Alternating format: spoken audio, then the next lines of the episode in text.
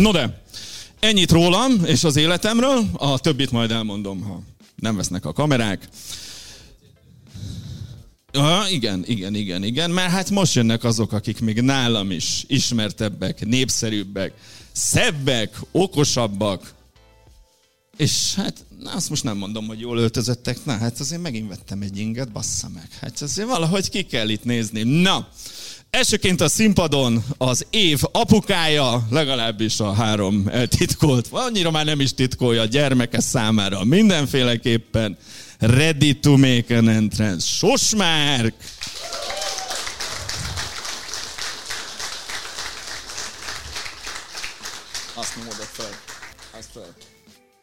Nagyon hosszú voltál, Gabi. Tudom, tudom. Megtehetem. Bár mondjuk most nem itthon vagyok. Na mindegy. Testvérem és utolsó aljas cinkos társam, az én drága rózsabimbom, az egyetlen Mr. Hagekox. Gyönyörű szép mezében. Nagyon szép mezed van, Péter. Gyönyörű barcelonás mezed van, hát na mindegy. Ez Crystal Palace egyébként. Jó, legyen, legyen. És mindig kifogástalan megjelenéssel a csapat legértékesebb játékosaként pályára lépő Vai Bence. Na. Belőlem elég volt, ugye? Egy nagyon fontos kérdés még maradt. Felvétel megy. Felvétel ott megy most. Hang is megy. Hang is megy. Autofókusz. Rajta van, ugrál. Jó van. Kellemesen. Jó. Helyes. Na. Nem megalázó amúgy, semmi gond. Na, kezdjétek el, mert nem lesz poén. Elmondtam minden viccemet. Forró rakások. Forró rakások. Természetesen. Mondjam én, hogyha már így belekezdtem? Csapjál bele. Na, egyrészt üdvözlök mindenkit. Hello, bello. Ez az első ha már így ennyien itt vagyunk. A másik pedig az, hogy az én forró rakásom az az, hogy a Liverpoolnak a Manchester City utáni kiütést követően van még 11 bajnoki mérkőzése. De nem, már én is Liverpoolosat hoztam a Márk miatt. De kurva jó. Akkor remélem, remélem nem ugyanaz, de akkor nem én, ugyanaz, én martam de... előbb. Szóval 11 meccse van még a Liverpoolnak a bajnokságban. Ez azt jelenti, hogyha minden igaz, hogy 33 pontot szerezhetnek Tökéletes év végéig. Én azt mondom, hogy maximum 15 pont fog összejönni ebből. Szeretnéd, hogy soroljam-e, szeretnétek-e, hogy soroljam-e az ellenfeleket, vagy az önmagában megfelel? Megfelel. Jó. Faszá hangzik. Na jó, akkor elmondom én másodiknak, mert De hogy... mondjunk rá a szorzót is. Ja, igen. Hát ez mennyi? 15-öt? 33 15-öt. Kettes. Majd kiderül, hogy miért mondom ezt. Jó, tudom, most utána sokkal jobb sorozat jön. 1.75, mert mégiscsak. Jó, kiegyezhetünk 1.75-ben. De legalább most kiderült, hogy kivel fog összebújni a márk az est végére mert én nagyon kedves vagyok a rakásommal. Ugye Liverpool most még három top 6-os csapattal fog játszani, abból kettővel a következő héten, ez a Chelsea, az idegenben, az Arsenal, illetve a Tottenhammel otthon, és én azt mondom, hogy mind a hármat meg fogja nyerni. Kettes. Az kettő, én is ezt gondolom. Az indoklást azt nem szeretnétek meghallgatni? Hát mind, ugye kettő hazai pályán lesz, az Arzenál meg a Spurs, azt most én is bemondtam a Prezinges anyinak ma, hogy az Arzenál tuti megnyerik. A chelsea szerintem egy mocskoshoz döntetlen lesz, de... Én nekem is az volt a necces, de szerintem a Chelsea-t most így ezután az égés után erőből sikerül majd lenyomni. Kettes? Persze. Jó, Jó hát értjük, igen, tök jól megy nekik a nagyobb ellenfelek ellen a rangadókon az idei szezon során. Láthattuk ma is, igen. A hazai Jó, hát pályán most... jól megy, a Chelsea-t pedig ismerjük, úgyhogy én, én erre. Jó, erre, erre bazíroztál? Na hát mm-hmm. akkor már összebújás, akkor én meg az Arzenálról hoztam valamit. Én azt mondom, hogy az Arzenál két fordulóval a bajnokság előtt megnyeri a bajnokságot matematikailag. Két és fél. Hát, Amúgy tényleg a kettes megadom rá, mert nem, nem tartom túl valószínűnek. Kettő. Kiváló. Mindenki elmondta, hogy ne hagyjak ki megint senkit. Jó, ne. akkor szerintem kezdhetjük a legfájdalmasabb témával. Hát kicsit fölvezethetnétek, hogy ez egy rendhagyó adás lesz, hogy nem a négy csapatról lesz külön szó, hanem... Hát nem, ez a normál Premier League felvételünk. No. Úgyhogy Igen, ez, ez annyira rendhagyó lesz, hogy minden héten felveszik ugyanezt az adást, csak most itt a ti köreitekben Ez teszik jobban meg fog hasonlítani, igen, az alapadásokhoz. De természetesen mindenki minden csapatról kérdezhet, ez nincsen korlátozva. El is várjuk. Sőt, valaki Brighton mezbe jött ma. Csak Hát mondom. nagy tapsot neki. Ja, Hát nagy tapsot. Na, akkor az első témánk, mintha csak péntek lenne. A Manchester City és a Liverpool összecsapása az elmúlt években többnyire meghatározó volt a bajnoki cím szempontjából, és bár ez most is, most is így van, ezúttal Jürgen Klopp csapata csak a bajnokok ligája indulásáért van versenyben. Ennek ellenére a kopasz Pep és a már nem szemüveges német edző találkozása mindig tartogat izgalmakat és taktikai érdekességeket. Azt már tudjuk, hogy mi lett a meccs vége, most azt is elmondjuk, miért alakult így. Hát, Márk, akarsz róla beszélni? Tudom, hogy ma már sikerült róla eleget, de azért mégiscsak menjünk neki. Én feldobok egy olyat, és aztán majd reagáltok rá, hogy szerintem ez, ez a meccs legalább annyira, ha nem inkább durván megalázóbb volt, mint amikor a Manchester United hetet kapott a Liverpooltól a játékképe alapján. Szerintem maximálisan azon mosolyogtam a félidőben, hogy nézve a stúdiót, ne haragudj, hogy nyilván megpróbáltátok úgy tárgyalni ezt a meccset, hogy hát az eredmény az egyelőre nem úgy tűnik, mint hogyha eldőlne a Manchester City számára, és hát, hogy akkor ebből fakadólag nyilván elő kell adni, meg meg kell mutatni a nézőnek, hogy mitől lehet ez a kiegyenlítődött állás jelenleg, és hogy mi, mire alapozza mondjátok ti, hogy a City előnyben van. De hát, hogy egyébként, hogyha valaki nézte ezt a meccset, akkor az, ami végül végeredményként kijött belőle, az ilyen teljesen nyilvánvaló egyértelműség volt. Nagyjából a hatodik perctől. Még mielőtt megszólalsz, nem akarom magamat felszopni, mert az abszolút távol áll tőlem, de, de a meccs közben beszélgettünk a Messengeren, és nagyjából a harmadik percben írtam be szerintem, hogy ez nagyon sima Manchester City lesz. Akkora fölén tudtak kialakítani gyakorlatilag a játéknak minden egyes fázisában, a Liverpoolnak pedig, és ez szerintem benne a, a legszomorúbb, hogy gyakorlatilag a meccs lefújásáig semmiféle válasza nem volt arra, ami itt a, a pályán történt. Jó, hát akkor kicsit törjük már le a Pitet. Ezt valóban megírta, majd rúgta Salah a gólt, és megírta, hogy az nekem még erre nem számítottam. És akkor az elkezdett cidrizni, egyértelmű volt különben az e, azt hiszem a 47. másodpercben írtam föl magamnak, hogy nulla esélye van a Liverpoolnak ebben a pillanatban, és akkor menjünk bele, hogy mi volt igazából az egész. Ugye nekem az volt a fájdalom benne, hogy alapvetően nem tudom hányszor beszélünk már erről, hogy a Manchester City 3 a 2-ben építkezik, tehát 5 játékos van hátul, és még Ederson is ott van, hogyha be kell vonni, na most ezen a meccsen be se kellett vonni, ettől függően ott van 3-2-ben, így építkezik a City. És mit csinált erre Jürgen Klopp, meg a Liverpool? Oda küldött 5 ember ellen négyet gyakorlatilag ez olyan, mint akkor beküldöd őket a, a szopó állarca, hogy akkor, akkor fussatok. És gyakorlatilag ez történt, tehát hogyha megnéztük a Harvey Elliott számait, gyakorlatilag ütközése se volt, csak rohangált egész mérkőzésen. Salah pedig föl volt küldve ilyen, hát nem tudom, csatárként, akár ilyen égként megtámadta a középső hátvédjét a Citynek, de onnantól igazából mindig volt egy passzopció, és mindig a két hatoshoz eljutott a, a középre. Pedig én úgy gondoltam, amikor láttam a felállást, hogy akkor tudtam, hogy a Stones lesz az egyik hatos a Cityből, és azért ez egy elég jó pressing trigger, arra azért Stonesra azért meg lehet támadni, hogy háttal átveszi a labdának, háttal a kapunak átveszi a labdát.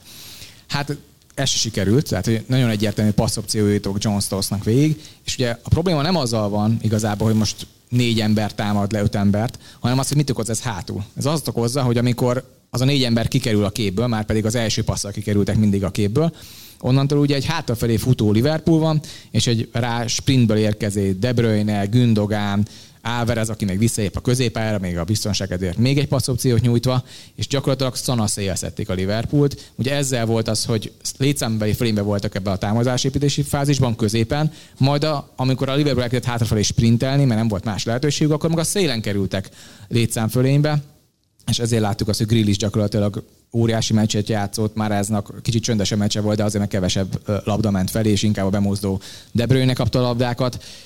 És amit a Peter mondta, szerintem ez a legfontosabb, hogy pont ezt a Sanyi, Sanyi Prezinge Sanyival ültünk bent, és akkor kérdeztem, hogy Sanyi ezt egy edző nem látja? Ott ültök, ugyanazt nézitek, mint amit én is nézek. Látja, ott vannak fönt a, a elemzői, a stadion tetején, én is ugyanazt a Csak a taktikai Jürgen Klopp nem ért annyira hozzá, mint te. Ja, ja.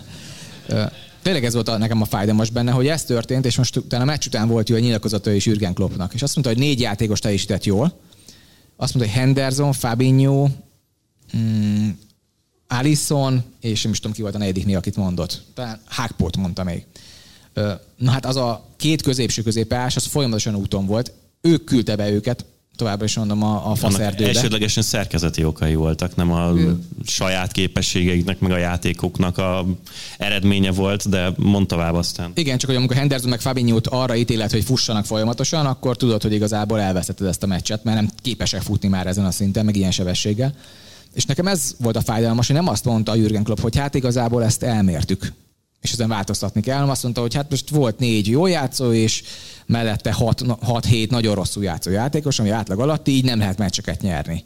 És nekem az a bajom, hogy ez nem, ez nem ez az igazság benne, hanem az igazság benne, hogy ezt elmérte, az edzői stáb, és nem is reagált rá a meccs közben. És nekem ez volt a fájdalom, különben pont a félidőben egy-egy volt, igazából le volt játszva a Liverpool a pályáról, és a második félidőben ugyanazt megkapta az ember, és végignéztük ugyanazt, és persze a tudom, 15 másodpercen kapott egy gólt a Liverpool, eldőlt az egész, és mint a dominó utána összeestek az egészben, majd egy négyes cserével még azért ráerősített, hogy akkor még le is zárja a meccset letargikus vagyok én is, halljátok, de alapvetően elég letargikus volt szerintem itt az edzői szint most, amit, amit láttunk a Liverpoolt, és ebben a szezonban ez nem az első.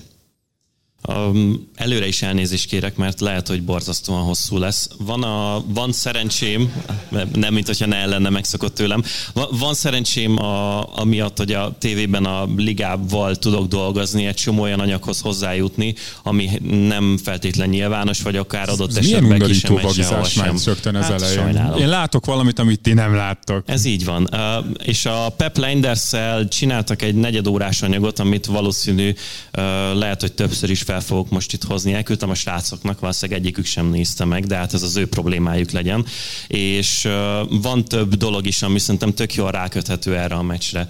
Egyrészt megkérdezték tőle, hogy amikor egy klub nehéz helyzetbe kerül, és valami káoszos helyzetből kéne valahogy kibújni és azt megoldani, akkor mit kell csinálni? Ki kell tartanod az alapelveid mellett, és azokon keresztül tudva bízva abban, hogy az elvezet a helyes útra, túl fogjátok élni ezt a szituációt, vagy pedig azért meg kell egy picit, picit hajolni, rugalmasnak lenni a külső tényezőkre, és valahogy úgy túlélni azt a néhány hetet, hónapot, vagy azt a helyzetet, hogy utána vissza lehessen térni a saját alapjaithoz. És hát nyilván Leinders ugyanúgy, ahogy az Liverpoolból folyamatosan minden pillanatában és, és sejtjéből áramlik, azt mondta, hogy ki kell tartani az alapelvek mellett. Hát nincsen mese, abban hisz hiszünk, mi ezt tudjuk, ezt tanítottuk a játékosoknak, minden egyes nap ezt tanítjuk nekik, ez fog minket kihúzni majd innen a gödörből. Tök mindegy, hogy éppen mi hogyan áll, tök mindegy, hogy adott esetekben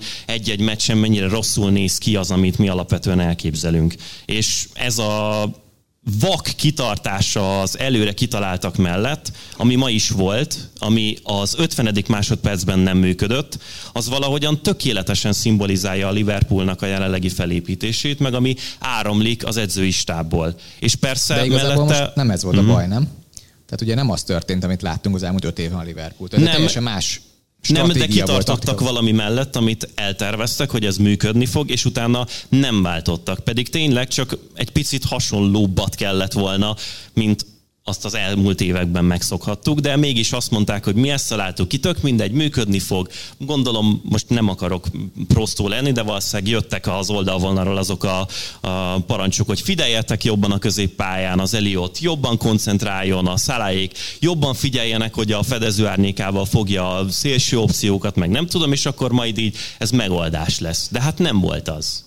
És tényleg az, aztán majd lehet, hogy majd visszatérek, csak tovább dobom azzal a szót, hogyha a Liverpool sokkal inkább hasonlított volna saját magára, és azt mondják, hogy a három támadó, akik általában, amikor még Mané és Firmino volt Szala mellett, nagy részt megoldották a letámadásnak az első hullámát, egy az egybe vitte volna a Manchester City-nek a három védőjét, akkor hátul, a hátsó sorban a Liverpool 2v3 ember hátrányban lett volna a saját védősorában. De ismét idézve ezt a Lenders anyagot, szintén van egy szituáció, ahol megkérdezik tőle, hogy nem zavart titeket, hogy ugyanannyian vagytok hátul, vagy néhol még ember hátrányban is a támadókkal szemben. Nem lesz ebből valami probléma? És utána elmagyarázza, hogy nem. Mert nekünk az, alap, az az alapelvünk, hogy borzasztó, agresszív nyomást helyezünk az első sorban a labda során a védőkre, akik megpróbálják kihozni a labdát, és hogy eljusson oda, arra a pontjára a pályának a labda, ahol mi ember hátrányban vagyunk, az idő, és azért olyan kurva erősek a levegőben a védőink, meg nagyon gyorsak mindenki, aki hátul van, mert ez alatt az idő alatt mi ezt ki fogjuk küszöbölni, és meg fogjuk tudni oldani. Ha ez lett volna, akkor sokkal több esélye lett volna a Liverpoolnak, tartva egyébként saját magukat az alapelveikhez, mint hogyha az van, mint ami most történt.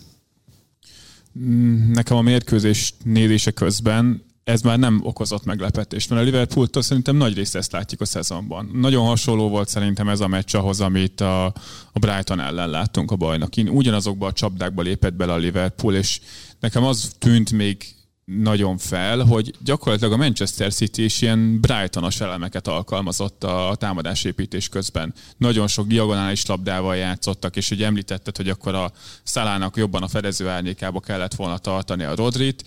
Szerintem ezzel nem volt gond, ő a fedező árnyékában tartotta a Rodrit, csak hát mellette a másik belső védő szabadon volt, volt ide, és egy keresztpasszal meg tudta játszani a Rodrit. Akkor a Rodrira már ki kellett lépni a Fabinho-nak, de akkor a Gündogán maradt szabadon, és ugye milyen egyszerű játéknak tűnik a futball, és erről beszél egyébként gyakorlatilag minden egyes ilyen interjúban Guardiola, hogy mi azt játszuk, hogy passzolunk hátul, megtámadnak minket, de hogyha valaki megtámad minket, az azt jelenti, hogy valaki más pedig szabadon marad. Hogy ezt ez egy a, dologgal lehet... Ez a Dezerbi járatja ezt a maxra. Abszolút. És ez megjelentek most ezen a mérkőzésen nagyon látványosan. Ugye ezt úgy lehet kivédeni, hogyha ember emberen letámadsz, amit most több csapat is csinált már ebben a szezonban a Manchester City-vel. Ugye például az Arzenát láttuk a bajnokságban, az FA kupában, de pont a Brighton a bajnokságban kiment ember emberen a City ellen, és az ellen azért szenvedtek. Tehát ott felrúgdosta az Ederson is, felrúgdosta az Ortega is labdát, ott nem volt kialakult játék a, a Manchester Citynek, azzal szemben, hogy most például Liverpool ellen láttuk. Mert a Liverpool pont a kettő között marad közé, közép magasan indulunk, picit ki akarunk jönni, de amint ki akarunk jönni egy picit, onnantól kezdve meg rámegy a Manchester city hogy mindig megtaláljuk a szabad embereket. Egy mindig van a kapus, de a Liverpool felkínálta azt, hogy a középső harmadban már mindig legyen plusz egy szabad ember a Manchester Citynek, és hogyha ez egy ponton eldől, mert kilép a Szele, kilép a Fabinho, onnantól kezdve borul az egész, mert 5 4 meg vannak hátulról, lehet forgatni, és a második félben már ez volt inkább jellemző, hogy nagyon könnyen eljutott a támadó harmadba a Liverpool, és lehetett látni, hogy mind az Alex Alexander Arnold, mind a Robertson be van ragadva a City-nek a nyolcasa, a Gündogan, illetve De Bruyne, illetve a City-nek a két szélsője, a Grealish, illetve a Mares közé. Most bemenjek a szélsővel? Vagy bemenjek a középpályással, de akkor a szélsőm szabadon marad. Ebből voltak ígéretes helyzetek. És nekem ez volt ebben a, a nagyon durva, hogy amikor legutóbb játszott ez a két csapat egymással, az pont itt a világbajnokság után volt a Ligakupában. Ott a Liverpool nem 4-4-2-t, vagy ezt a 4-2-4-et védekezte, hanem a szokásos 4-3-3-ba voltak fönt, tehát tudták meccselni a, a City-nek a támadás építését az első sorban három belső védő ellen.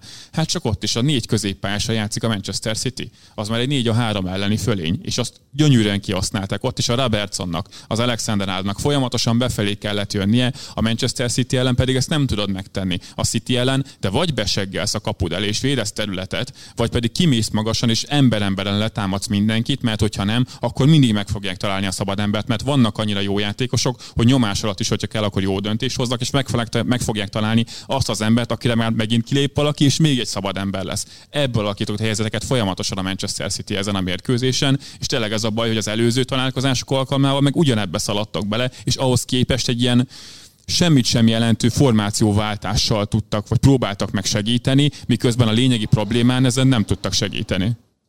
Igen, nekem is a, ez a sevelet se nélküled. Szerintem ez volt a probléma ezzel. Tehát magasan, vagy középmagasan voltak, volt néha nyomás a labdán, de igazán nem volt nyomás az egész csapattól, és ezt már sokszor megbeszéltük, hogy alapvetően nyomás az csak úgy működik, ha egész csapat érkezik, és a Liverpoolnál ez szűnt meg ebbe az évbe, azt gondolom, hogy a középpálya nem követi le, és nekem az a bajom, hogy ebbe az évben többször láttuk ezt, hogy ez akár játék a játékosnak az egyéni problémájából, Fábio nem ér oda lábbal, Henderson már nem bírja el, Eliottot elnyomják testtel, ez oké, okay, csak most szerkezetileg volt ez így rossz. És nekem ez, ami a problémám inkább, ez a, igen, lehet mondani hogy kell két középás, és kell két középás a Liverpoolnak a nyáron, és ha itt lesz a Bellingham, meg én nem tudom kicsoda a hatos poszton, akkor azt fogjuk látni, hogy hú, mennyire jó már fizikális a középpályán, de hogyha ilyen küldenek föl, bárki lehet ott középen, az konkrétan ki fogja passzolgatni a City, nagyon egyszerűen. És nekem ez az a bajom igazából, hogy nem volt semmiféle nehézsége a city ezen a mérkőzésen, és én ezért írtam a 40. másodpercben, hogy hát ez itt ennyi volt, igazából nincs elképzelés, és arra vagyok kíváncsi, hogy mi a váltás, nem volt egyetlen egy váltás a mérkőzésen, Köben volt valami váltás a végén ott a cserékkel, de az is elhanyagolható, mert a City se gondolta már komolyan. Említettétek, bocsi, hogy akkor jött a Szalagól a, a semmiből, és hogy ez mit változtatott az én megállapításomon, hogy akkor ezt a simányére Manchester City egyébként megnyerhette volna Liverpool egy nullára, úgyhogy a Manchester City folyamatosan kialakít előnyöket, mert a fociban egy gól is elég lehet a győzelemhez, hogyha mindent kiadja az ellenfél. Hát a Manchester City nem hagyott ki minden, sőt berúgdosta utána a helyzeteit szépen. Csak hogy mi volt például a különbség a között, amit a Manchester City csinált, meg amit a Liverpool csinált, hogy a Manchester City kiment ember ember ellen, tehát ott nem voltak szabad emberek. Ugye amit az Arsenaltól is nagyon sokat látunk, de a City rangadókkal is nagyon sokszor támad le, úgy, ami itt volt, és a Liverpoolnak is talán valami hasonlóhoz kellett volna folyamadnia. Ugye már ez jött be jobbról befelé a Van és a Stones viszont azonnal ugrott. Ugye, hogyha valakinek United szurkolóként esetleg PTSD-je van még a Liverpool 7 0 ott pont ez hiányzott, hogy ott is az Anthony jött befelé, csak mögötte a szélső hátvéd nem ugrott az ellenfélnek a szélső védőért, és azon elcsúszott az egész. Itt Stones folyamatosan ment, nem volt szabad ember. Egyetlen rossz váltás volt, pontosan a gólnál, mert ott a középpályról nem lépett fel, ha jól emlékszem, a, Gündogan. a Gündogán a szabad ember, és ott elcsúszott az egész. És onnantól kezdve borult. De ez egyetlen jelenet volt a mérkőzésen. Hát a foci az arról szól, hogy ha egyszer elrontod, elveszítheted a meccset. A City nem járt így, mert egyébként ezen kívül viszont tökéletesen alkalmazták a letámadást ezen a meccsen. A, azt akartam előbb még itt mondani, mielőtt a Pete válaszolta Márknak, hogy itt ez megint csak elvezet minket ahhoz, és most már én sajnálom, hogy ezt vagy 26-szor elmondjuk, de ha nincsen intenzitása a Liverpoolnak, akkor nem működik a rest defense nem működik a letámadásuk, és igazándiból, mivel a labda nélküli játékuk nem működik, ezért nagy részt a labdás játékuk sem működik. Innentől kezdve tényleg az az egyetlen válasz erre, meg amit megoldásként fel lehet mutatni, hogyha ezek a középpályás lehetőségeik lopnak, akkor nyilván neki az volt a gondolata, hogy hát akkor kénytelenek vagyunk ezzel a dupla hatossal játszani, kénytelenek vagyunk emellett kitartani, de hát hogyha az a dupla hatos önmagában sem képes arra, hogy elvégezze a feladatát, akkor meg egy elég veszett fejsze nyele az, az egész. Hozzáteszem, akkor miért próbáltam meg egyáltalán letámadni, de hát ezt meg már mondtátok. A Manchester Cityről is, hogy egy picit beszéljünk, én nekem tök jó, hogy a Stones-t eh, emlegettétek, mert pont azon gondolkodtam, hogyha lett volna egy olyan pontja, ahol megnyerhette volna, vagy több lehetőséget tudott volna kialakítani a Liverpool, és ami egy érdekes dolog lehet majd a jövőben is a Cityvel kapcsolatban, mert uh, hát most már sok mindenki játszott a éppen a pálya melyik részére tereli ki őket Guardiolahoz képest, hogy labda nélkül milyen posztot játszanak. De Stones most már sokat szora volt ez a labda nélkül jobb hátvédet védekezik, de egyébként meg belép középre a dupla hatosba Rodri mellé valamelyik oldalára.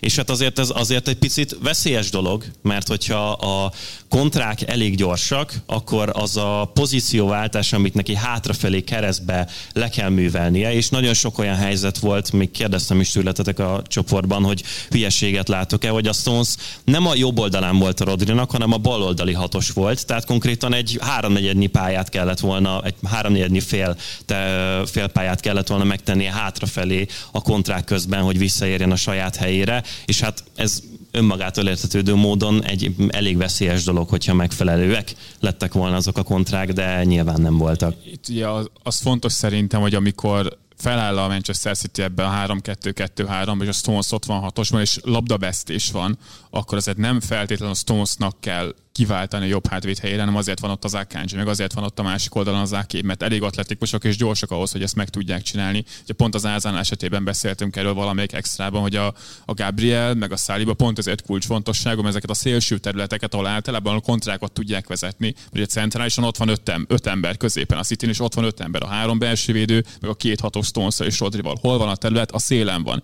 Ezért kellenek olyan belső védők, akik fel tudják venni a versenyt, futósebességben is, meg fizikalitásban is, hogyha arról van szó. Tehát Stonesnál ilyen szempontból ezekkel a váltásokkal szerintem kevésbé van vagy, sőt, még előnyös is lehet, hogyha az Akanji kivált a szélre, akkor a Stones be tud zárni középre, abszolút kényelmesen. Tökéletesen értem, csak egyébként szerintem az egy nagyon izgalmas dolog, hogy amikor elkezdett visszatérni a 3-2 vagy 2-3-5 a fociba, így főleg Guardiola által, akkor zömében, amikor a csapatok nagyjából elkezdték megérteni, hogy van ez, és elkezdték valamilyen szinten lemásolni, akkor mindig a labdás fázisban rendeződtek át Idén meg a Manchester City mindig a labda nélküli fázisban rendeződik át. És szerintem az mindig egy hát kockázatosabb ugye dolog. Mert ugye, mindig, ugye ez az érdekes, talán erről beszéltünk már, ugye most már elkezdték a meccsek előtti felállásoknál, és a Manchester City-t három belső védővel felrajzolni, miközben azt szoktuk meg, hogy általában ilyenkor azért azt a formációt szokták kiírni, mert azt egyszerűbb leolvasni, amit egy csapat védekezésben vesz föl, de a Manchester City-nél annyit van a labda, hogy egyszerűen azt látjuk legtöbbször, hogy három belső védővel játszanak, miközben labda nélkül ez nyilván négy védő, és szerintem ez ezzel magyarázható, hogy egyszerűen keveset kell aktívan védekezniük, labda nélkül védekezniük a saját térben, és többen vannak a támadó formációjukban benne. Hát csak ez milyen elképesztő evolúció, hogy eljutottunk azért most arra, vagy legalábbis nekem elképesztő. A, még egy gondolat a Cityről, hogy a középpályán, ahol brutális emberelőnyben voltak végig, és mindig volt egy szabad ember, azt elnézést, de élmény volt nézni, hogy nem csak egy játékos, hanem szinte mindenki, aki a pálya centrumában helyezkedett a City részéről, volt olyan támadás sorozat, ahol ő volt az, aki megpróbált elvinni embert a Liverpool részéről. Volt, amikor a Rodri húzódott ki a baloldali félterületnek egy magas pozíciójába. Volt, amikor a stones cseréltek helyet, a Julian Alvarez lépett vissza, a Gündogan ment föl nagyon magasra, vagy vissza a védelem mellé, úgyhogy nagyon-nagyon izgalmas volt, hogy egyfolytában cserélgették egymás helyét, és egy ilyen elképesztő kombinatív támadójátékot hozott össze így ilyen szempontból a City. Nekem meg két témám lenne itt ehhez a meccshez, és mindkettő inkább a Cityhez. A, az egyik az inkább... Miért? Igen, most a másik csapatról nem beszélnék. A, az egyik a szélsővédőknek, hogy Szerintem megszoktuk, hogy középső, középpályásokról már nem beszélgetünk. Szerintem már remélem, vagy egyre kevesebb beszélgetünk, úgyhogy ő egy középpályás. Ő hatos, nyolcas, támadó középpályás, kapu elé odaérő középpályás, tök mindegy, angolul sokkal több és szebb neve van ennek, magyarul még elég kevés fordítás van erre, majd a Kazinci se dolgozik ezen. Ez egyik. És szerintem a szélsővédőknél eljött az a kor, hogy ezt is most már abba kell hagynunk ezt a szélsővédőzést mert ez nem mondja el, hogy mit csinálnak. És szerintem a City ezt nagyon szépen lerajzolja, hogy megmutatja előttünk, hogy igazából milyen különbségek vannak bizonyos játékosok között. És például most arra gondolunk, hogy Stones játszik ott, vagy Kai Walker játszik ott, ő szerintem egy védekező szélső védő, aki általában, hogyha mondjuk ez a 3-2-es építkezés van, akkor ő a három tagú középső hátvéd sorban helyezkedik el. Legtöbbször védekezésbe kell, hogy dombor, kidomborodjon a, a tehetsége, és a szkíjei, és egy nagyon biztos passzolónak kell lennie, de nem kell nagy passzokat bevállalnia. Van azt a szervező szélső, szélsővédő, ez az Zincsenkók, a Rico Luizok, az ilyen játékosok, akik viszont a 3-2-ben Bernardo már... Szilvák. Akár Bernardo Szilvák. A 3-2-ben a kettőben helyezkednek be, elképesztő nyomástűrés kell, hogy elbírjanak, hiszen a pálya közepén kapják általában hátal a kapunak a labdát, és emellett nagyon magabiztosan kell előre juttassák a labdát, ők a progresszorok a legtöbb rendszerben, és vannak a támadók szélső középpályás, szélső hátvédek, és ezek az Alexander Arnoldok, a Joao Cancelók, ezek a játékosok, akik hihetetlen nagy kockázatot vállalnak, de sok asszisztot adnak, kulcspaszt osztanak ki, támadó armadba érkeznek oda a labdáikkal. És szerintem most már ezt el kell mondani, hogy ki mibe jó. És akkor ott van a Reese James, aki mondjuk ebből szerintem kettőbe is nagyon jó. Jolly Joker ilyen szempontból szerintem szervezőnek nem lenne jó, de mondjuk védekezőnek, akár támadónak is ki tud osztani kulcspasszokat, meg tud nyerni hátul védekező párbajokat. Épp Viszont... ma játsza ezt, hogyha minden igaz, nem látom, de középhátvédnek volt beírva. És akkor itt van mellett az Alexander Arnold, és szerintem ezt kell itt kiemelni nála mindig, hogy minden egyes mérkőzésen félre van használva, amikor nem erre kérik hogy ő az út támadó harmadra jutossa el a labdát, utolsó passzokat osszon ki, asszisztokat osszon ki, és ha védekeznie kell, akkor ő mindig rossz játékosnak fog tűnni, és egyre többször ez megtörténik. Ma a, talán a negyedik gól előtt a 72. percen én fölírtam, már nem volt idő megmutatni a tévében, de alapvetően volt egy másfél perc, amikor látszott, hogy elgurult egy gyógyszere, és elkezdett legelső játékosként letámadni és rohangálni a Citynek a középső védői között, és azon látszott, hogy a teljes, nem tudom, e- elmében megborult ez a Liverpool ilyen szinten, hogy a szél, szélső védő az egyszerűen rohangál össze-vissza, és akkor egy másodperc után visszakerül hozzá, visszakerült a saját pozíciójába, látszott, hogy a oxigén az teljesen kiment a véréből, érkezett egy labda, és Lomhán nem tudta lekövetni gréséket, grés gólt rúgott belőle. Csak az, hogy mekkora problémák vannak az Alexander Arnoldnak a fejében, szerintem azok egyértelmű, és milyen rossz szezonja van, de nagyon-nagyon sokszor rossz domborodik ki belőle, és nem lett rosszabb játékos a tavalyi évhez képest szerintem. Egész egyszerűen kevesebbet rúgnak be az x mert nincs nagyon messze a, a tavalyi évben. Egyszerűen nyújni ezért kihagyták az olyan helyzeteket. A másik pedig az, hogy nagyon sokszor rossz helyzetbe kerül. Na és visszatérve a Cityhez, hogy itt gyakorlatilag minden szélsővédőről megvan az a ar- arhetipus, akit igazából szerintem most már így kell őket hívni. Igen, és itt szerintem a Stones-t azért meg kell dicsérni, meg ki kell emelni, és mi is beszéltünk róla, hogy ú, most elengedték a Zsao Cancelo-t, fú, hát akkor most igazából a Rico Lewis tudja ezt a dupla hatos szélsővédőt játszani, hát meg a Bernardo Silvát vissza lehet rakni bal hátvédnek, de azért annyira nem optimális, hogyha az ellenfél esetleg támadásokat is akar vezetni azon az oldalon. Láss például az Ázanál első félidő a, a bajnokságban, és akkor jött Stones, felépült a sérüléséből, és azóta gyakorlatilag csak és kizárólag ezt a dupla hatost játsza a labdabirtoklás során, és ez a szenzáció szerintem, hogy Stones ilyen szempontból a liga egyik legjobb első védője olyan sokféle szerepkörben tudod használni, és nyilván az a Manchester City-ben domborodik ki, mert hogyha neki folyamatosan mélyen kellene védekezni és kifejelgetni a labdákat, nyomás alatt lenne, az nem lenne jó. De hát ezért igazolt el a Manchester City. Harry Maguire. Igen, pontosan. Nyilván Stones alapvetően szerintem egy jobb futballista, egy technikásabb játékos, mint a Harry Maguire. A Harry Maguire nem tudna dupla hatost játszani, mert érdemes megnézni a Stones-t is, mert az igaz, amit mondtál, hogy neki nem az a dolga ebbe a dupla hatosba,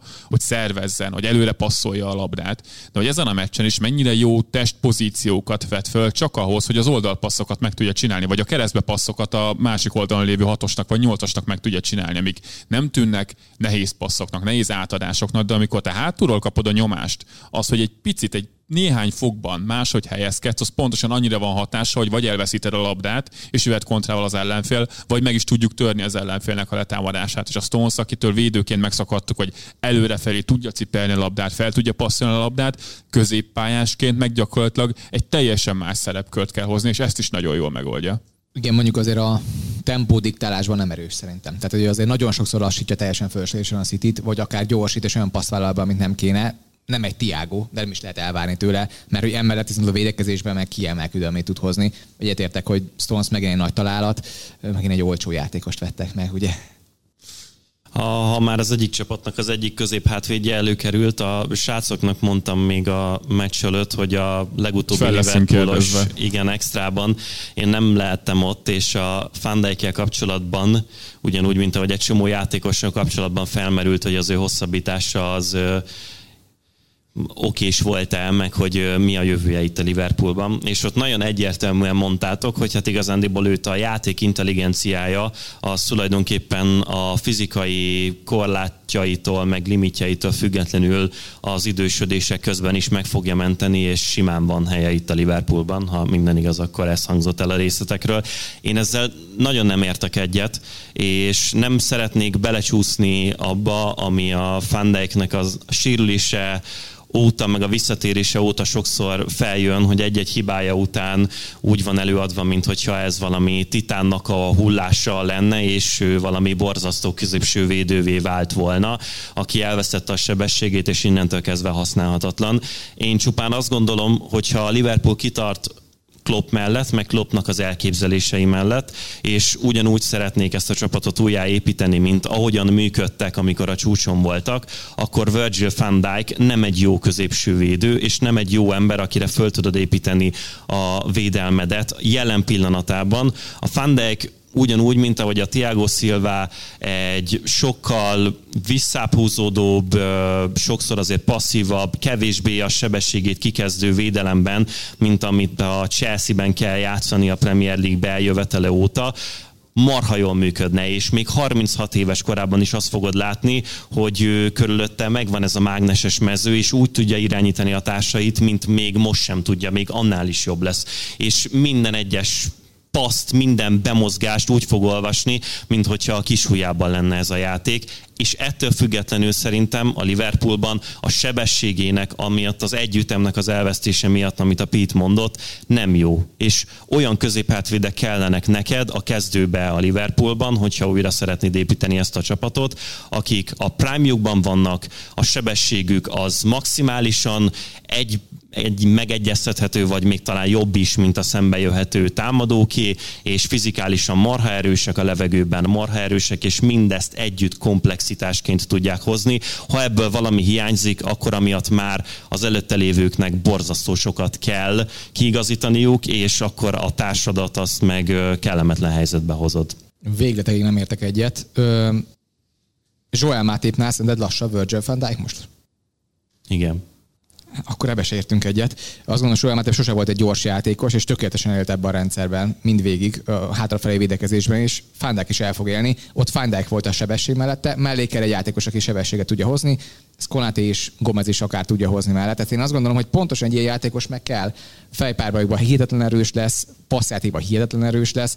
Az, hogy ő a les taktikát majd ugyanúgy tudja irányítani és húzni magával a többieket, azt nem legalább annyit, mint az a sebesség, ami megvolt. És persze akkor nem tudom, ultimate fegyver volt, amikor a sebessége is meg volt hozzá, de azt gondolom, hogy ha megérkezik intenzitás, letámadás, kompaktság a Liverpooltól, akkor ez közel nem fogunk látni ennyi problémát Fandáktól, és lesz egy-egy meccs, amikor majd le tudják cselezni, de akkor Lisandro Martinez akkor már nem jó a Unitednek mert nagyon csúnyán szopatta szállá azon a meccsen. Hát persze, hogy szopatta, mert igazából olyan helyzetbe hozták, ami lehetetlen. Szerintem Van Dijk ezen a, ebben a szezonban hihetetlen sokszor kerül lehetetlen helyzetben, amikor azt mondjuk, hogy na, tényleg vagy ütemet tényleg veszítő ütemet, de szerintem ez nem szükséges, és nem kötelező, hogy mind a két középső hátvédnek a leges leggyorsabbnak kell lennie, Konáté pedig talán a leggyorsabb védőligában. Tehát szerintem ez a páros így működik viszont.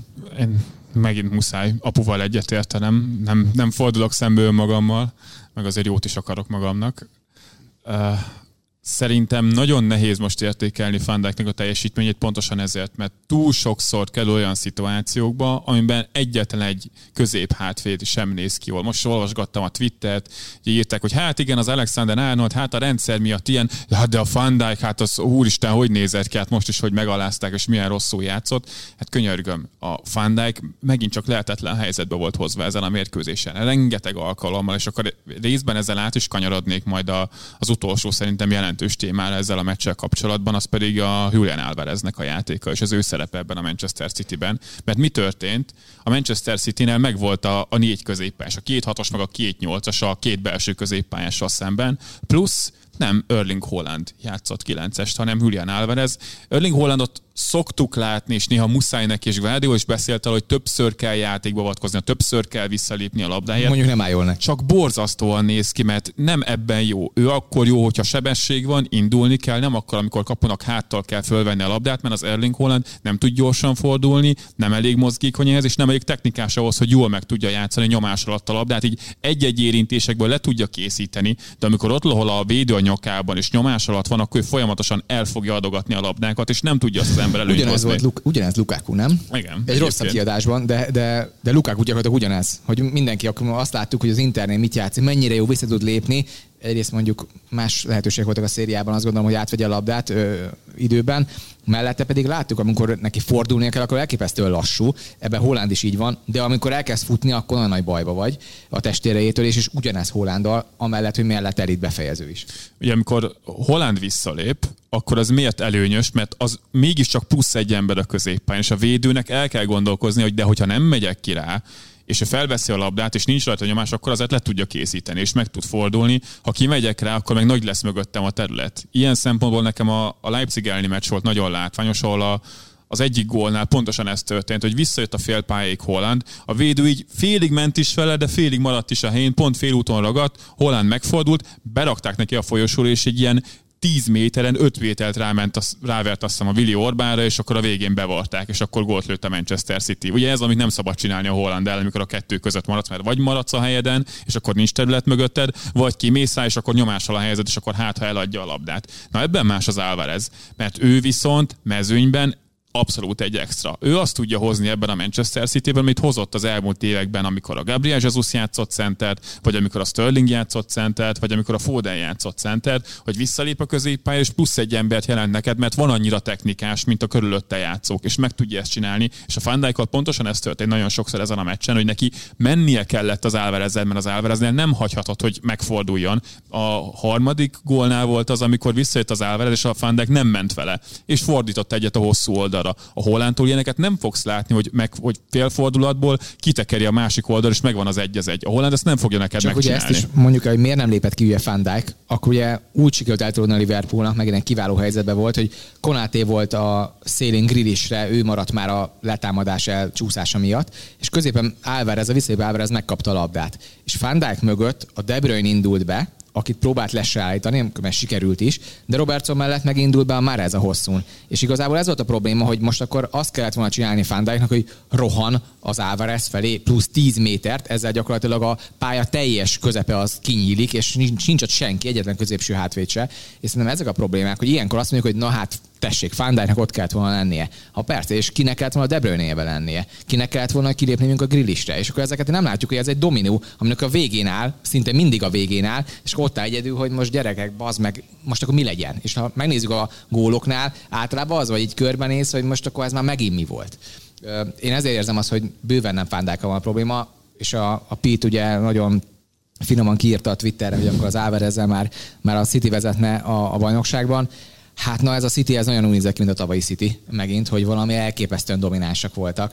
És te egyetértesz ezzel? Azt gondolom, hogy igen. Ö, viszont, és, a, és, és avval egyetértek, hogy Ma leigazolta. kettő az egyben nyomjuk. Hát ez valami borzasztó. Úgy nyomjuk, mint a De Bruyne, meg a már ez a Robertsonnal szemben. ez az anyu-apu felállásban nagyon kellemetlen nekem, mert a szünetekben nem akarjátok tudni, hogy mi fog történni hátul, és vissza fogok jönni egyre több monoklival, úgyhogy ez nem tűnik jónak. Jó, én, én rohadtul nem értek egyet. A, hogyha Egyre több ez, testvérrel. Akarsz ez- kis tesót? Nem, köszönöm szépen. Ha meg kell osztoznom a beszédidőm vele, akkor nem szeretnék. Szóval, hogyha ez szimplán csak arra tevődik, hogy a bajnoki rendszerben az a féle City, ami a Julián Álvarezzel van, versus az a, az a féle City, Én ami nem a azt írtam ki, hogy a bajnokok ligáját nyerné meg a City, Na, hanem hogy a en- bajnokságot vezetné. Ennek örülök, mert igazándiból ez a vita alapomnak a, a fő De nincs, nincs központja. ezen vitánk, Bence. Jó, Csak akkor még, a- még mielőtt belemész ebben, nincs vitánk. Tehát azt gondoljuk, Jó. hogy én is azt gondolom, és tudom, a Pete is azt gondolja, hogy a, a BL-ben pedig kifejezetten jó itt van Holland, mert ott van 90 vagy 180 percen megnyerni a meccset, ő pedig sokkal több esélyt ad abban a 90 percben. Viszont ha 38-szor 90 percet nézzünk, akkor több esély lesz a Citynek, ezt látjuk a számok és megmutatják, több XG termel, több gól termel ez a City, több gól termelt ez a City tavaly évben, mint az idei évben. Pedig itt van a halálcsillag a Holland.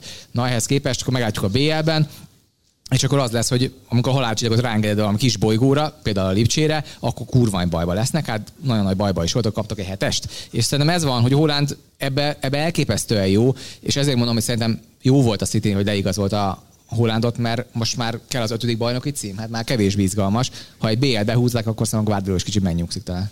Én is inkább abban látom itt a, a szuper faktort, hogy a Julian Alvarez megvan itt a keretben, mert hogy akár a BL-ben, akár a bajnokságban, így ahogy ráfordultunk szépen a legvégére a szezonnak, itt van két különböző megoldása a Citynek, és amit egész évben szajkózunk, hogy nincsen nekik B-tervük, és De ez ugyan tök arra érdekes, vannak tökéletesen felhúzva. eddig miért nem láttuk? Aha. Hát azért szerintem valamilyen szinten lehetett ezt látni. De nyilván a... Hát a- az Álvarez így az FA kupába kezdett néha. Amikor meg együtt voltak fent a Hollandal, Akkor az nyolcas Álvarez játszott. 8-ast játszott. Tehát ez- csak azt játszott, jó, hogy hát- most a De Bruyne játszik. E- Ebben azért benne van az, hogy a Guardiolának még megszoktatja a játékosait a saját elképzeléseihez, meg még megvan az a magabiztossága bennük, hogy képes elhinni róluk, hogy meg tudják csinálni majd azt, amit kér tőlük a pályán, mert azt a 86 darab utasítást, amit még a kezdős előtt elmond a mágnes táblánál, azt értik pontosan. Addig azért idő kell, és egyrészt lehet, hogy most értünk el idáig, másrészt meg ennek a Citynek idén is ugyanúgy, mint azért, ahogy minden Nem szezonban. akarlak félbeszakítani, de Igen. megteszem, hogy szerinted, hogyha a Holland egészséges, akkor nem a Holland kezdett volna ezen a meccsen? De nyilvánvalóan.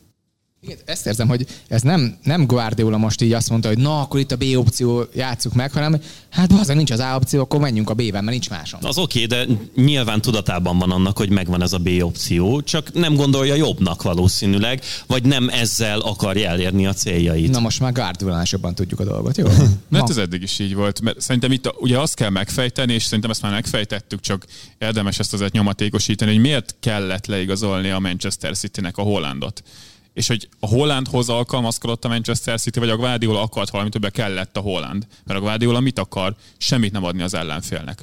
kellett egy cheat kód, aki lövi a gólokat akkor is, hogyha nem alakítunk ki elég helyzetet egy mérkőzésen, mert a Holland ezt csinálja. De na, nekem ez a fura, hogy ez volt a baj a City-nél külön, mert szerintem nem ez volt a baj, hogy volt olyan ellenfél, aki nem tudtunk kialakítani, és sok esetben nem rúgtuk be. Rohadt sokat alakítottunk, még a Real ellen is. Most több olyan meccs volt a bajnokságban, főleg az ilyen beseggelő csapatok ellen, amikor voltak helyzetek, az Everton volt ilyen, a Brentford volt ilyen, voltak helyzetek, lövések, csak nem jó minőségű helyzetek. És a Hollandal azt tudod megcsinálni, hogy kontroll van, véd, védekezünk a labdával, de ha Holland oda kerül, akkor ő be fog előni, és ez a BL-ben lehet, hogy jól fog jönni, és szerintem tényleg ezért vette a Hollandot a City, hogy még jobban védekező csapat legyünk, ugye Guardiola a világ leginkább védekező felfogású edzője, csak ő a labdával védekezik, és a Holland ebben extra, hogy neki egyszer elég meglógnia, és hogyha ő ráállítanak egy embert, akkor le fog válni róla, berúgja a semmiből. De egy bajnoki rendszerben viszont ez szerintem kevésbé működik jól, mert akkor jön a Brentford, jön az Everton, beseggelnek, és akkor hát nem találjuk meg a Hollandot, meg nem ugratjuk ki a Hollandot, mert kontroll van. Annyira szeretem, hogy ezt így mondjuk, hogy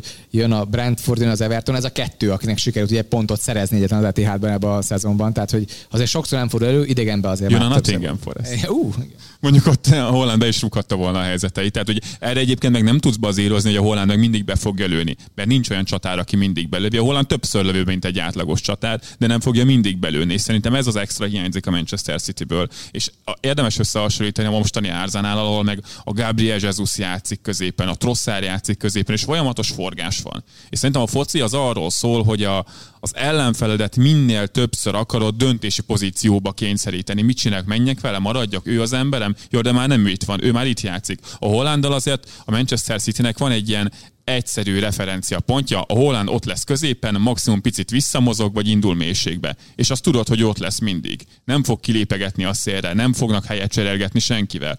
A Manchester City ilyen szempontból könnyebb védekezni szerintem hosszú távon, főleg, hogyha nagyon pici területeket adsz neki, mint mondjuk egy Arsenal ellen ebben a szezonban, vagy a Manchester City ellen az előző szezonban, az elmúlt három szezonban bármikor volt könnyű vagy nehéz védekezni.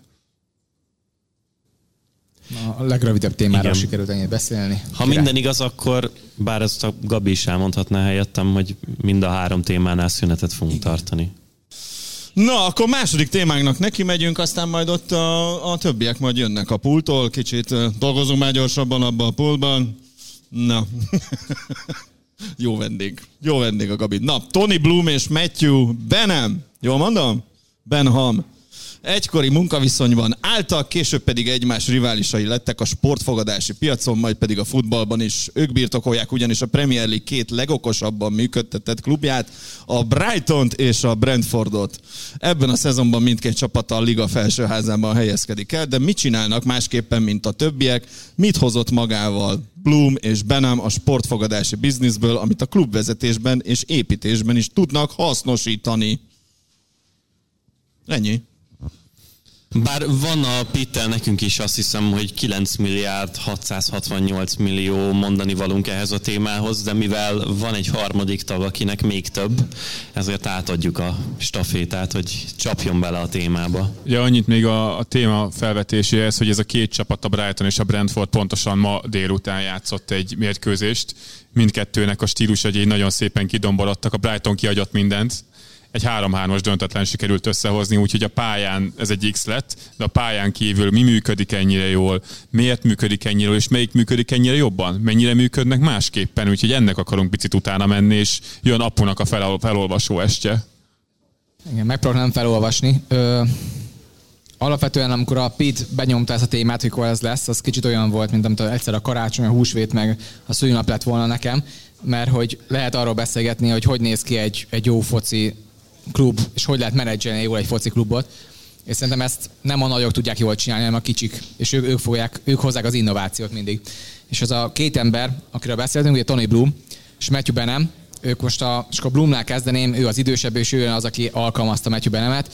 Ő egy pókerjátékos volt különben, és online pókerjátékból gazdagodott meg, Angliában is és Ausztráliában is játszott mindenféle online póker játékokat, de élő póker meccseket is csinált. Közvetítette is, eladta ezeket cégenként, és ilyen 3-4 millió dollárokat csinált ebből, ami nem olyan hatalmas sztori, mert ugye éppen körülbelül a vagyon az körülbelül 800-900 millió font jelenleg. tehát hogy nem egy, nem egy buta emberről beszélgetünk, aki azt csinálta, hogy rájött arra, hogy miután a pókernél rájött, hogy igazából hogy lehet megverni igazából az ellenfeleket, és elnevezték abból a stílusából, hogy ezt csinálta, Lizardnak, tehát gyíknak, hüllőnek, mert gyakorlatilag nem volt semmi érzelem rajta abból, hogy ő hogy akar az ellenfeleknek bármennyit rakott be középre, akár Olint is, akkor se látszott rajta semmi. És ez nagyon-nagyon jól működött neki, és rájött, hogy hát van egy olyan piac a világon, amiből elképesztő pénzt lehet keresni, és mondjuk hasonlóan szerencsejáték, mint a póker. És hát ide jött, és eljutott a De fogadáshoz. Már a futball a szerencsejáték? Hát, és ugye ezt mondta ő ki, hogy olvasott erről a tanulmányt, két ember adta ki, ami, akik megmutatták azt, hogy igazából, hogyha algoritmusokat alkalmazunk, ez volt mondjuk a 90-es években, tehát az eléggé gyerekcipőbe járt ez a dolog, algoritmusokat alkalmazunk, akkor meg lehet verni a fogadóirodákat. Konkrétan folyamatosan meg tudják őket verni pár százalékponttal és ő behozta azt az újdonságot, Bloom konkrétan, hogy fogta ezt a két ember gyorsan felvette saját magához, és megalapította a, a Csillag, Csillaggyík nevű cégét, a Star Lizardot. Ez kicsit a, a forró rakásból átvett ilyen gyönyörű magyarosítás, de alapvetően megcsinálta ezt a céget, ami arra szakosodott, hogy konkrétan emberek vehették meg azt a szolgáltatást, hogy figyelj, meg akarod verni a bukikat, és sok pénzt akarsz csinálni, gyere el hozzánk, kérjék egy kis százalékot de mindig meg fogod verni őket. Nagy pénzbe kellett játszani, tehát 2-5 millió font volt a belépő, az nem kis pénz. De ha beléptél, akkor viszont megmondta, hogy fog olyan, olyan hozamat fogok neked hozni, amit a részvénypiacon, ingatlan, semmivel nem tudsz megcsinálni. És ez elképesztően berobbant nála. Amit ő hozott be egyáltalán Angliába, ez a handicap fogadás.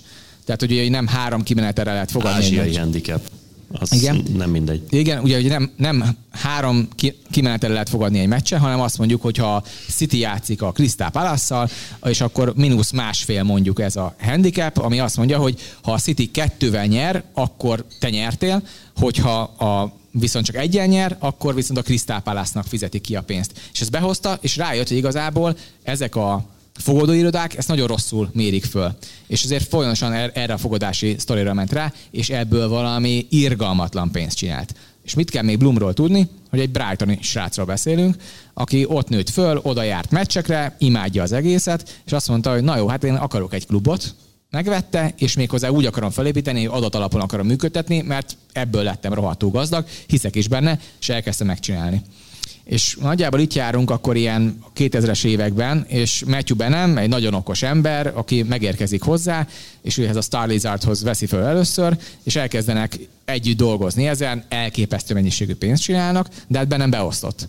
És ő rájön, hogy igazából, amit most itt csinálunk, ezt meg lehetne másolni és elvinni valahol kívülre. Na ezt csinálta meg Matthew Benham, fogta, kilépett, és megcsinált egy saját fogadási irodát, ez a smart bet lett, és ő elkezdett ezzel foglalkozni. Ugye gyakorlatilag Bloom az idősebb is, és ő hamarabb is kezdte el ezt az egész dolgot. Azt kell tudni a kettőjük vagyonáról, hogy ameddig Bloomnak körülbelül ez a 700-800 millió fontos vagyona van, addig bennemnek kb. 3-4 millió font.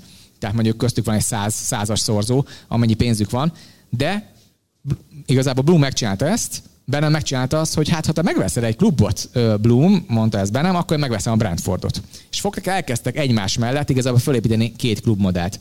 A két klubmodellnek különben nagyon sok különbsége van, de van egy nagyon nagy hasonlóságuk, az, hogy mindkettő adat alapon működik és elképesztő sikereket értek el abból, ahogy elkezdtek már hozzányúlni ehhez a két klubhoz, egészen odáig, hogy a Premier League-hez felhozták őket. Bocsánat, már utána folytathatod, csak az emberi történet kiveszett az elmesélésből, és a közöttük, kettejük között van egy konkrétan a mai napig élő, bár azért most arra egy picit már lecsillapodó emberi, hát nagyjából utálaton alapuló ellentét, aminek ez a bizonyos kilépése a kiinduló pontja, mert hogy a két ember nagyon hasonló módszert alkalmazott a fogadások során. Ugye még annyi ehhez a céghez, hogy itt a Bloom alatt lévő bukik, vagy nem tudom minek nevezzem őket, ő nekik mindegyiküknek egy picit más statisztikai modell, nagyon hasonló ugyanazokra az alapokra épülő, de a saját elképzeléseik meg a saját ötleteik alapján mindig egy picit más módszere volt, és hát ők ketten gyakorlatilag ugyanazon az alapon nagyon-nagyon hasonlóan működtek, és amikor megtörtént ez az elválás, akkor Bloom valami irgalmatlan módon mérges volt, mert azt érezte, hogy elárulták, és hogy viszik az ő szellemi képességeit, és, és, és emiatt a mai napig megvan ez az utálat, de amikor még az alsó ligákban találkoztak egymás ellen, akkor konkrétan ilyen bónuszok voltak felajánlva az egymás elleni meccseken, hogyha valakinek sikerült megnyernie. Igen, igen. És akkor igazából mi az, amit még szerintem érdemes tudni erről a, a sztoriról? Az, hogy azért amellett, hogy igen, fogadásokon kezdtek el csinálni, egyrészt mennyire fehér, mennyire fekete ugye a világ, ugye gondolom minden szürke, mert hogy mondjuk ő azért úgy gazdagodott meg, hogy a Fülöp-szigeteken kezdte el a pénzét igazából megforgatni, mert ugye mindenhol feltűnt, hogy rohadt nagy pénzben fogad, és Fülöp-szigeteken szétszórták több ezer embernek, és akkor abból szépen meggazdagodott. Na itt csak visszajutunk oda, hogy miért az olajpénz az baja a világban, vagy nem tudom, az az, az erkölcsi baja, vagy pedig másoknak, azt gondolom, mindenkinek van valami baj a füle mögött. Neki például ez volt.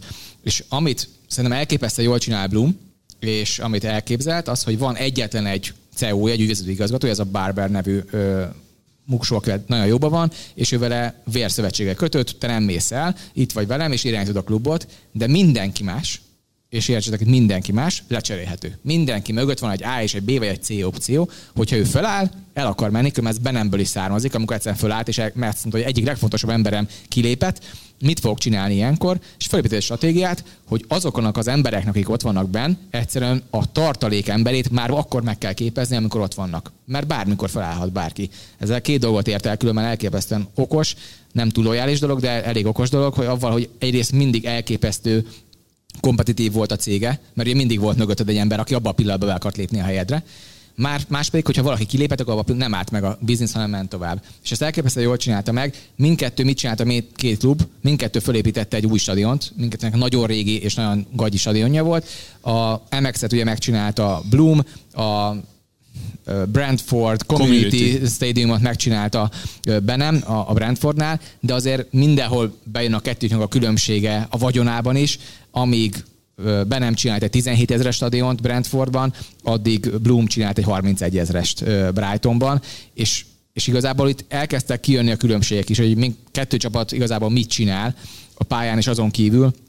És a pályán például a Brighton alapvetően leginkább Potter érkezésével, de akár már azelőtt is szeretett volna egy alapvetően labdabirtoklásra alapuló dolgot csinálni, és ebből építeni föl ezt a klubot igazából egy domináns dolgot akar csinálni. Bennem pedig teljesen azt mondta, hogy pragmatikus, mivel lehet a leghamarabb eredményt elérni, azzal, hogyha minél kevesebbet van nálunk a labda, ezért nem fogjuk elveszíteni, és nagyon direkten előrefelé játszunk. Ez ugye minél kevesebb passzal dolgozol, annál kevesebb ö, lehetőség van, hogy elveszíts, és gyorsan átudjuk a ellenfél térfelé, és ott fogunk játszani. Ez különben kijön sokszor a, egyik ez a része, a másik pedig az, hogy Benem az átigazolási politikában is mit csinál.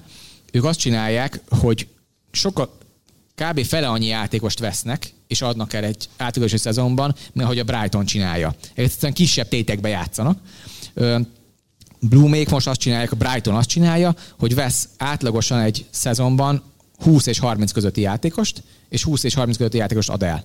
És ezt sokszor beszéltünk már lékekben, hogy igazából miért van az, hogy a Brighton megtalál magának 5 darab játékost Uruguayból, meg mindenfelé.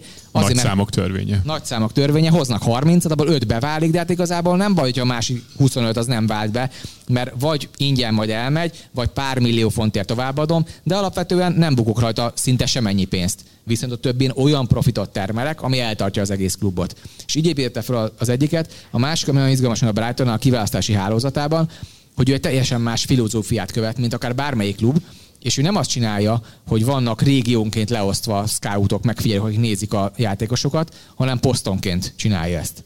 Tehát van egy megfigyelő, ő neki akár az egész világot le kell fednie, de kapusokat kell megfigyelnie. Mert azt mondja, hogy szerinte, hogyha nagyon szakértő vagy egy azonos posztban, és abból jól tudsz kiválasztani, akkor ő figyelje az egész világot. Ne pedig azt mondjuk, hogy Argentinában van egy ember, aki mindenkit figyelget, és akkor hát most mennyire jó, azt nem tudjuk pontosan. És szerintem ebbe is elképesztő jó, ugyanúgy a megfigyelőházatban benne van ez, hogyha te bármikor azt mondanád, hogy kilépni és mennél máshova, ott áll a helyeden a következő ember, és be fog lépni a helyedbe.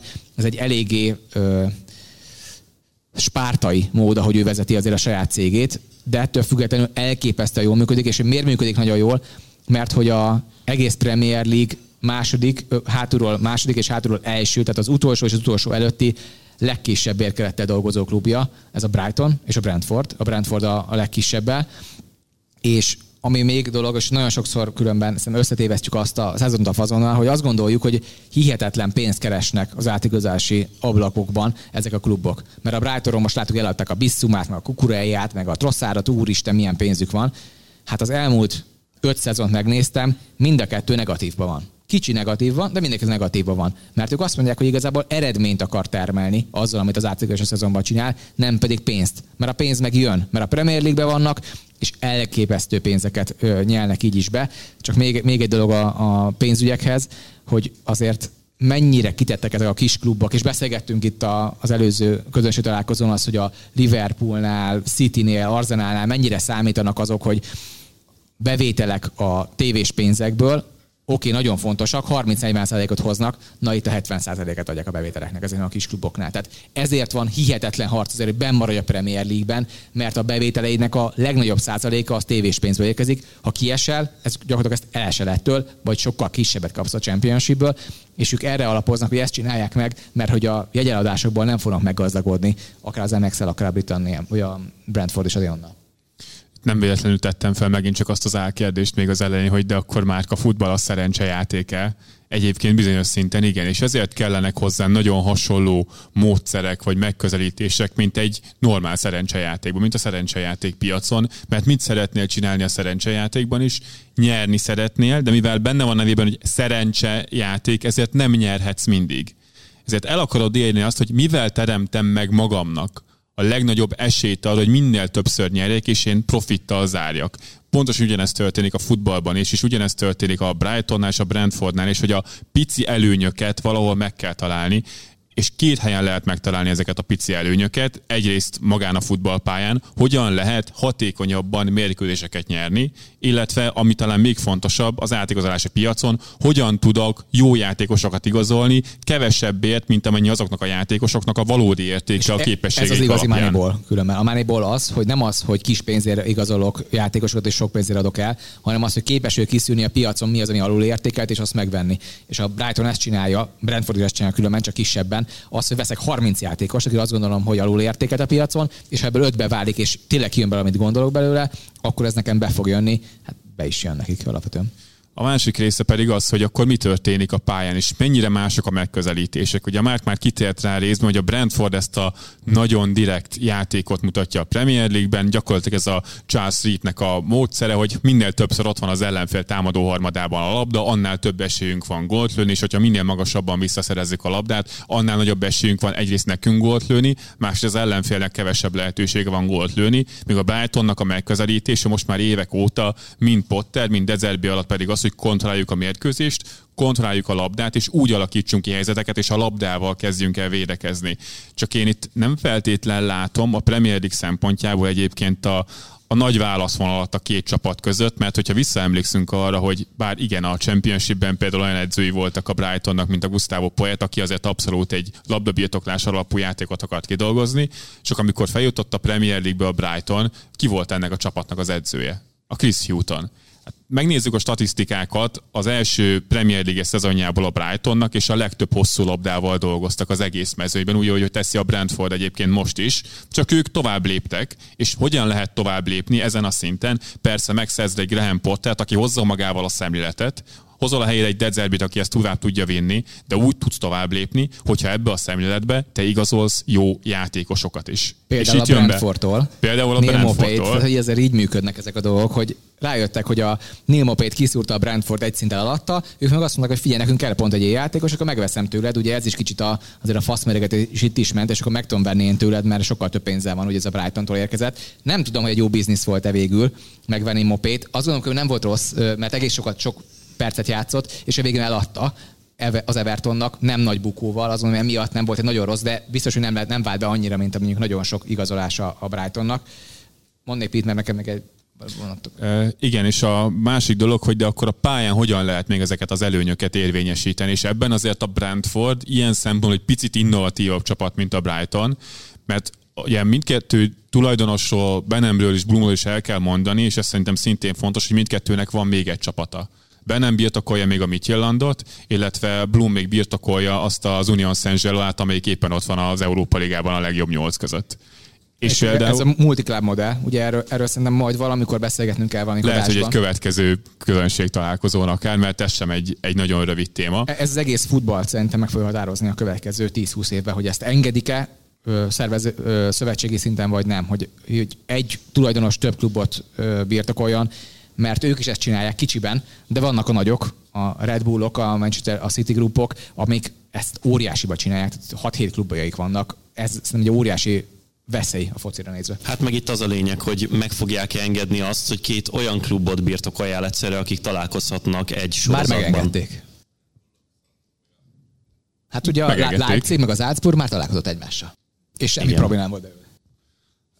Igen, és hogy miért mondtam ezt, hogy egyáltalán miért fontos, hogy ezeknek a tulajdonosoknak van még egy klubjuk is, mert például a Benham az egész módszert ki tudta kísérletezni gyakorlatilag piciben a, a Mitchellannál. Az, hogy a Brentford rámegy a pontrugásokra, szögletekre, bedobásokra, egy csupa olyan dologra, amire más klubok még előttük nem helyeztek akkor a hangsúlyt. Ő ezt megcsinálta a Mitchellannál is, egy kisebb volumenben, és ott, amikor először bajnoki címet nyertek, mi rengeteg pontrugás gólt szereztek, messze a legtöbbet az egész ligában, csak ugye folyamatos fejlődést fenn kell tartani. Egyszer megtaláltunk egy ilyen előnyt, hogy lehet csítelni azzal, hogy nekünk a szögleteink, a pontrugásaink, bedobásaink minél jobban ki vannak dolgozva, ebből lövünk folyamatosan gólokat, rá egy szezonra, amit jelent, megint bajnok lett, csak már nem 20-szal szerezte több- gólt pontrugásból, mint a mögöttük lévő második csapat, hanem csak 10-zel, mert mindenki látta onnantól kezdve, hogy hát basszus, hogyha pontrugásokból lehet gólt lőni, akkor mi is pontrugásokból akarunk gólt szerezni. ez és a- mindig megy az agyelszívás ezektől a kluboktól, és az a nagyon kis fontos. Önpromó is benne, ugye a, a, a könyvben.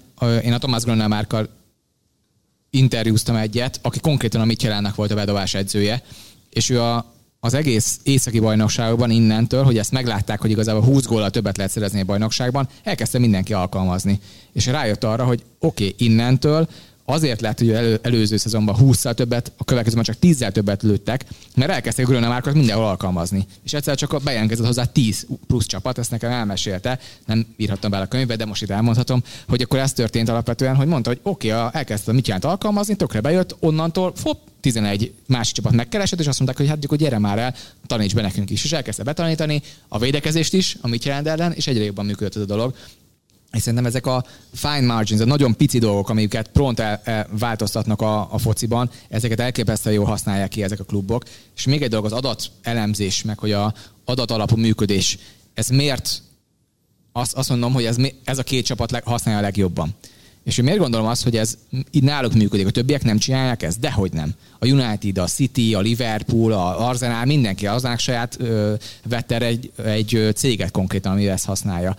Csak hogy a probléma nekem az, hogy minden klub akkor fog ezt igazán használni, ha a leges legfőső szintről nyomják ezt rá. Itt pedig két olyan ember ül a, a vezetői pozícióban, aki ebből lett pénze, ebből gazdagodott meg, százszerzékosan hisz benne, hogy ebbe kell, ala, mindent erre kell alapoznunk. A többieknél meg kell győzni minden tulajdonost, és ha azért megnézitek, hogy milyen tulajdonosok ülnek a Premier League-ben, azért nem olyanok tűnnek, akik egész nap a számokat bújják, hanem maximum számolják a pénzüket. De alapvetően egy- egyre az, ebből az a sztoria a dologban, hogy szerintem ezért megy, mert itt bevállalják ezeket a kockázatokat, mert el lehet, elmondhatja azt, hogy fia, vennék 30 játékost. Hát szerintem a legtöbb tulajdonos azt mondja, hogy menj a picsába, vegyél 30 játékost. Oké, de is fog adni 30 játékost, neked igazából a cashflow nem lesz akkor a problémád. Oké, rendben, most már értem, és ez lesz az előnyünk, hogy az öt játékos viszont elképesztően be fog robbanni. És ez az, amit ővelük el lehet hitetni, szerintem egy más tulajdonossal, akár mondjuk egy Ashley-vel, még a Newcastle-nél, soha az élben nem fogod ö, elhitetni, mert nem hisz ebben, abban, amit te mondasz neki, ők pedig ebből jöttek, ezért gondolom, hogy ez a két köven legokosabban működtetett klub, és ezért képesek a legkisebb bérkerettel ott lenni. Most mindkettő a felsőházban van bent, és azért küzdenek, hogy ki fog bejutni majd az európai helyekre, és nekem az a nagy kérdés, hogy ezek fellángolások-e? Sokat láttunk már fellángolást a Premier League-ben. Swansea-t láttunk fellángolni, Leicester-t láttunk fellángolni, a Southampton-t láttunk fellángolni, és akár ott is maradtak még egy-két évig. A Leicester ott maradt három évig a top négy környékén. De meg lehet ezt tartani, és szerintem ez egy dolgon fog múlni, hogy képes-e ezen a ezt a hozzáállást, hogy alapon működnek, továbbra is futtatni, és nem kezdik el nagyon durván másolni mindenki más, mert elveszik a versenyelőnk. A másik pedig az, hogy képesek ezt feljebb tornázni ezt a fizetési sapkát, és elérni a nyolcadik helyre, a tizedik helyre, mert ha még mindig okos vagy, a nyolcadik, tizedik helyről meg tudod verni a negyediket is. A huszadik helyről nem fogod tudni megverni a negyediket, mert olyan szintű különbség van közte, és akkor még csak egy adat hozzá, a Brighton 160 milliós bevétele van egy évben, ugye a Liverpoolnál körülbelül 700 millió bevétele van. Tehát van egy négyszeres, ötszörös szorzó a kettő között, ezt nem tudod eltüntetni, bármennyire okos vagy. Ezért kell a Brightonnak följön menni, és a kétszeres el tudod tüntetni. Ez a legfontosabb szerintem, hogy miért sikeres a Brentford és a Brighton, hogyha egyetlen dolgot kell mondani, akkor ez tény és evidence alapon működtetik az egész klubot, és egyszerűen nem tudjuk mi sem, és ti sem tudjátok elképzelni, hogy ezt mennyire nehéz áttolni a futballban a klubvezetőknek az agyán. Mert egyszerűen a futballban nagyon sok buta ember dolgozik, nagyon sok buta tulajdonos van, akiket nem tudsz meggyőzni, mert mi az, ami ilyenkor felhoznak érvként, de hát mindig így csináltuk. A fejlődésnek ez az első számú akadálya, hogy ezt nem mondjuk, hogy mindig így csináltuk. Van egy Chris Anderson nevű csávó, ő valamelyik nagy amerikai egyetemnek volt a professzora, és elkezdte érdekelni a, a futballban az adatelemzés. Írt is erről egy könyvet, sőt megjelent magyarul is, ez a The Numbers Game itthon számháború címmel jelent meg, és ő kitalálta azt, hogy ő szeretne magának venni egy klubot, és ehhez keres befektetőket. De miért? Azért, hogy ezt a módszert átvigye a gyakorlatba, hogy szigorúan, adatalapon, el lehet-e érni sikereket a futballban. És egyszerűen folyamatosan éveken keresztül zsákutcába futott, átköltözött Angliába, keresett folyamatosan mindenkivel tárgyalt, hogy de hozom ezt a módszert, és jó lesz, és nem talált senkit és semmit. Végül egyébként a Csártonnál lett ő sportigazgató, nem lett klubtulajdonos, de vezető pozícióba került, és akkor azt mondta, hogy jó, itt végigviszem.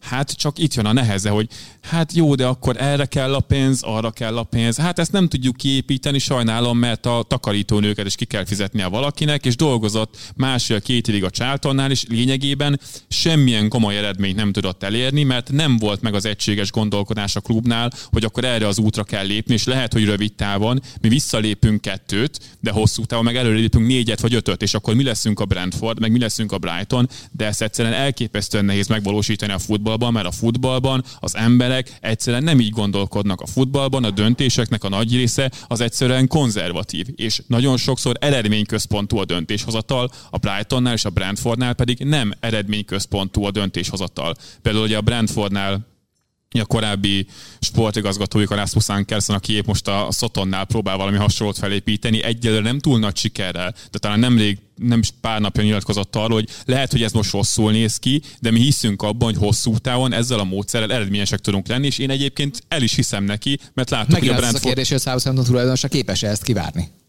Hogy beváljon. Igen hogy a nem működik, és akkor pánik van, hát akkor inkább igazolj még négy-öt veteránt, aki bizonyított Meg már. hozzuk vissza Roy hodgson és akkor majd bent tart És minket, akkor majd bent tart minket. Na a Brightonnál és a Brentfordnál ilyen nincsen. A Brentfordnál például a döntéshozattal az egyetlen szempont alapján történik, vannak ilyen kulcs teljesítmény indikátorok, amiket mindig figyelembe vesznek, akár mérkőzések, akár szezonértékeléseknél.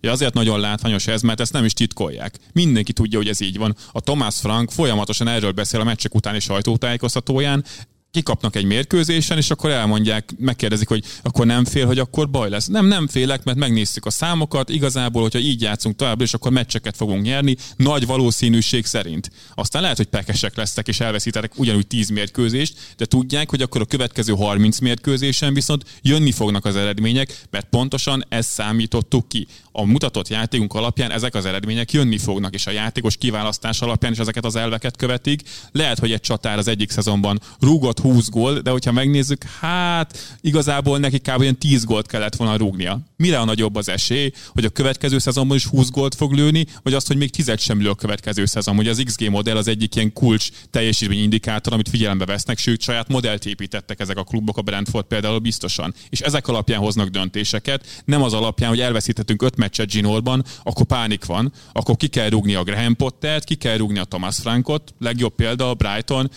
rendkívül korán szerződés, szerződést hosszabbítottak a Graham Potterrel, már mikor kinevezték, mert látták, hogy a játék megvan, a stílust úgy tudta leváltani valami másra, hogy fejlődő képes lehet ezzel a klub. Nem jöttek egyből az eredmények feltétlenül, ugye ezen ment évekig a röhögés, hogy haha, a Brighton hogyan rúgja az xg aztán az előző szezonban már top 10-es klubként végeztek mert figyelembe vették azt, hogy nem az eredmények számítanak, hanem a teljesítmény, és hosszú távon a nagy számok törvénye szerint a teljesítmény majd valószínűleg átcsap eredményességbe is. És ez mind a szerencsejátékból jön. Ott is így működik. Lehet, hogy el fogsz bukni háromszor zsinórban egymás után, de lehet, hogy utána a következő hat alkalommal viszont nyerni fogsz, vagy hatból négyszer fogsz nyerni. És ez alapján gondolkodnak ezek a klubok, és ezért tudnak fenntarthatóan sikeresek lenni mind a pályán, mind pedig a pályán kívül.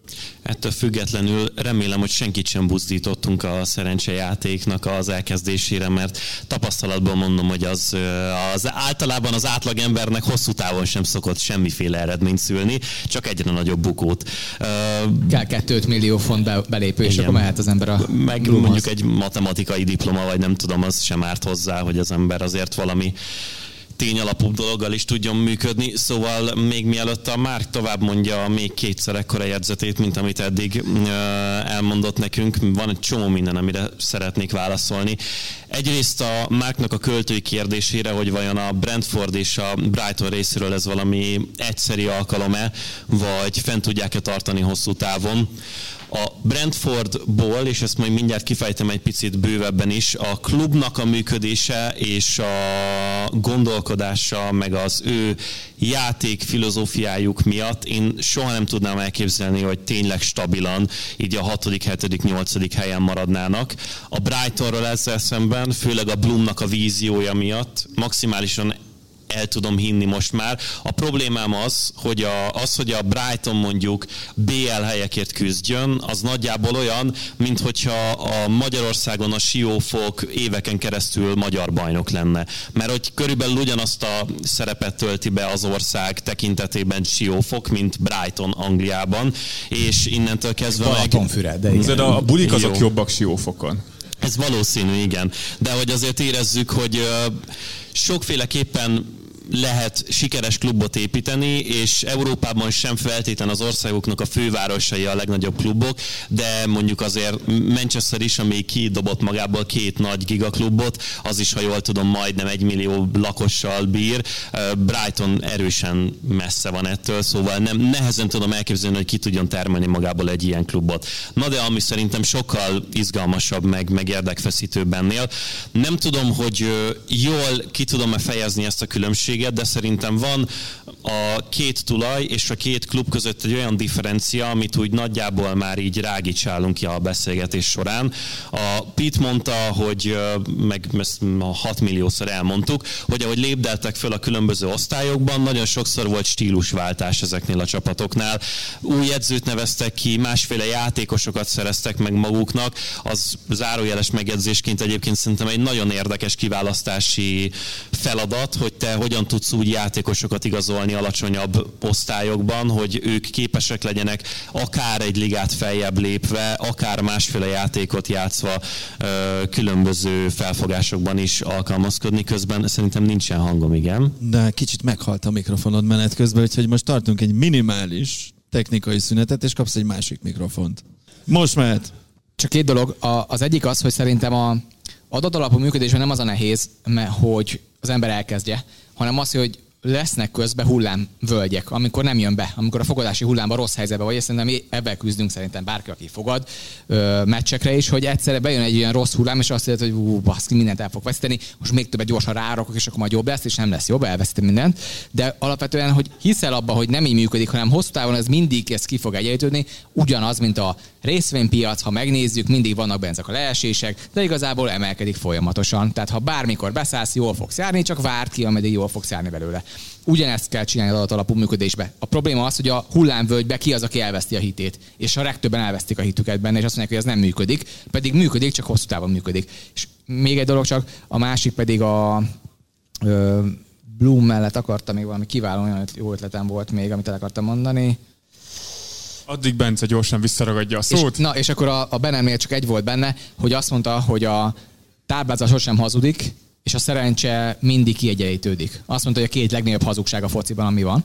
És ő ezt mondta 90 valahányban, amikor elkezdett dolgozni a, a Blummal, ez a Benem nevű ember, aki, elke, aki a Brandfalak a tulajdonosa, és azt mondta, hogy már pedig ők, nekik van egy saját mutatójuk erre, az ugye az XG volt, csak akkor még nem ismertük az XG-t egy, egy, egyértelműen, hogy már pedig higgyétek el, hogy a, helyzeteknek a minősége, a kapott és az engedett, az engedett és a lőtt helyzeteknek a minősége határozza meg, hogy hogy fogsz sokkal jobban hogy fogsz teljesíteni a szezonokon keresztül, nem pedig az, hogy mennyi gólt vagy mennyi pontot szerzel.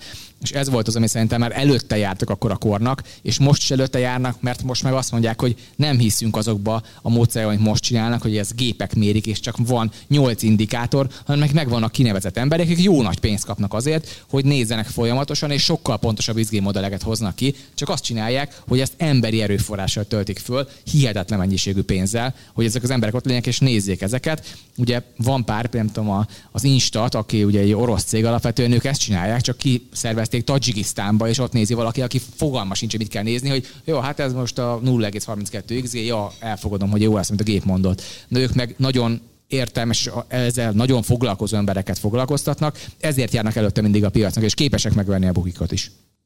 Na, szóval visszatérve az eredeti gondolatomra, ott tartottam, hogy ugye zárójeles megjegyzés, ez egy tök izgalmas feladat, hogy hogyan tudsz te különböző ligákban, bajnokságokban, szinteken és különböző játékfelfogásokhoz játékosokat igazolni.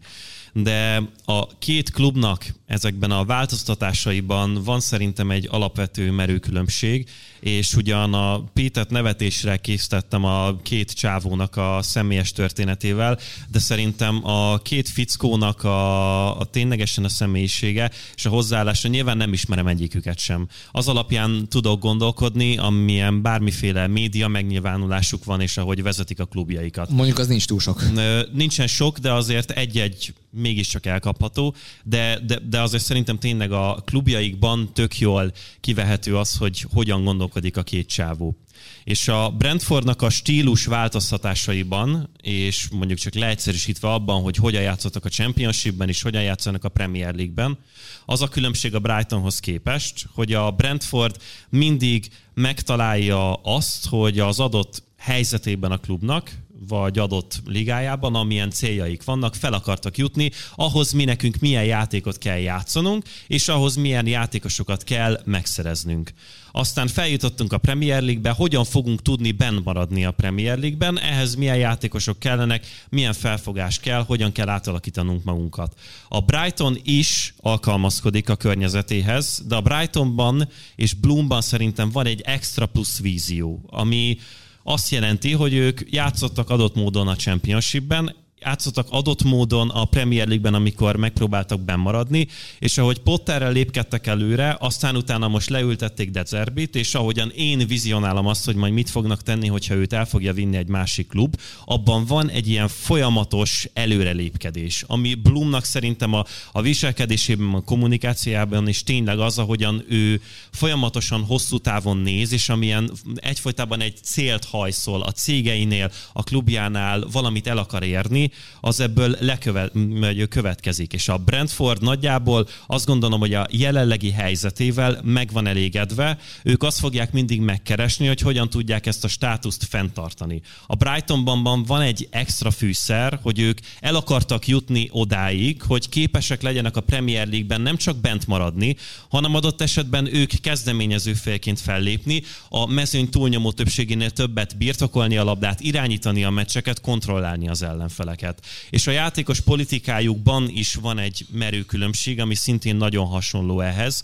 A, mit csinál a Brentford? Nagyon leegyszerűsítve nyilván. A Brentford talált egy olyan piacot Skandináviában, ahol alulértékelt játékosokat tudnak megszerezni, mert egy olyan hely, ahol a képzés jóval magasabb színvonalon van, mint Európa vagy a világ nagy részében, de egyszerűen az ország futballban betöltött szerepe miatt az ottani játékosokat nem értékelik olyan nagyra. Illetve mit csinálnak? Az angliai elitakadémiáknak a kibukóit megszerzik, és ő nekik bizalmat adva, az edzők által egy plusz képzés biztosítva, megadva lehetőséget arra, hogy ők kibontakozzanak, fognak olyan játékosokat szerezni maguknak, akik mondjuk a Manchester City vagy a Chelsea Akadémiáján a 96 millió 14 éves zseni között már kikoptak, és ők voltak a 95 de nekik biztosítják majd azt éveken keresztül, hogy a Premier League-ben egy kezdőcsapatbeli játékos legyen. Mit csinál a Brighton?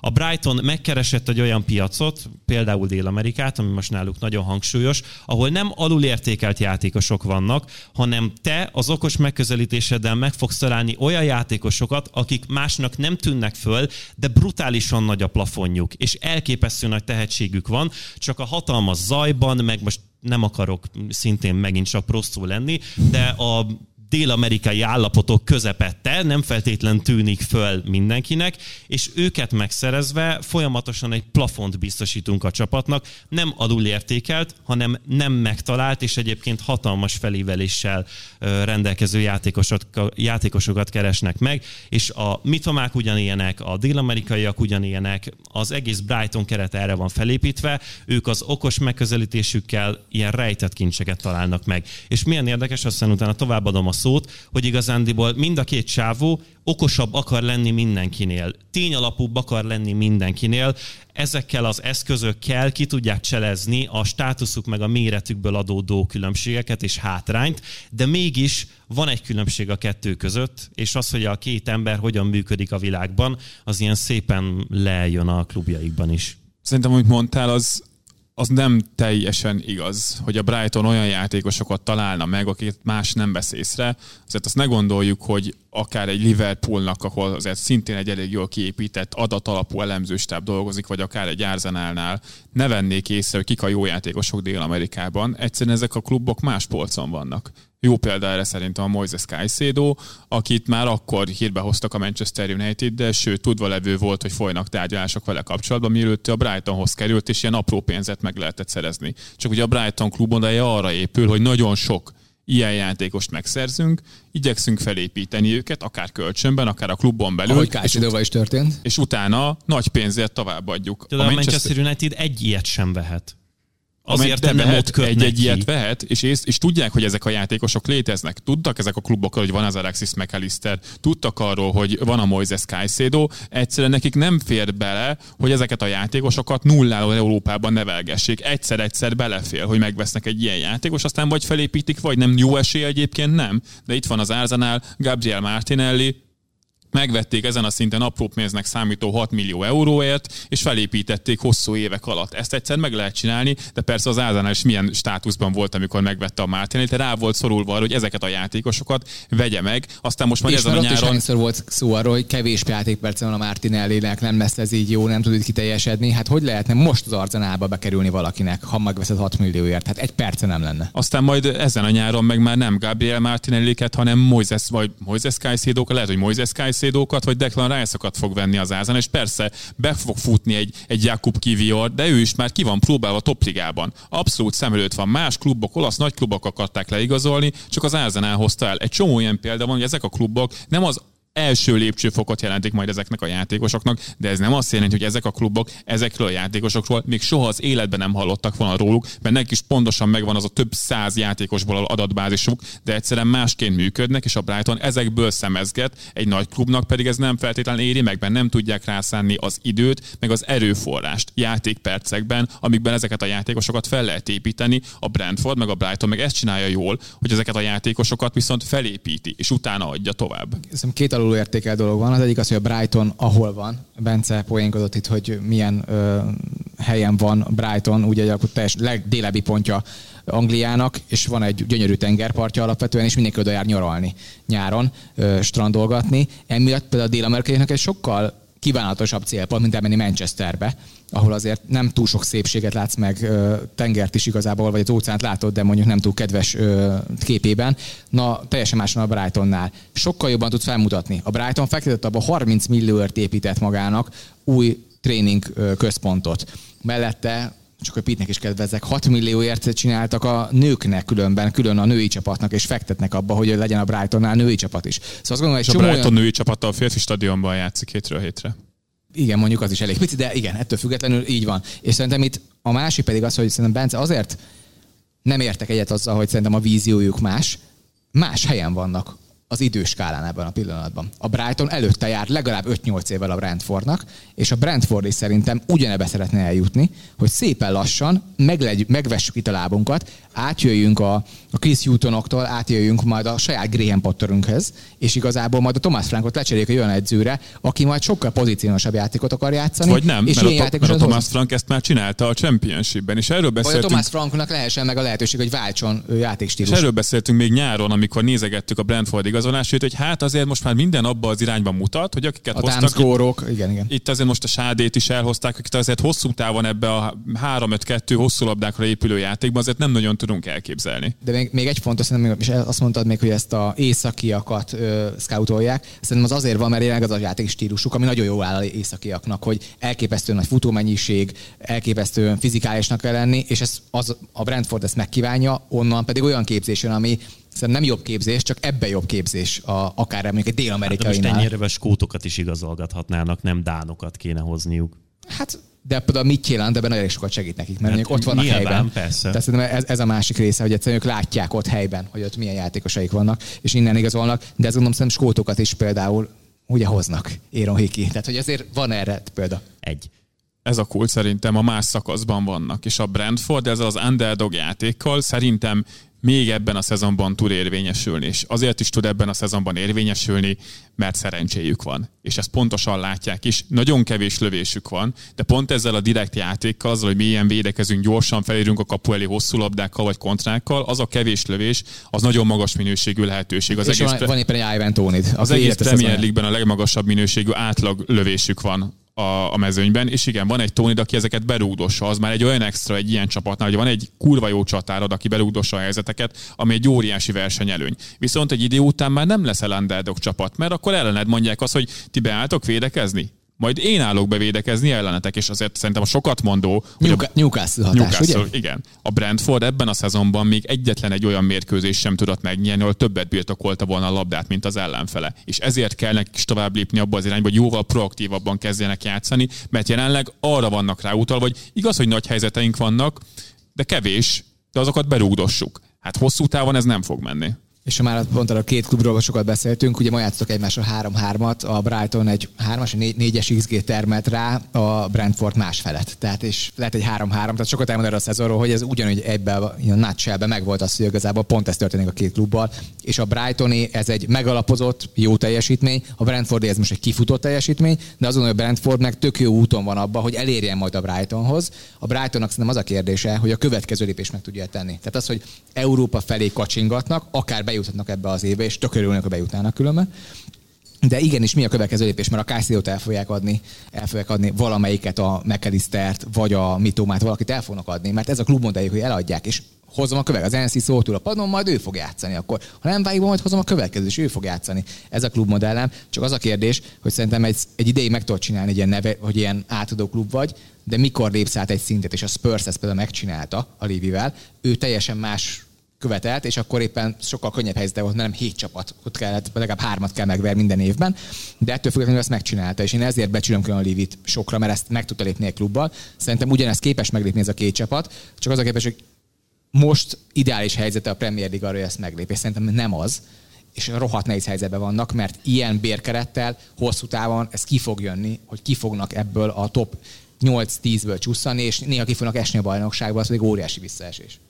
A nyáron, amikor a szezon felvezetőben itt már az emlegetett Brentforddal kapcsolatos beszélgetés volt, akkor a, a Pittel álltunk egy állásponton, és én is azt vizionáltam, hogy a Brentford előrébb fog lépni.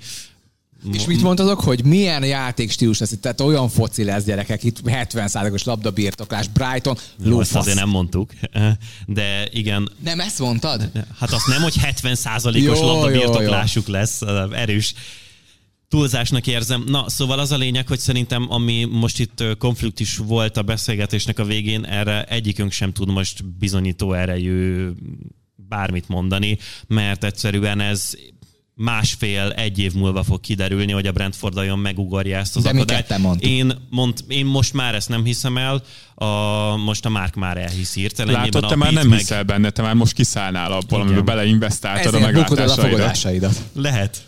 Mert az egyik héten azt mondod, hogy kiesik a Burnley, a másik héten pedig az, hogy marad a Burnley. Ezt nem lehet hosszú távon fenntartani, Bence. Igen. Na, akkor szerintem zárjuk le ezt a témát. Még egyet, egyetlen egy dolog ez a témához, mert nehogy végül ez is túl hosszúra nyúljon, bár lehet, hogy ez már megtörtént, hogy amit a Mark már felsorolt, vagy említett itt a Tony Blummal kapcsolatban, az a felfogás, hogy mindenki pótolható. Mert egy dolog van, ami számít, az pedig a szemlélet, és hogy abba illeszgetek bele embereket, nem pedig mindig az emberekhez igazítom a szemléletet. Legyen szó edzőről, Graham Potterről, sportigazgatótól, Dan Ashford, kilépett mindenki, elmentek más klubokhoz, és mindig jött valaki a helyükre, mert pontosan tudja a klub, hogy mit szeretne csinálni, hogyan akar dolgozni, mind játékos kiválasztásban, mind a pályán mutatott játékban. És ez az, amit egyébként nagyon sokszor a többi klub nem mér fel jól, hogy attól, hogy egy jól működő rendszerből én kiszedek egy embert, aki ott jól dolgozott, nem biztos, hogy az én rendszeremben is legyen az akár játékos, legyen az akár klubvezető, az jól fog működni. Erre szerintem a leg ékesebb példa az a Leicester City-nek a bajnoki címe után, hogy ott volt a Steve Walsh, aki hát felfedezte a Mares, felfedezte a Kantét, és hogy úristen, mekkora zseni ez a csávó, hát csak volt egy elég szépen felépített hálózat a Leicester mögött, akikkel ezeket a játékosokat megtalálták. Jött az Everton, akik nem a gondolatiságba fektettek bele, hanem abban, hogy hú, ez a csávó, ez megtalálta a Kantét, meg a Mares, hozzuk el, csináljunk belőle sportigazgatót, miközben neki nem ez volt a szerepkör a Leicesternél, ő egy vezető játékos megfigyelő volt, és villámgyorsan megbukott ezzel az Everton, meg a Steve Walsh talán fél évet töltött el összesen a klubnál, mert nem értették meg, hogy ez nem így működik, hogy a rendszerből egy embert kiveszek, és attól még az nem fog működni, mert nem a rendszert veszem át, csak egy embert belőle. És ez a rohadt nagy kérdés, különben szerintem a Unitednél, az Arsenalnál, hogy ez megtörtént már az a változás? Tehát a klub szemlélete már megvan, és igazából az ártétát, meg a tenhágat kicserék, akkor ugyanez fog maradni? Szerintem kurvára nem ez a helyzet még ott, és legyen, ne legyen igazam, de azt gondolom, hogy ha mondjuk egy ártétát most így kiszednénk ebből a rendszerből, akár ha mondjuk a City-ből kiszednénk Guardiolát, ott, ott el tudom, mert ott azt gondolom, hogy a, például a Beregisztán például olyan játékos, olyan sportigazgató és ügyvezető igazgató, aki azt mondja, hogy én már pedig tovább viszem a Barca iskolát. Feltéve, ha szeretne maradni a Guardiola ha, után. ha ő is, igen, de ő is elmehet, és akkor megint egy kérdés, hogy ki fog itt maradni. Szerintem ezért fontosak az ilyen tulajdonosok, például mint a Blue meg a Benem, akik ők nem fognak elmenni mert ők a klub, tehát hogyha elmennek, akkor itt a klubbeladásról van szó, de ha ők nem mennek el, akkor viszont mindig cserélhető az alatuk lévő szint, és ez szerintem a záloga annak, hogy ez a két csapat jól fog működni hosszú távon. És akkor ez már részben egy átvezetés a következő nagyon izgalmas témánkra, itt az Ártéta meg a Guardiola kapcsán, hogy igazából a klubok sikereiben mennyit számítanak összességében a, az edzők, mert kevesebbet, mint gondolnak. Még egy, ha csak a podcastnek a hát a szellemi színvonalának megfelelőképpen zárjuk le itt a... Jaj, jaj, azt inkább ne. E, az, inkább az Angolo Kantéval kapcsolatban az jutott eszembe meg a Leszternek utána a bajnoki címet követő évet, hogy a, amikor az Angolo Kantét a Nampalis Mendire váltod le, az nagyjából olyan, mint hogyha egy ilyen szalagavatós afterpartint te nagyon berúgsz, és rámész először a bál királynőre, lepattansz róla, és utána a végére valaki olyan mellett kötsz ki reggelre, aki elfordulsz, és inkább menekülsz hazafelé. Te együtt volt a szalagavatónk, hogy ez honnan? Közös élmények. ja, te voltál az. Jaj, basszus. Ezt a BM-én úgy mondják, hogy ráfekszel a gránátra.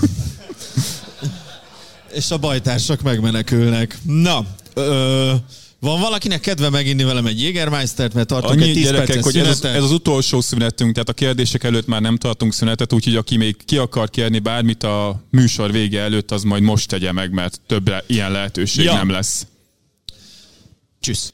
Na, drága szakértő urakba, köszönhetően a felvidéki connectionnek raktunk egy kis Jägermeistert. Hát ha jobb lesz a hangulat a felvételen mászkálok itt fölöttetek, mint Bognár Laci. Hol a pénzem? Hol a, Péter? Hol a pénzem, Péter? Na.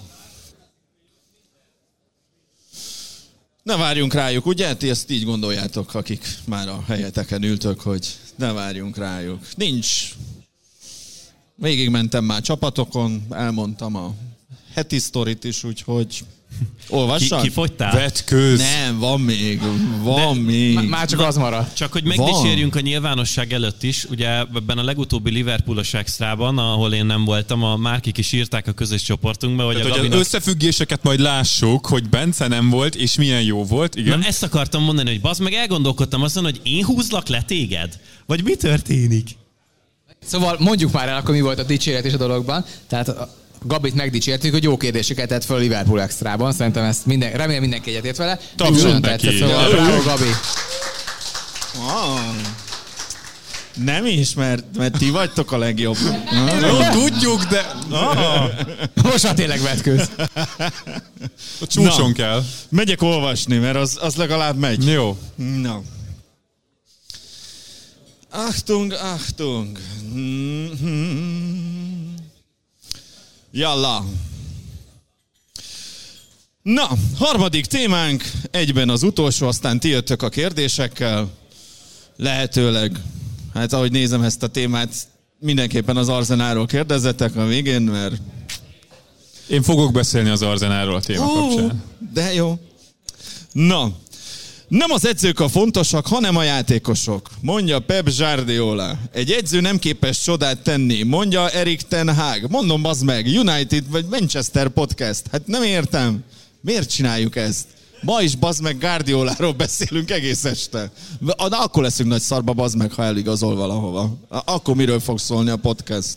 Arról, ahol Guardiola van. Na, mond, mondja Erik Ten Hag. Ennek ellenére, ha egy csapatnak rosszul megy, akkor többnyire az edzőállása kerül veszélybe, és a Premier League-ben mi is rendszeresen kiemelten foglalkozunk az edzők személyével. Az ott hangos lesz. Na mindegy. Döntéseikkel és azok hatásaira, pályán látottakra, de mekkora valójában az, a szerepük az elért eredményekben. És mennyire lenne, hogy ha sikeres Guardiola mezőkövesden. Szerintem ke- kezdjük az utolsó kérdéssel, ez engem érdekel. Arra már csak akkor tudunk válaszolni, hogyha végigmentünk itt a, a témának a nagy részén. Jó van. Na, előtte, bocsánat, hadd fegyelmezzek. Srácok, mindenkit nagyon imádunk, aki itt van, kurva jó fejek vagytok, de aki hátul van és nagyon hangos, az fogja már be, légy szíves, mert nem hallja elől, aki itt van. Szóval üljetek lassan vissza, és utána nagyon szívesen beszélgetünk bárkivel, bármilyen hangosan, bárhogy ordibálva, hogyha letudtuk az egészet. Csak ne legyen már az, hogy van egy ilyen alapzaja. Az új apu. Igen. Tessék. A, a fiú felnőtt. Pont, pont ezt akartam mondani, ilyen, amikor gyerekek kirepülnek. Olyan Jól hamar, neveltük. olyan hamar felnőnek. Hát. Mit csináltuk? Na, Szóval, Bence, lehet, hogy kicsit hangosabban kéne rászólnod mindenkire. szóval edzők, mennyire fontosak, mennyire múlik rajtuk egy csapatnak a, az eredményessége. És egyáltalán szerintem első körben beszéljünk már arról, hogy miért van az, hogy ennyit beszélünk a, az edzőkről. Miközben a pályán azért nem ők szaladgálnak, de ugye itt a... Hát, néha azért szaladgálnak. Néha. De itt ugye a Manchester City Liverpool meccs kapcsán is azért nagy hangsúlyt fektettünk arra, hogy Jürgen Klopp miért nem változtatott, hogyan döntött, és egy-egy mérkőzésen egy edzői döntésnek azért lehet óriási súlya, de valójában mennyire függ az edző személyétől az, hogy egy csapat mondjuk harmadik helyen végez a bajnokságban, vagy a hatodik helyen végez a bajnokságban, vagy az első helyen végez a bajnokságban. Mennyivel lenne rosszabb csapat a Manchester City, ha mondjuk Pep Guardiola helyett ugyanezzel a kerettel mondjuk Benson Company dolgozna már most, vagy Mikel Arteta dolgozna már most. Szerintem ezek az érdekes kérdések, mert alapvetően az edzők szerepét mi tényleg egy picit túl gondoljuk, miközben tanulmányok mutatják ki azt, hogy nagyon pici az az előny, amit egy jó edző jelent számodra. Úgy nagyjából egy 15 Ugye ezt ot a- becsülnek arra, hogy egy Simon edző... Coopernek, meg a, a, a Stefan Simanskinek volt ugye a Sacranomax című könyve, ami foci, fociológia. Fociológia néven jelent meg magyarul, itthon. magyarul így névnek, érdemes elolvasni, nagyon jó könyv, és ők mondják ki ezt a 15 százalékot. 15 százalékot tud fölfelé húzni egy edző, lefelé viszont bármeddig tud tolni. Ez, ez egy nagyon fontos kijelentés, hogy alapvetően tényleg emelni nem tudnak nagyon sokat, de tudnak azért emelni, viszont lefelé bármeddig tudnak tolni, ezt azért láttuk bár, elég sok edzőtől. És szerintem ez egy tök fontos ilyen felvetés, hogy és én egy, egy NFL-es példát hoznék, nem tudom ki mennyire ö, ismerős abban a sportákban, de ott alapvetően ugye az a sokkal egyszerűbb az edzőknek a dolga, mert minden egyes játék előtt megáll a, az óra, és közben el lehet beszélgetni a irányítókkal, hogy akkor mit szeretne, hogy játszon a, a csapat. Mint hogy mindig időt kérne az edző a fociban. És ott is az van konkrétan, hogy van egy Urban Meyer nevű úriember, aki az egyetemi fociba érkezett, a legjobb játékosai voltak, többszörös bajnok lett. Majd elment az NFL-be, a nagy ligába, és bement a Jacksonville Jaguarsnek a vezetőedzőjének, ami az egyik legrosszabb keretei rendelkezett. Abban a pillanatban úgy esett ki, mint a tejfog az úriember a dologból. Egész egyszerűen elfogyott a tehetség körülötte, meg alóla. És ez a nagyon fontos alapvetően, amit kimond Guardiola, kimond Klopp, Ártéta, mindenki erről beszél, legnagyobb edzők erről beszélnek, hogy oké, okay, itt vagyok, de pontosan csak annyit tudok kihozni ebből a csapatból, ami benne van. Abba tudom tényleg maximalizálni a, a tehetségüket, és szerintem ezért nagyon jó, és az a világ egyik legjobb edző a Guardiola, akár Klopp, akár Ártéta, mert képesek maximalizálni azt az elképesztő nagy tudást, ami, ami a játékosaikban vannak. És ha végigmegyünk a Guardiolának a karrierjén, ugye mi történt vele? Oda került a Barcelonához, ami a világ konkrétan legjobb keretével rendelkezett. És játszott vele egy parádésan jó focit, és nyert bajnokságot, nyere, be, nyert vele BL-t. De mi történt? De, de, de, de, de, álljunk már meg itt egy pillanatra. Amikor a Guardiola megérkezett, akkor az Iniesta, a Xavi, a Busquets és a Piqué gyakorlatilag egy, a 20 éveiknek a legelején járó, senkinek semmit sem soha bebizonyító játékosok voltak. Jó, a Xavi egy picit idősebb volt, de a Piqué akkor jött vissza élete legnagyobb bukásából Manchesterből, és úgy tűnt, hogy életében nem lesz belőle védő.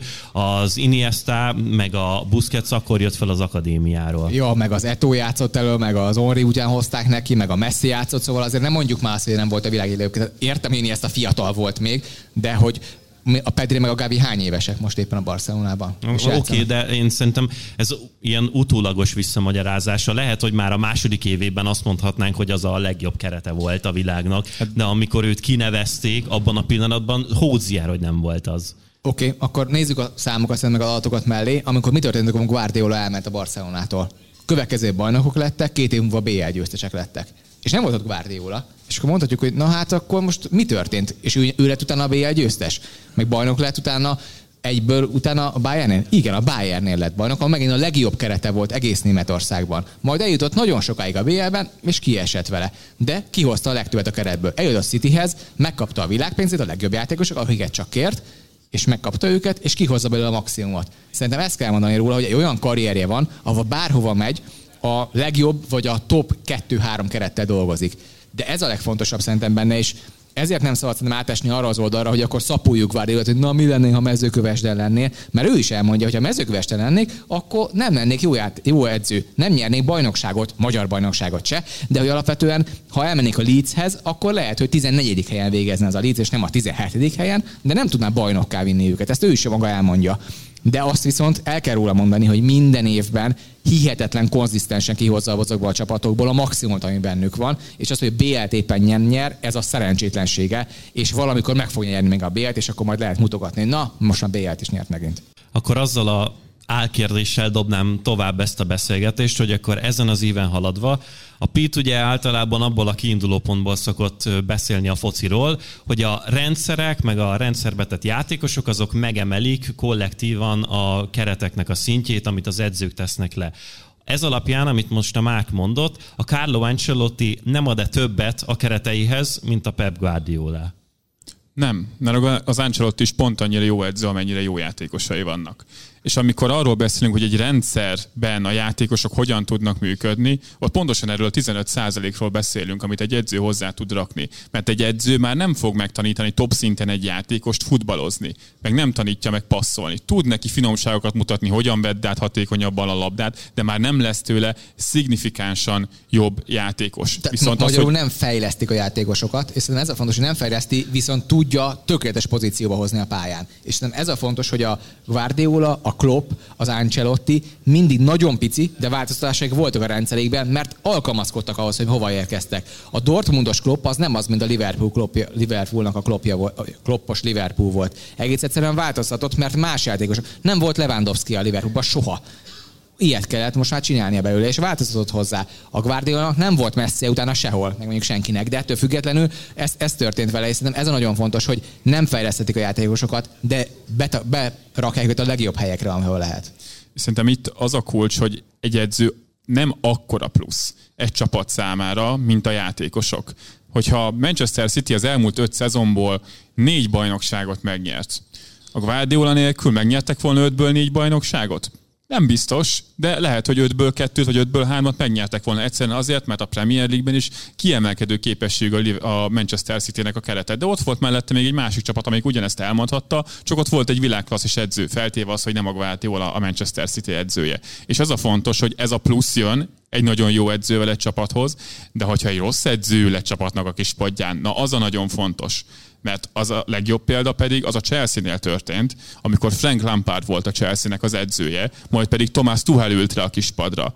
Tehát nem az történt, hogy a Thomas Tuchelnél ezek a játékosok megtanultak focizni, hanem a Thomas Tuchel jött, és felismerte azt, hogy melyik játékosnak hol van a legjobb helye a pályán, mire lehet őt igazán használni, és nem mondjuk a Kai Havertzet, azt mélységi középpályásként használta, mint a Frank Lampard. A Frank Lampard ezért egy rossz edző. Szerintem kimondható a Frank Lampard, de most már egy rossz edző. Ezt most már az Evertonnál is látjuk. Érdekes módon a sondással elkezdtek jönni az eredmények, meg jön a játék is a Chelsea-nél is azt történt, hogy megérkezett a Tuhel, és olyan rendszerbe rakta a játékosokat, amivel a saját képességeikből a maximumot ki tudták hozni. De azért azt később láttuk, hogy ezeknek a képességeknek van határa, mert a bajnokságban ért, érthető módon már nem tudtak tarolni ezek után. Mindig van egy plafon egy edző számára, amit a keretnek az erőssége határoz meg. Ugye Ancelottit hoztat föl, aki most a Real Madriddal megnyerte a bajnokságot, és megnyerte a bajnokok ligáját. Azt megelőzően Carlo Ancelotti az Evertonnal nyolcadik lett a, a Premier League-ben. Az Ancelotti volt rossz edző, vagy az Evertonnak volt nagyon gyenge keret, vagy pont annyira elég kerete, hogy mondjuk a középmezőnynek a tetején végezzen a Premier League-ben. Azért inkább a, az utóbbi. Mert egy Evertonból kihozta Ancelotti azt, ami nagyjából benne van. Mert hogyha megsérül egy James Rodriguezem, akkor már nincsenek olyan jó játékosaim. Azért nem véletlen, hogy ott Alanokat igazoltak, James Rodriguezeket igazoltak. Ők megsérültek? Hát az Everton már nem tudta úgy hozni a mérkőzéseket. Minden csapatnak a plafonját az fogja meghatározni, hogy milyen játékosaid vannak. És amikor arról beszélünk, hogy Ten milyen jó munkát végez a Manchester Unitednél, mindig az a végső konklúzió, hogy ez oké, okay, ez nagyon jó, de hiába ülött a kispadon, hogyha ez a keret ugyanígy marad, ugyanebben az állapotában, mint most, a következő szezonban már nem fognak tudni előrelépni. Miért? Mert a játékosok, a játékos keret, az nem fejlődik, nem jönnek bele jobb játékosok. Maga a United is elég jó példa szerintem Szulsárral, hogy mi történt. Ugye ott volt, volt egy tudom, top 4 szintű kerete azt gondolom volt Szulsárnak, ki az, hogy top 4-et beül. A következő évben felugrottak második helyre, azért mindenki folyamatosan lábbal lőtte magát, de ez egy óriási felülteljesítésben voltak. Majd a következő nyáron nem igazoltak neki konkrétan senkit, érte, Pogbák éppen megsérültek, a Bruno Fernandes nem a legjobb formájában volt, és furcsán bejött hatodiknak, nem tudom, hanyadiknak jött be akkor a United-dal Szúsjár. Ide jött Ten és azt gondoljuk, hogy na most ő elhozta a megváltást. Csak kiket kapott? Minden egyes igazolás, akit hoztak ide, az százszerzékosan bevált a Unitednél gyakorlatilag, azt ki lehet mondani. Ilyet nem kapott meg egyik edzőse előtte hogy ez most a Tenhágnak a dicsérete, hát dicsérete, mert képes olyan rendszerbe rakni, hogy működnek, és amihez el, most hozzák a jó reményeket. Nem volt senkinek casemiro nem voltak hátul Lizano Martinezek, ez, Lizano Martinezek, szóval nem, nem voltak hát ilyen szintű játékosok. Szerintem ez a kérdés ebben, hogy ez, hogy a Tenhág ezt elhozta, az igazából a United-tól érkezik, vagy Tehától érkezik. És most látjuk, hogy Tehától érkezik, mert igazából gyakorlatilag kiválasztja, hogy azzal játszottam már, azt láttam, azt is láttam, azokat vegyétek meg. Ezért kérdés, hogy a Unitednek a klubmodellje az jobb lett vagy nem, vagy csak most a Ten hozott ide igazán egy know-how-t, és most ebből élnek.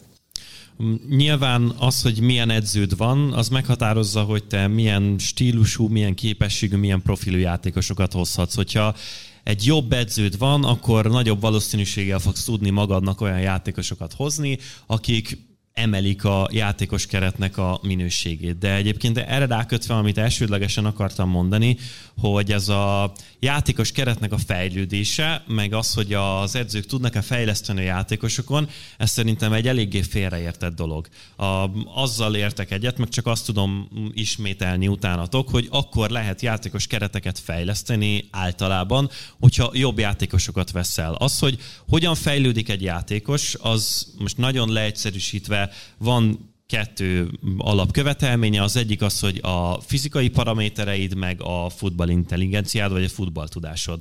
Ez egy karriered, a karrierednek egy adott pontjáig mind a kettő emelkedik fölfelé, ahogy egyre idősebb vagy, úgy egyre több meccset játszol, több mindennel találkozol, nő egyszerűen a tudásod a futballról, illetve egyre erősebb leszel, aztán eléred a fizikai maximumodat, és azt, ameddig tudod tartani, úgy amellett a futball tudásodnak a növekedésével mindig egy jobb játékos lehetsz. És akkor eléred egy adott pontján a pályafutásodnak azt, hogy a fizikai paramétereid elkezdenek visszaesni, és a futball tudásodnak a növekedése az még mindig nagyjából szinten tart téged, és akkor az utolsó státusz ennek az egésznek az, amikor már a fizikai paramétereid annyira visszaesnek, hogy igazándiból a futball tudásodnak a lecsökkent növekedése az már nem tudja ezt egyszerűen helyrehozni, és ugyan többet tudsz, mint mondjuk 21 éves korodban, de igazándiból azt már nem tudod kihozni magadból. És ahogyan így lépdelsz előre a karriered során, így ez a belső fejlődés azért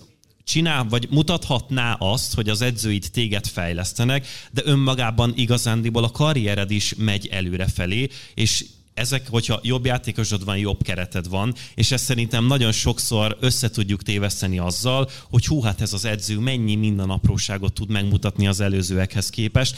Nem mindig, szimplán egyszerűen a játékos lépdel előre az életében.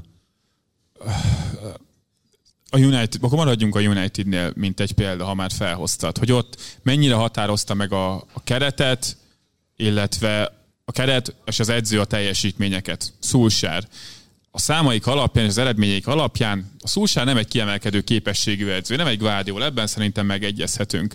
De a keret erőssége alapján minden arra mutatott, hogy ez a United stabilan tud, stabilan tud hozni egy ilyen BL induló teljesítményt, mert évekig ezt hozták Szulsárral. Szulsár az előző szezonnak az elején, amikor bezuhant a United, akkor ő egy nyár alatt rosszabb edző lett annyival, hogy a United úgy bezuhanjon. Szerintem nem. A Szulsár pontosan ugyan edző volt, aki felépített egy játékot arra, hogy lendületes, gyors játékosaink vannak, kell átmenetből megfutunk mindenkit, csak ilyen az, amikor mondjuk egy klubnak a vezetése, az teljesen máshogy gondolkodik, mint az edző. Mert ebbe a fociba belehoztak egy Ronaldót, akit bele kellett építeni ebbe a játékba, és azzal borult minden. Nem a Szulsár lett rosszabb edző néhány hónap leforgása alatt, hanem egyszerűen megváltozott a keretnek az összetétele, amiben már nem működött az a fajta játékelképzelés, ami az elmúlt években, hogyha nem is egy kiemelkedő top csapat szintjét, de egy magabiztos bélindulónak a szintjét átlagban tudta hozni. Ennyit tud ez számítani, hogy a klub mennyire áll egy edző mögé úgy, hogy van egy víziója, és abba hoz játékosokat, vagy az, hogy valamitől az edző elképzelését teljesítőtől teljesen független dolgot művel. És ezért, és ha visszatérve ebből a szempontból az előző példánkhoz, meg az előző témánkhoz, Brighton és Brentford elképzelhető-e mondjuk a Brightonnál az, hogy ne a klubnak az elképzelései alapján igazoljanak játékosokat? Nem képzelhető el. De az se képzelhető el, hogy nem a klubnak a filozófiája alapján igazoljanak edzőket, és ezek alapján döntenek. És ezért van az, hogy a teljesítmények és az eredmények konzisztensek tudnak lenni, akár a Graham Potter a kispadon, akár a Roberto Dezerbi ül a kispadon. És miért tudott előrelépni a Brighton az évek alatt, miután feljutottak a Premier League-be? Nem azért, mert minden évben leültettek egy jobb edzőt, vagy a meglévő játékosok fejlődtek annyit, hát szépen mostanra, ahhoz képest, amikor feljutottak, teljesen kicserélődött az egész Brightonnak a kerete, jobb játékosaik lettek, és ezért jobb eredményeket is tudtak elérni, csak közben a kerethez igazították az edzőt is, hogy ezekhez a játékosokhoz a rendszert is hozzá tudják szabni. Itt a kult szerintem nem önmagában az edző személy határozza meg, és erre szerintem rengeteg példát lehet hozni. Claudio Ranieri bajnok lett a Leicester City-vel, előtte a görög válogatottal hülyét csinált magából. A Claudio Ranieri akkor most egy nagyon rossz edző. Majd a leicester kirúgták fél év múlva. Majd kirúgták fél év múlva. A Claudio Ranieri akkor most egy nagyon rossz edző, vagy egy világklasszis edző, mert egy Leicesterből bajnoki címet tudott csinálni. Mi a különbség a bajnok Leicester és a majdnem kieső között, ahol kirúgták a Ranierit? Hát eladták a kulcsjátékosok egy részét. Egy dolgot szerintem emeljünk ki, hogy most nem azt mondjuk, hogy játékosok nem fejlődnek, hanem az, hogy ez nem a, éppen az edzőjükön múlik ez egyszerűen játékosok vannak egy fejlődési pályán, amin tudnak segíteni az edzők azzal, hogy olyan pozícióba rakják, amikor kijönnek a maximális képességei. De a Marcus Rashford nem azért robbant be ebben a, ebbe a Unitedba, mert éppen az edzője fejlesztette, hanem a Marcus Rashford akkora tehetség, aki bármilyen szintből kiemelkedett volna. Ő a saját korosztálynak a világ egyik legjobb játékos, aki 19 évesen, 18 évesen képes volt arra, hogy meglépje ezt a szintet. Ugyanez a Trent Alexander Arnold a Liverpoolnál. Ugyanez a Martinelli egy Saka az Arsenalnál. Mindenhol megvannak ezek a játékosok, kiemelkednek a saját korosztályukból, és igen, 19 évesen képesek arra, hogy bekerüljenek a nagy csapatba, a felnőtt csapatba. És ők fejlődni fognak. Persze, hogy fejlődni fognak 19-24 éves korukig, folyamatosan, akár 27 éves koruk is. Látjuk, lássuk meg. De ettől függetlenül ez nem azért van, mert az edző odaáll és azt mondja, hogy na belsőleg úgy kell passzolni, mert az, azon már rég túl vannak. A 19 éves is túl van rajta. A döntéshozó képessége fog jobb, egyre jobb lesz.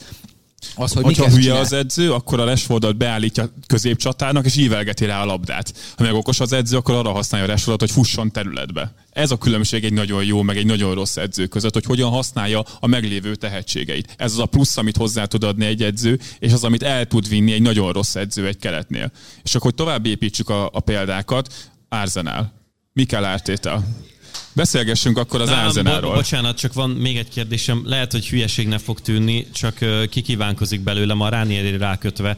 A, szerintem nagyon, nagyon hasonló dolgok történnek most a Milánnál, amiről most beszélünk. A Stefano Piolinak a hozzáadott értéke volt-e a Milánnak a bajnoki címe, vagy puszta egyszerű szerencse, és a Milán idén van azon a helyen, ahol valójában a játékos keretnek az erőssége önmagában megítélni, és amennyire a klub támogatni tudta a Milánt, a klubnak a vezetése, jelesül, hogy milyen játékosokat igazolnak. Vagy a Napolinak a idei szezonja ami telibe találta a ötös lottót egymástól háromszor minden, minden igazolásával. És furcsán, hopp, mindenki a Kvaráckéli a világ egyik legjobb szélsőlet egy szezon alatt, nem az lett különben, de nagyon-nagyon jó szélsőlet, hoppán belenyúltak az egyik legjobb középső védőbe, és akkor összeállt, a lobotkába kijött, a, amit mindig láttunk, hogy van benne, de most egy fel tudott lépni még egy szintet, és azt látjuk, hogy hopp, ez a Nápol összeállt nagyon jó edzők van, aki egy tökéletes rendszerbe rakja őket? Igen. És kell a 15%-a? Nagyon kell a 15%-a, mert valószínűleg ez választja attól őket, hogy a harmadik helyen állnak, vagy az első helyen állnak. De ettől függetlenül nem állhatnának a harmadik helyen se, ha nem jöttek volna ezek a játékosok, és eladtak volna úgy, mindenkit, mint a Napoli meccsált tavaly. Nagyon jó példa Milán, nagyon örülök, hogy felhoztad, mert egyrészt az előző bajnoki címnél szerencséjük is volt, mert a keretükhöz képest abszolút felül teljesítettek, és ahhoz képest mi változott? Nem Pioli lett szarabb edző, hanem az történt, hogy eladták a kesszét, és nem pótolták. Sérült volt majdnem az egész szezonban a menjen, aki a játékoknak az alapja, és játszott helyett egy Tatarusánó, aki nem tudja ugyanazt hozni. Egyszerűen rosszabb lett ennek a csapatnak a kerete, és az meglátszik az eredményeiken is, és most még lefelé is len ki az inga ez pontosan jól példázza ezt, hogy az edző egy bizonyos szintig tud hozzárakni extrát, hogyha nincsenek meg hozzá a játékosai, akkor meggebethet, akkor se fog tudni előre lépni, maximum szerencséje lehet, mert az eredményeket nagyon sok minden határozza meg, az egyik a futballban, megint csak visszatérve az előző témára, az nagyban a szerencsé múlik, csak az hogy mennyit teszel azért, hogy te legyél szerencsés. És ez klubbanként változik, edzőként változik, hogy mi az a szakmai tudás, amit bele tudsz rakni. De akkor tényleg visszatérve az Ázenára meg az Ártétára, leült Mikel Ártéta az Ázenál kispadjára, és az első két meccse után mindenki látta, hogy hú, itt valami nagyon más csinál. Látszik, hogy mit akar játszani ez a csapat, hát csak kik voltak a játékosok?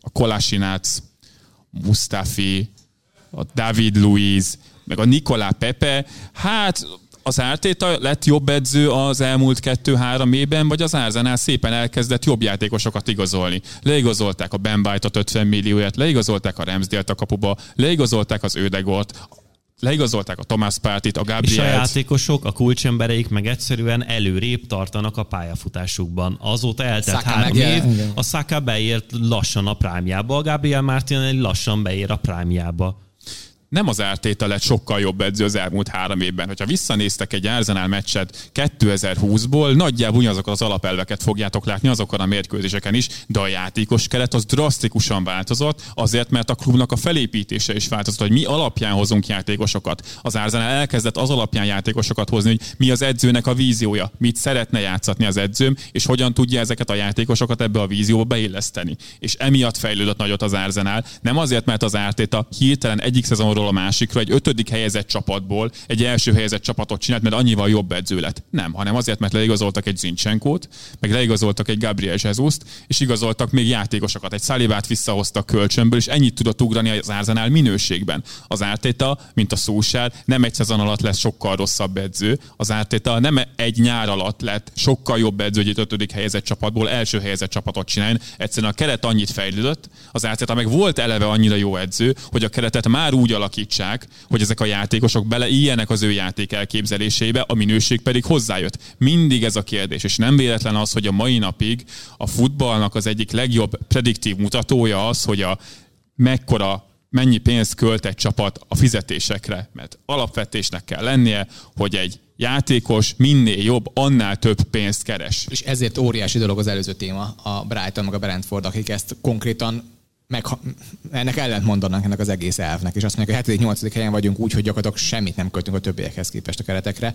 És még egy dolog ide, hogy ezért van óriási baj van Graham Potter akinek azt mondhatjuk, hogy hát most miért? Nézd meg az átlagos ö, minőségét a játékosainak. Ezek világklasszisok, szinte mindenki, aki érkezett. Jó, csak éppen ez A rendszerben működik, az B a harmadik, meg C-be, és akkor rakd be egybe őket és ez más az Arsenal, ez más a Unitednél, a Liverpoolnál, a Citynél, hogy ezek elkezdték azt, hogy rendszerbe igazolunk nagyon-nagyon jó játékosokat, megemeljük a szintjét, a rendszert viszont neked kell hozni az edzőnek, hiszen az edzőnek ez a szerepe, hogy olyan rendszer ez, ez az egyik, ki. ami jó, de nem ez a legjobb. Az a legjobb, hogyha a klubnak van egy olyan filozófia, ami edzőről edzőre tud tovább Azért haladni. nagyon kevés klubnak van ilyenje. Tehát azért ez, nem tudom, a, a Barszának ugye vannak ilyen dolgok, oké, okay, mit akarunk játszani, az Ajaxnak meg vannak ezek, de azért nagyon kevés klubot tudunk elmondani, hogy konkrétan meg megvan, hogy mi, a, mi alapján akarnak játszani. Mert a Liverpoolnak is a pass and move-ot mondhatjuk, hát nem pont azt játszák azért a Liverpool, hanem most a pass and move mert a Klopp focit játszik az a Liverpool. És azért ezért beszélünk szerintem ennyit az edzőkről, mert az edzők határozzák ma, ma, ma a kluboknak az identitását legtöbb helyen különben. És a Liverpoolnál is intenzitás az identitás, hát ezt a Kloppon kívül nem nagyon mondta még el senki. Ez a sztori ebben. Ja, például. Szóval ez itt a fontos benne, hogy az edzőkről ezért kell sokat beszéljünk, mert ők határozzák meg, hogy melyik, milyen úton megy egy, egy csapat. A másik meg a, a, a Pitnek volt az a kérdése, hogy miért beszélünk ennyire edzőkről, meg az első témán miért beszéltünk a Guardiola, meg a Kloppról, mit csináltak, ha igazából semmit nem számítanak, mert minden a játékosokon múlik, mert ez rohadtul nem igaz. Az egyes játék meccs terveket viszont az edzőknek kell befolyásolni, mert a játékos maga hozhat nagyon sok jó döntést, de meg kell ad hozzá a kapaszkodókat. És ezt csinálja a Guardiola, hogy ötöt ad hozzá neked, a Conte meg azt mondja, hogy csak egy lehetősége van, vagy kettő, abba választ ki a jót. Mindig, minden helyzetben hogyha a Manchester City tízszer játszana a Bormusszal, akkor valószínűleg hétszer vagy nyolcszor akkor is megverné, hogyha nem a Guardiola lenne a kispadon, mert egyszerűen akkor a különbség van a játékosok meg a játékos keret minősége között. Amikor a Manchester City a Liverpool-lal játszik, na ott számítanak ezek a pici előnyök, amikről a Brentford esetében a pontrúgásoknál beszéltünk. Itt a pici előny az, hogy a Guardiola ki tud dolgozni egy olyan meccstervet, amivel mondjuk a Liverpoolt is felül lehet múlni. Ezek azok, amiket a top edzők hozzá tudnak rakni a csapatjátékához, de ez nagyon pici pici, hogyha hosszú távú mintákat nézünk. Nem ez fogja meghatározni a csapatnak az éveken át tartó eredményességét. Mert lehet, hogy harmadik helyen végezne egy adott edzővel egy csapat, egy Guardiolával, meg ugyanazzal a kerettel az első helyen végezne. De hosszú távon egy csapat az nagyjából mindig ugyanazt a helyezést fogja elérni, ami a játékos keret minőségéből fakad, és megint csak a fizetések ezért nagyon jó jól prediktálják azt, hogy milyen eredményeket fog elérni egy klub. Akkor megint lenne még egy kérdésem, most felvettem ezt a műsorvezetős, bocsánat, formulát. A, erre Megirigyelt, hogy a Gabi olyan jókat kérdez, úgyhogy... Igen, próbálok, próbálok én is ilyesféléket hozni. Szóval, hogyha azt mondjuk, hogy az edzőknek a hozzáadott értéke az nagyjából 15 százalék, akkor vajon igaz-e az, vagy sem, most ezt csak így a semmiből előadtam, hogy az edzők sokkal többet tudnak elvenni a játékos kereteknek a képességéből, mint sem amennyit valójában hozzáadni igaz. tudnak. Az abszolút igaz. Ezt eddig minden erre irányuló kutatás, tanulmány kimutatja, hogy egy rossz edző az többet veszel, mint amennyit egy jó edző hozzáad.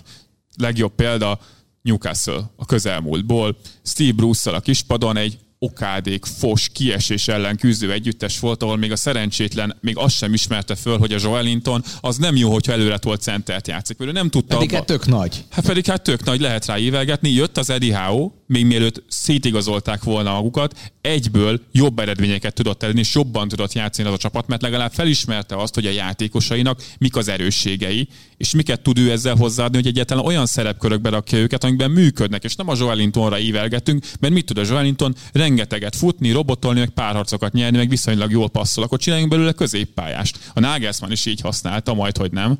Hát és a ugye... Steve nem ismerte föl, ő egy rossz edző, többet vett el a csapatától, mint amennyi egyébként a keret egyébként nem túl magas minőségéből fakadt volna akkor. És még egy a Manchester City-nek a felemelkedése.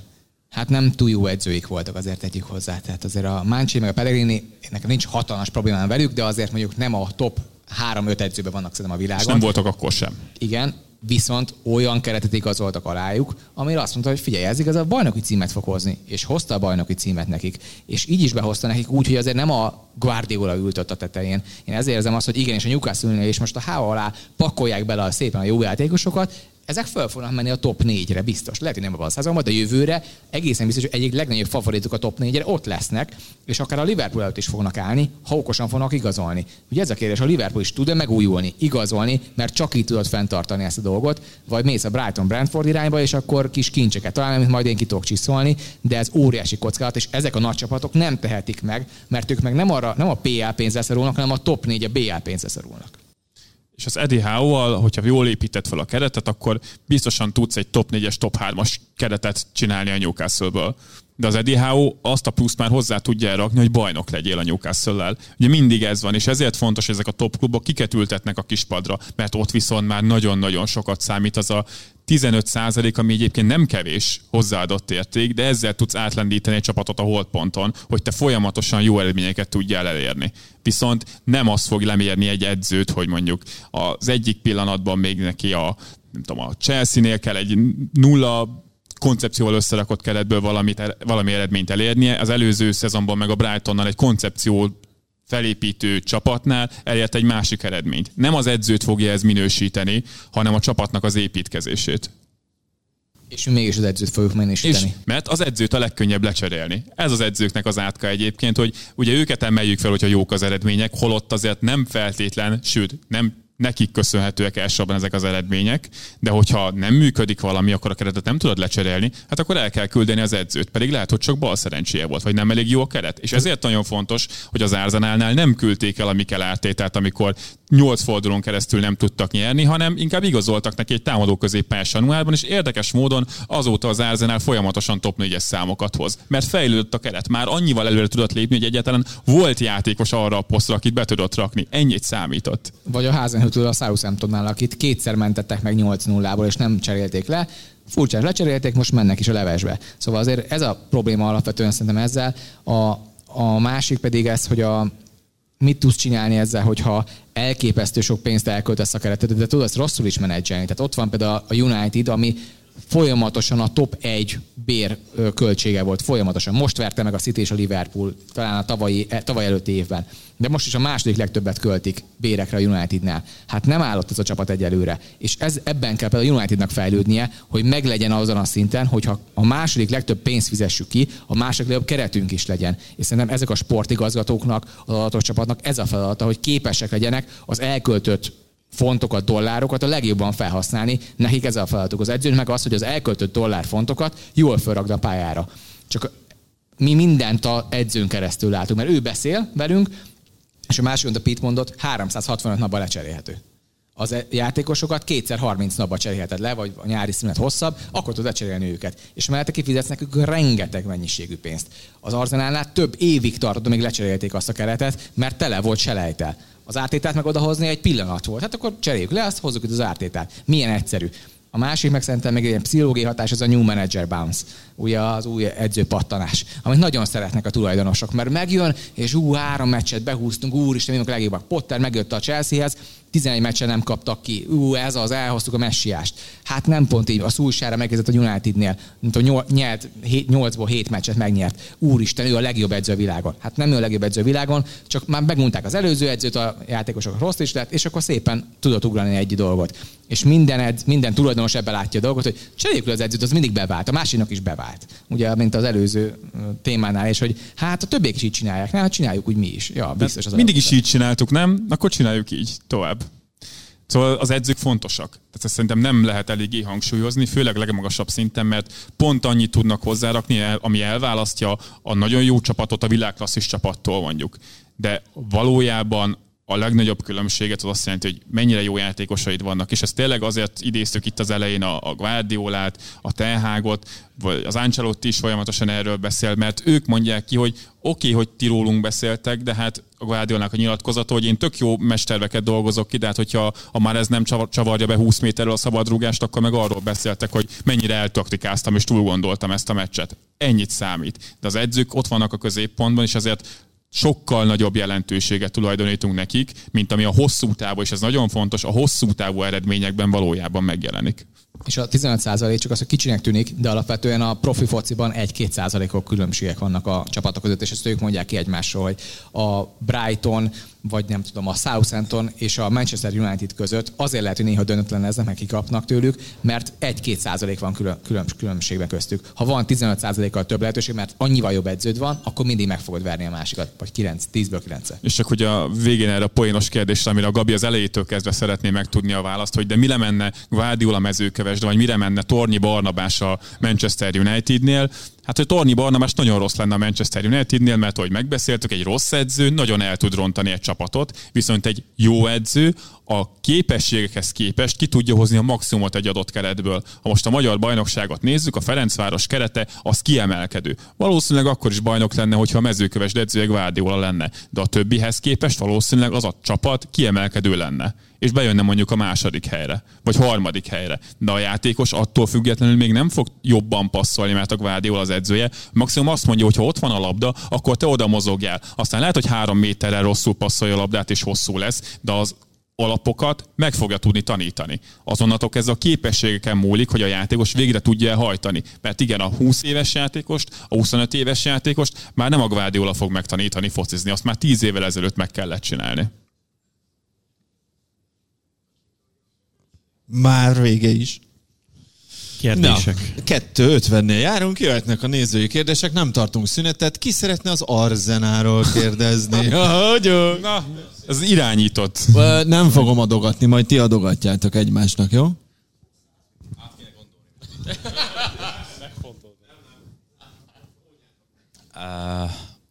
A jövő heti Liverpool Arsenalról szeretnék kérdezni ugye Arsenal számára ez a meccs eléggé negatívan néz ki, vagy hogy mondjam így a elmúlt tíz évet tekintve Enfielden. De és az elmúlt tíz év az milyen hatással van mondjuk erre a hétvégi mérkőzésre? Számomra, vagy... Összességében. De hát ugye 1960-ban a Liverpool legyőzte 5-0-ra az Arzenált, és akkor felsoroljuk az elmúlt 50 év eredményét, és ez mit számít a következő mérkőzésen? Csak kérdezem. Bízom benne, hogy sem ennyire, őszintén, de valami... Nem, nem, nem szivatlak tovább, igen. Uh, és ugye azt szeretném kérdezni, hogy szerintetek, hogy Artetának valamit kellene változtatni a jelenlegi mm, csapattervével, vagy hogy mondjam, a meccs tervével, kapcsolatban, hogy a szezonhoz általában hozzááll. Ö...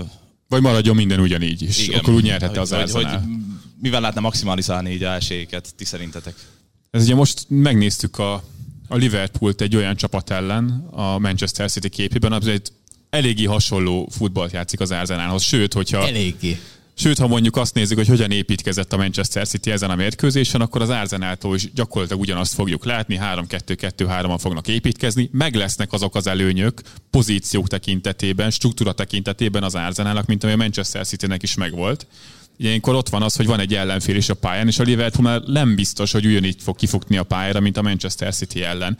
És ez egyébként nagyon jó, hogy ezt kérdezt, hogy kell-e változtatni a Ártétának azon, ahogy eddig játszott az Arsenal Liverpool mérkőzésre?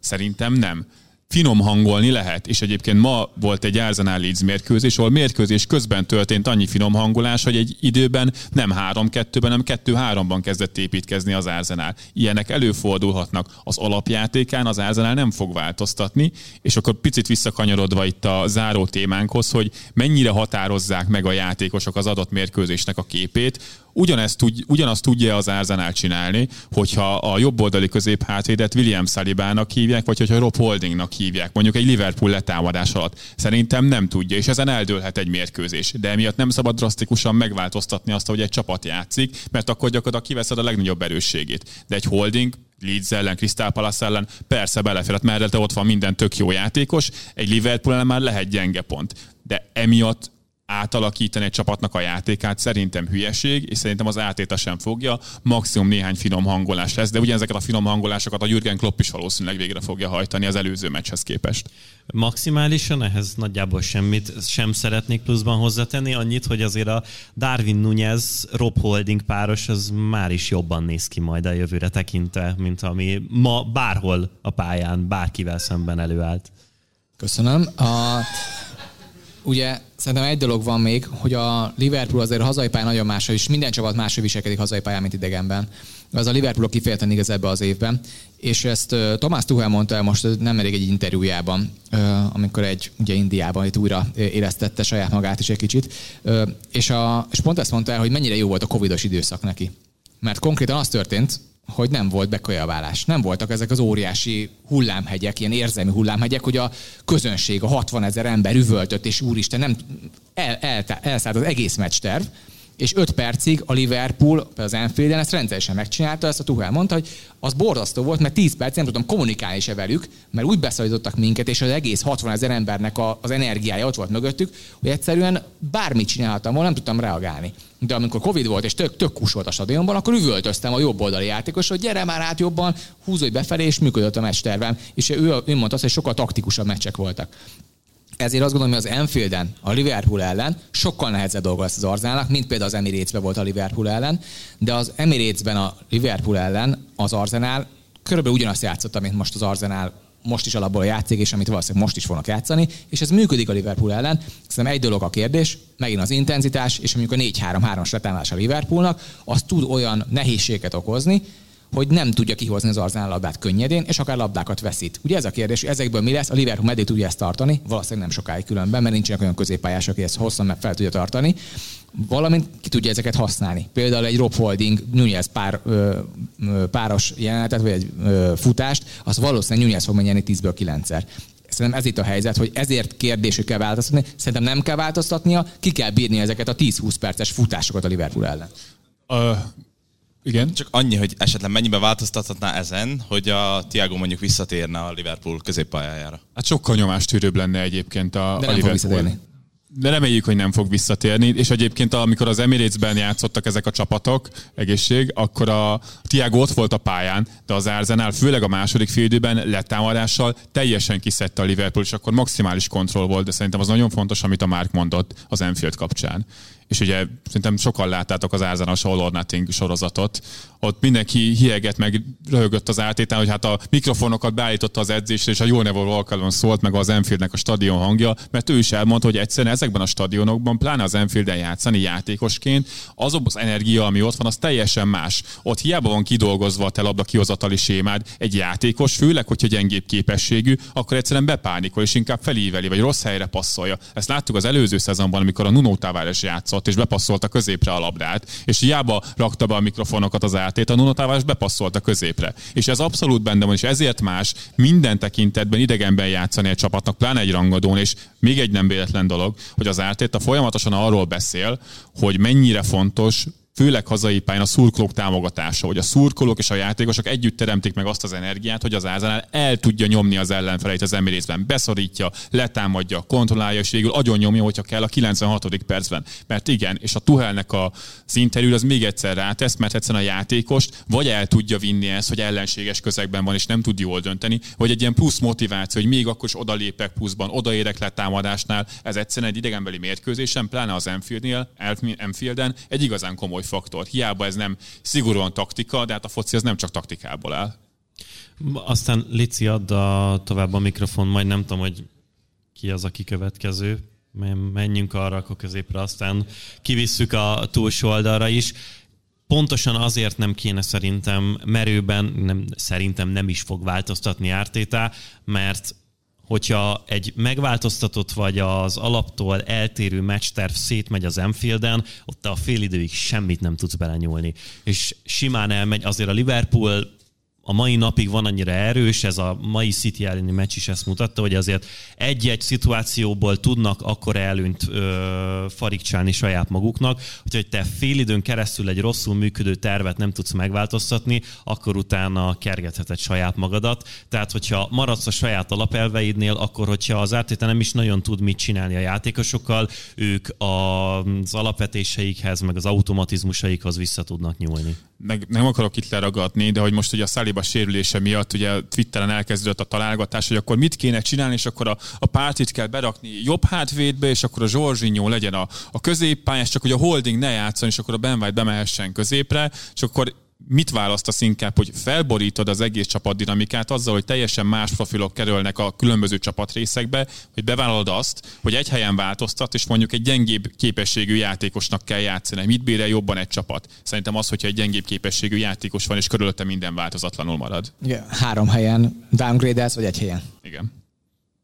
Igen, következő. Sziasztok! Így akkor harmadszorra is föltenném azt a kedvenc kérdésemet, hogy Holland, hogyan és kivel állítanátok meg, így a szezon végére kanyarodva, mert egyelőre kétszer föltettem ezt a kérdést, és mind a kétszer egy csodálatos párbeszéd alakult ki, így harmadszorra, és kíváncsi vagyok, hogy mit mondanátok erre. Én szerintem most már ott tartunk, hogy kiegyezünk döntetlenben. Hogyha kis csapat vagy, és mélyen védekezel, és Holland ellen játszol, akkor védekezzél mélyen, és vágd el az utat ahhoz, hogy eljusson hozzá a labda. Vedd körül őt sok játékossal, fejelges ki a labdákat, ha viszont nagy csapat vagy, akkor támadj le és érvényesítsd az akaratodat. És ezt a nagy csapatok csinálják is. Az Arsenal kimegy ember emberen védekezni, nem érdekli őket, hogy ott van a Holland, mert egyszerűen ha felívelgetik rá a labdát, akkor sokkal kevésbé lesz veszélyes, mint hogyha megkapja a lábra, vagy megkapja a területbe. Egy kis csapat nem fog tudni 90 percen keresztül ember ember ellen védekezni a Manchester City ellen, erre jó példa egyébként nemrég a Burnley elleni mérkőzés, amiről beszéltünk is a, talán pont a múlt heti adásban. A Burnley megcsinálta azt, hogy fölment ember-ember ellen, 30 percig bírták, utána egyszer elmértek magukat, elfutott a Holland és lőtte egy Mester hármast. Tehát igazából attól függ a szerintem, hogy mi az optimális, hogy neked milyen képességű kereted van, és mit tud megvalósítani a döntetlenem azért nem egyeznék ki, mert hogy hány kis csapat és hány nagy csapat van a Premier League-ben, tehát 66%-ban nekem van igazam, de egyetértek különben, hogy hogy, hogy igen, tehát szerintem más csapatnak máshogy kell kivennie, és ez a klasszikus identitásot nem adhatod föl, csak egy hullán miatt. És az Arsenal, a Liverpool, a Chelsea ezt nem teheti meg, hogy oké, okay, akkor beseggelünk, mert itt a hullán úristen, ugye a halálcsillag, hanem akkor azt mondjuk, hogy akkor úgy veszük hogy nem is jutott el a labda hozzá. És szerintem ez, ez a megoldás rá. Hát az alkatrész Min... beszállítókat kell kilőni, hogy ne épülhessen meg a halálcsillag. Így van, így van, így van. Mm, sziasztok!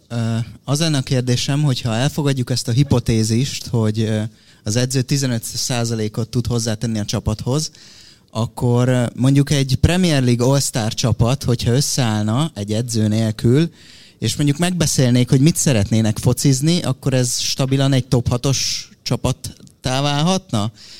Illetve még egy annyi, hogy akkor ugye még mindig hamis az az állítás, hogy a Tatanem bármilyen magyar edzővel egy top 6-os csapat lenne. Igen, mert egy rossz edző az nagyon el tud rontani bármilyen csapatot. Mert nem tudjuk, hogy milyen edzőbe, magyar edzőbe. Tehát van olyan magyar edző, aki lehet, hogy top 6-osan.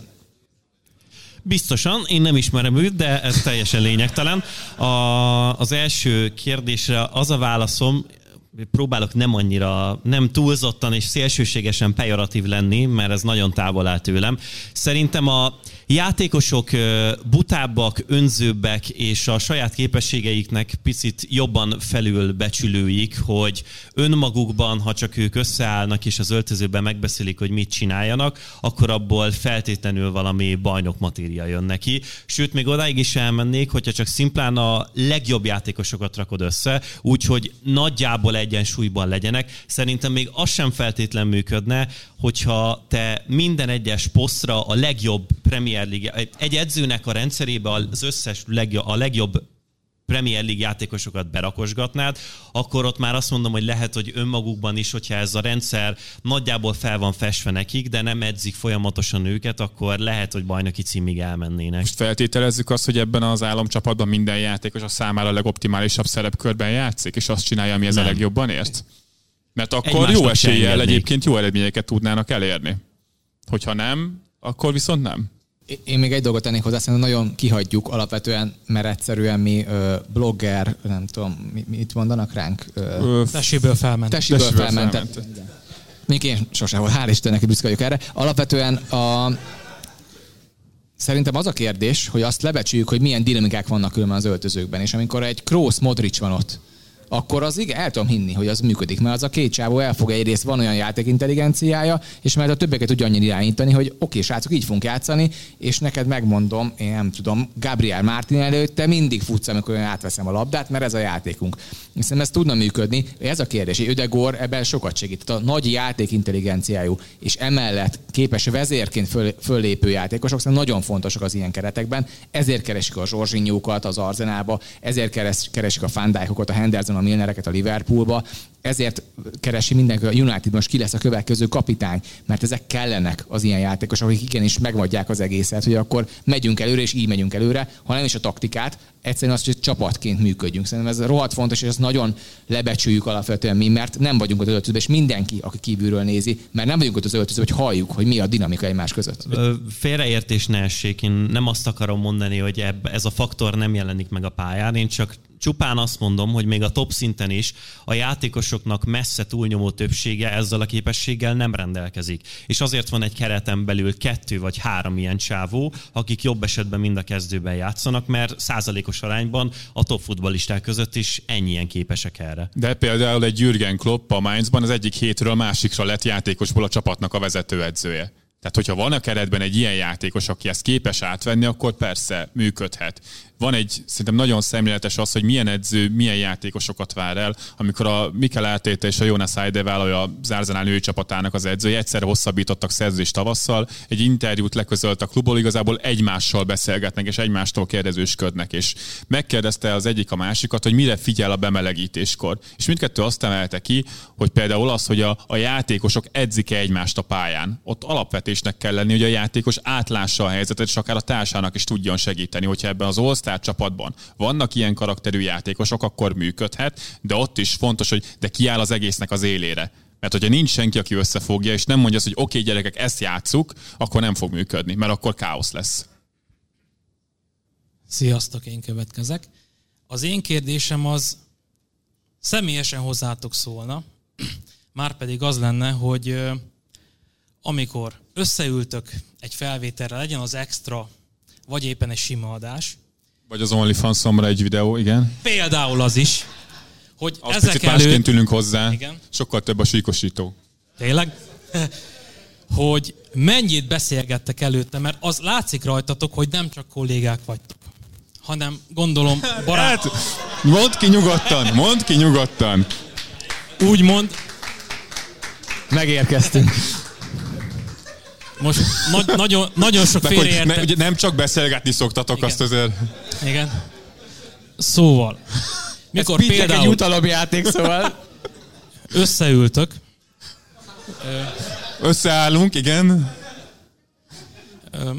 mennyire beszélgettek úgymond a szóban forgó témákról, mert Mennyi ilyen, ilyen, ilyenkor ugye felmerülhet annak a veszélye, hogy mondjuk egy órával előtte már összeültök, és akkor kibeszélitek a témákat, és akkor, amikor úgymond on air van, akkor úgymond elfogy a mondani való. Tehát mennyire rejted, rejtegitek el azt, amit mondani szeretnétek. Tehát mennyire vagytok úgymond inkognitó módban, meg mennyire viselkedtek mindennapi emberként egymás közt. tök jó kérdés. Ez, kell, ez egy nagyon-nagyon jó kérdés. Én is ezt akartam Minden mondani. szexuális utalástól függetlenül is egy jó és, kérdés. és elnézést, a Pete minden labdáját lemegy bárhova. Igen, ezt akartam Ezt, mondani, fe, hogy ezt felvételen kívül is csinálom, ezt elárulhatom.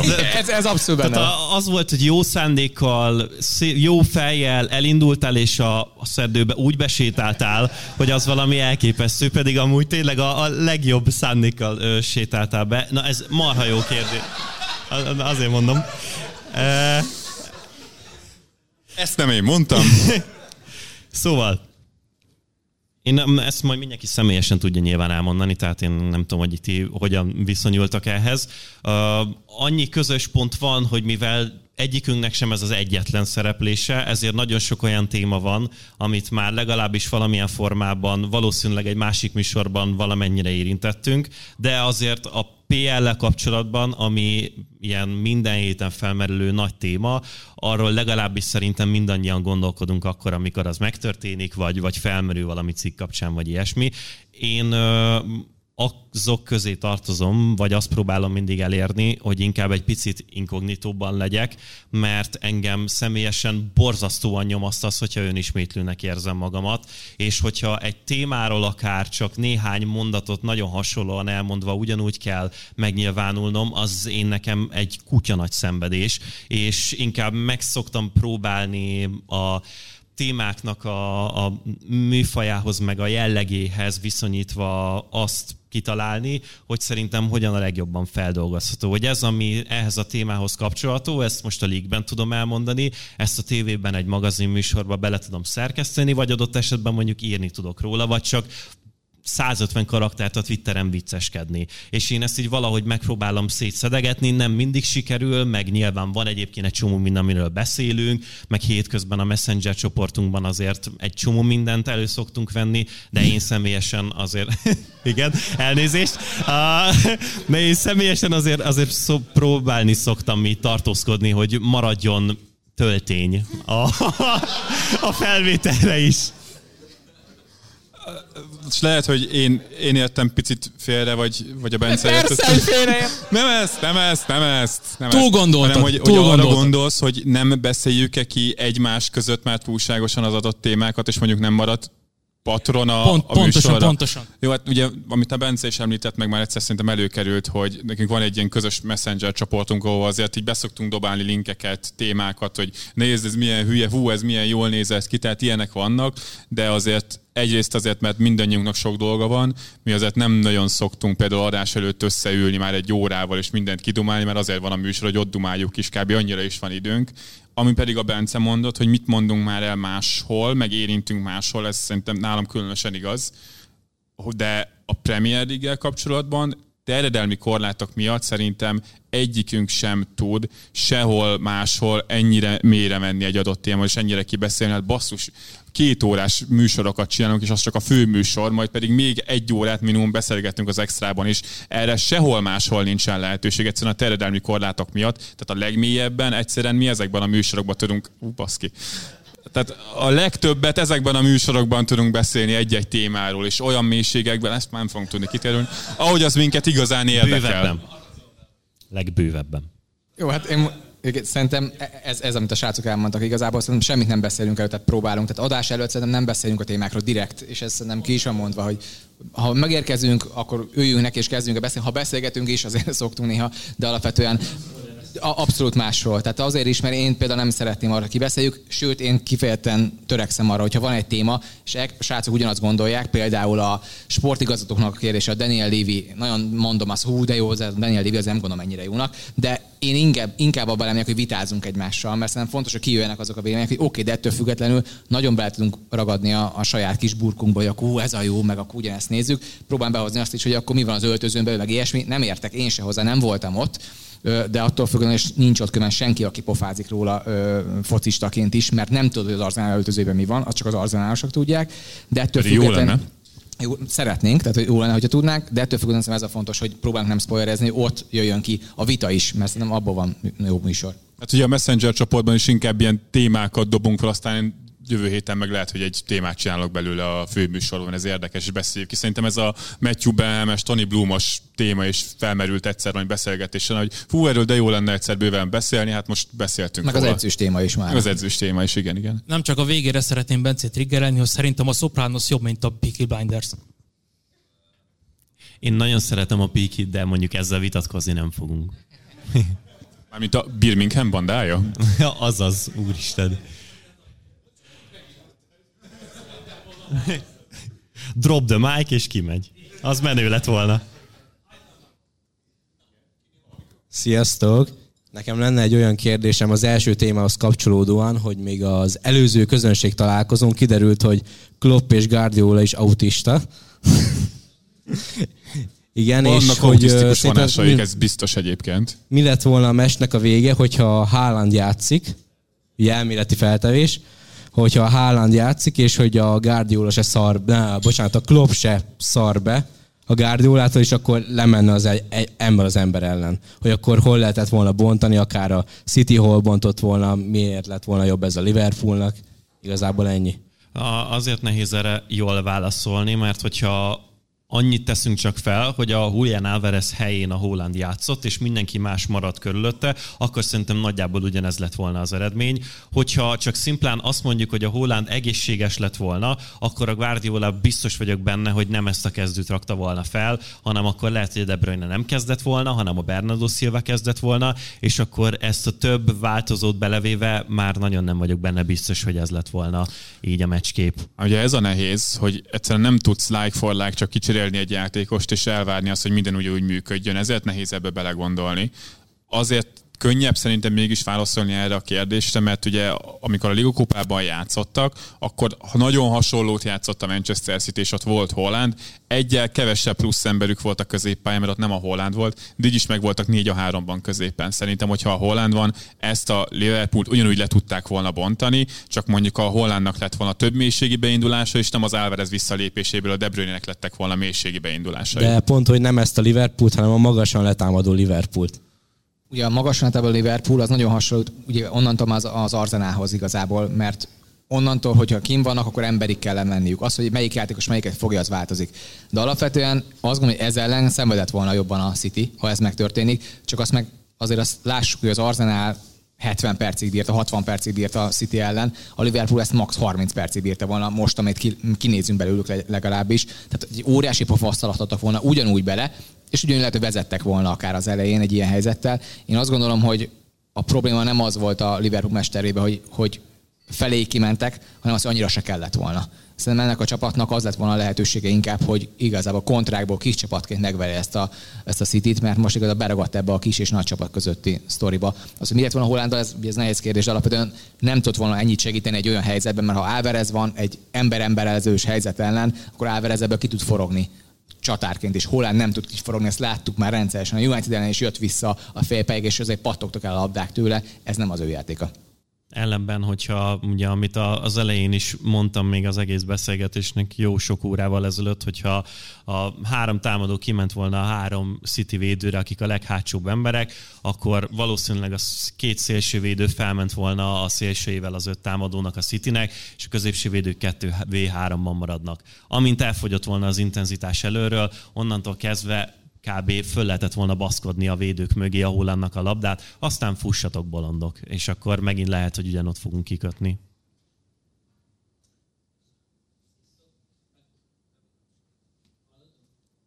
Én megpróbálom egyszerűen feltenni a kérdést. Alapvetően engem az ne, érdekel... Nem vigyél félre, jó? az érdekelne alapvetően, hogy a következő egy-két szezonban mit vártok a top csapatoktól, ki hol fog végezni, és szeretném árnyalni, ugye volt még a szezon elején szó egyik felvételen, hogy, hogy milyen alapozó számokat néztek meg, milyen mutatókat, hogy az érdekelne, hogy hogy, hogy gondolkodtok, és miket vesztek figyelembe, mert én azt a tendenciát látom most már, hogy vannak hagyományos olyan csapatok, akiket szerintem nem vezettem róla semmilyen kimutatást, de szerintem alul értékeltek. Ez a Manchester City, az Arsenal és a Manchester United. Őket alul értékeljük? Igen, meg tudom indokolni, hogyha ha kell, és akiket szerintem felül... De azért a city segíts. Felül, akiket szerintem felülértékeltek, hogyha mondjuk itt top 6-ot nézzük, akkor Tottenham, a Chelsea, és ki maradt még? Liverpool. A Liverpool. Liverpool, igen. És ez, ez gondolok itt arra, hogy például a, a Liverpoolt, meg a Manchester City-t nagyjából egy kalap alá vettétek így, így teljesítmény alapján, ezért gondolom, hogy Ugye azért... a prediktív mutatóik az előző szezonban nekik voltak a, a legjobbak. De egyébként pont azért nehéz válaszolni arra, amit mondasz, mert azt például nem tudtuk megjósolni, hogy a Liverpoolnál be fog zuhanni ennyire a játékosoknak a fizikális állapota, és hogy ilyen szinten meg fog átadni a csapatnak az, hogy egyetlen igazolás miatt gyakorlatilag páran abszolút szerep, szerepkörön kívülre kerülnek. Ugye megint, amikor a United leigazolta Ronaldót, és mindenki más szerepkörön kívülre került csak azért, hogy a Ronaldo jó legyen. A Ronaldo rugdosta a gólokat, csak senki más nem. A United meg hetedik helyen lett. Tehát ezt mi nem fogjuk tudni előre megjósolni mondjuk nyáron, hogyan változnak meg adott csapaton belül a dinamikák. Azt szerintem most kijelenthetjük, hogy mivel az Arsenalnak fiatal a kerete, jó a kerete, és fog még fejlődni a kerete, ezért az Arsenal valószínűleg a következő szezonban is ott lesz, a Manchester City ott lesz, mert ott sem lesznek drasztikus változások. A többi csapat esetében szerintem most sokkal nehezebb ezt megjósolni.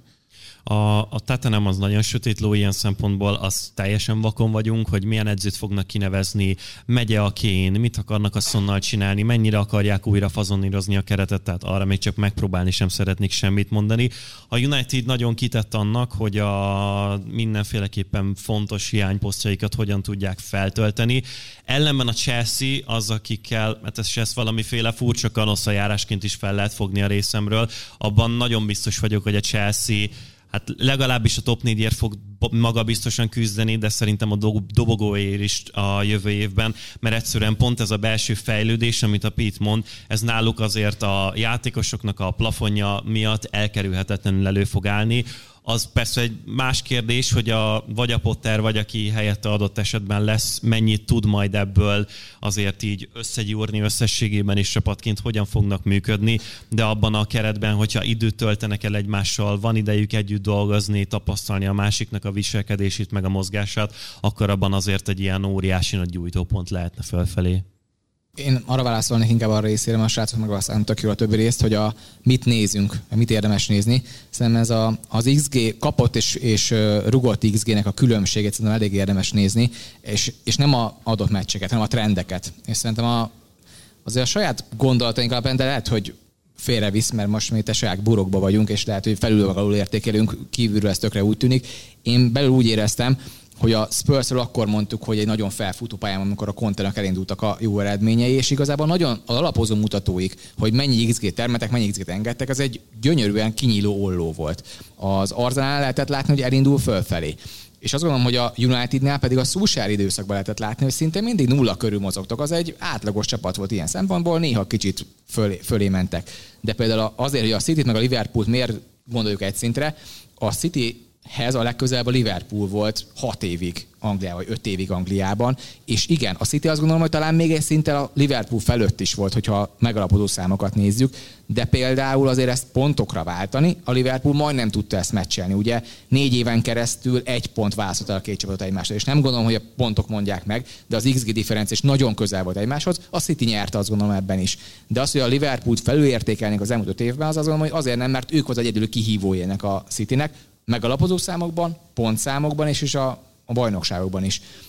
A többiekben pedig azt gondolom, hogy az Arzenát alul értékelni, szerintem azért nem tudom, hogy tudjuk-e, mert most ez az év pedig arról szól, hogy gyakorlatilag térden állva szopkodjuk az ártétát folyamatosan. Van miért? Mert amit csinál, az megalapozó számok alapján... Nem, az a prediktív mutatókra gondoltam, például azzal senki nem számolt, hogy az Arzenál bajnok lesz, és egyébként okkal, de vagy erre gondoltam, hogy alulértékelt a Chelsea-t meg azért jóval feljebb helyeztétek várhatóan a tabellán, mint, mint ahol végezni fog, most már kimondhatjuk. Ja, amikor a szezon előzetes csináltuk, én emlékszem, hogy ott vaciláltunk is, hogy akkor most kit rakjunk a negyedik helyre, az Arzenát vagy a Chelsea-t.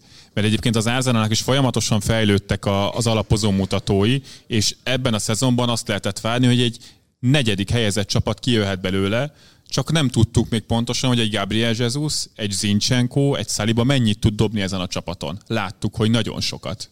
Ezt nem tudtuk előre megjósolni valóban, mi csak az előző szezonnak a teljesítményéből tudtunk kiindulni, ez egy felfelé mutató trend, de az, hogy ekkora lesz az ugrás, az szerintem mindenki számára meglepetés, és egyébként a különböző ezzel foglalkozó cégek, például az Opta vagy a 538 és inkább ilyen negyedik, ötödik hely környékére válta az Arzenát a szezont megelőzően. És még egy dolog, azért az Arzenát a Pit folyamatosan mondogatja, ugye, hogy hát nem lesznek bajnok, nem lesznek bajnokok, azért, mert a megalapozó mutatók alapján a City továbbra is fölötte van az Arzenálnak. És hogyha azt néznénk meg, hogy ezt most három évé futna ez a két csapat egymás mellett, a City nyerné meg ezt a futóversenyt jelenleg. Hogy jövőre mi lesz, azt nem fogjuk látni, tehát jövő biztosan nem látunk, de a megalapozó számaik alapján ebbe az évben a Citynek kéne nyernie, nem az Arzenálnak. De az Arzenál most jobban hatékonyabb vagy szerencsésebb. És egyébként ez fontos, hogy az Arsenal most szerencsés, és nem azért, mert az Arsenal jobb csapat, meg a szerencsé az nem egy ilyen pejoratív kifejezés, hanem azért az is nagyon ritka, hogy egy csapat minden olyan meccsét megnyer, amelyiken jobban játszik az ellenfél. Az Arsenalnak tényleg úgy ad a gép, hogy minden olyan meccsét megnyer, hogy jobban játszik, mint az és ellenfél. még nyer meg olyan meccseket, amiket nem játszik jobban. Leeds úgy nyerték meg az előző meccsüket, hogy sokkal rosszabbul játszott, de megnyerték. Vannak ilyen szezonok is, és akkor mondhatjuk, hogy a szerencse vagy nem szerencse. Összeállt egy olyan helyzet, és hogy az Arsenalnak működik, a 96. percben rúgnak gólokat ez a bajnok matéria, meg a hasonló dolgok, szerintem ez sokszor különben szerencse is, meg, meg a csillók együttállása. Ez most az arcánál jól működik. Nyilván szerencsét ezt nem, nem lehet megkerülni, meg nagyjából azt a választ is kaptam, amit, amit vártam, de hogy akkor olyan ö, externáliákat nem veszek figyelembe, hogy mondjuk ki az edző, és várhatóan neki, mondjuk egy Tenhágnak sokkal könnyebb egy, egy jó játékost elhozni, mondjuk egy, akár egy holland bajnokságból, akár honnan, mint egy Szólsárnak volt. Az, hogy ugye egy játékos mennyire válik be, annak is azt hiszem a Liverpoolnál mondták, hogy nagyjából ilyen 50% az esélye, hogyha minden telibe találsz. És ezt mondjuk figyelembe veszitek, hogy oké, okay, mondjuk ez az edző, ennek van egy világos, tiszta elképzelés arról, hogy mit szeretne játszatni, és akkor neki sokkal magasabb az esélye, hogy az a játékos, ha elhozzuk, egy rendszerbe illeszünk be, szervezetbe van beágyazva, akkor sokkal nagyobbat is tud dobni a játékos kapcsolatok miatt a csapat teljesítményén, meg jó eséllyel nem lesz, nem tudom, depressziós és szarújátsz, és ilyesmiket is egyébként figyelembe veszek, vagy ez nem? Hát ugye ez a konténer szerintem pont elmondtuk, hogy a konta ez lesz, hogy fel fog ugrani, aztán le fog esni, mert láttuk, ez, ez volt a minta. A Tenhágról elmondtuk, hogy azt gondoljuk, hogy egy jó edző, nem láttuk még ilyen szintű csapatoknál. De amikor megérkezett mondjuk a Guardiola a Cityhez, akkor tudtuk, hogy a Guardiola kihoz, az a 15%-ot ők szállítani fogják. A Tenhág is hozza, szerintem a 15% környékén ő hozza a United-at. Tehát azt gondolom, hogy próbáljuk beleszámítani ezt, de hogy most ezt konkrétan hogy tudjuk beleszámolni, azért ez egy kérdés, mert valakinek tök jól működik, de a Tomás Tuchelnek ebbe az évben például rosszul működött a Chelsea-vel, és a Potternek nagyon rosszul működik a Chelsea-vel. Nagyon, nagyon fontos, hogy szervezetileg hogy működnek ezek a, a klubok, és a, igen, egy Kloppnál, Ártételnál, Guardiolánál azért számíthatunk arra, hogy hosszú távon jobbak lesznek, mert van egy klubmodell, egy elképzelés, amiben igazolnak játékosokat. A Unitednél például azt lesz majd érdekes megnézni, hogy oké, hogy érkezett a Ten Hag, aki tudja, hogy mi kell az ő rendszerébe, és még rá is tudott mutatni játékosokra, hogy nekem az Antoni kell, mert tudom, hogy ő működik.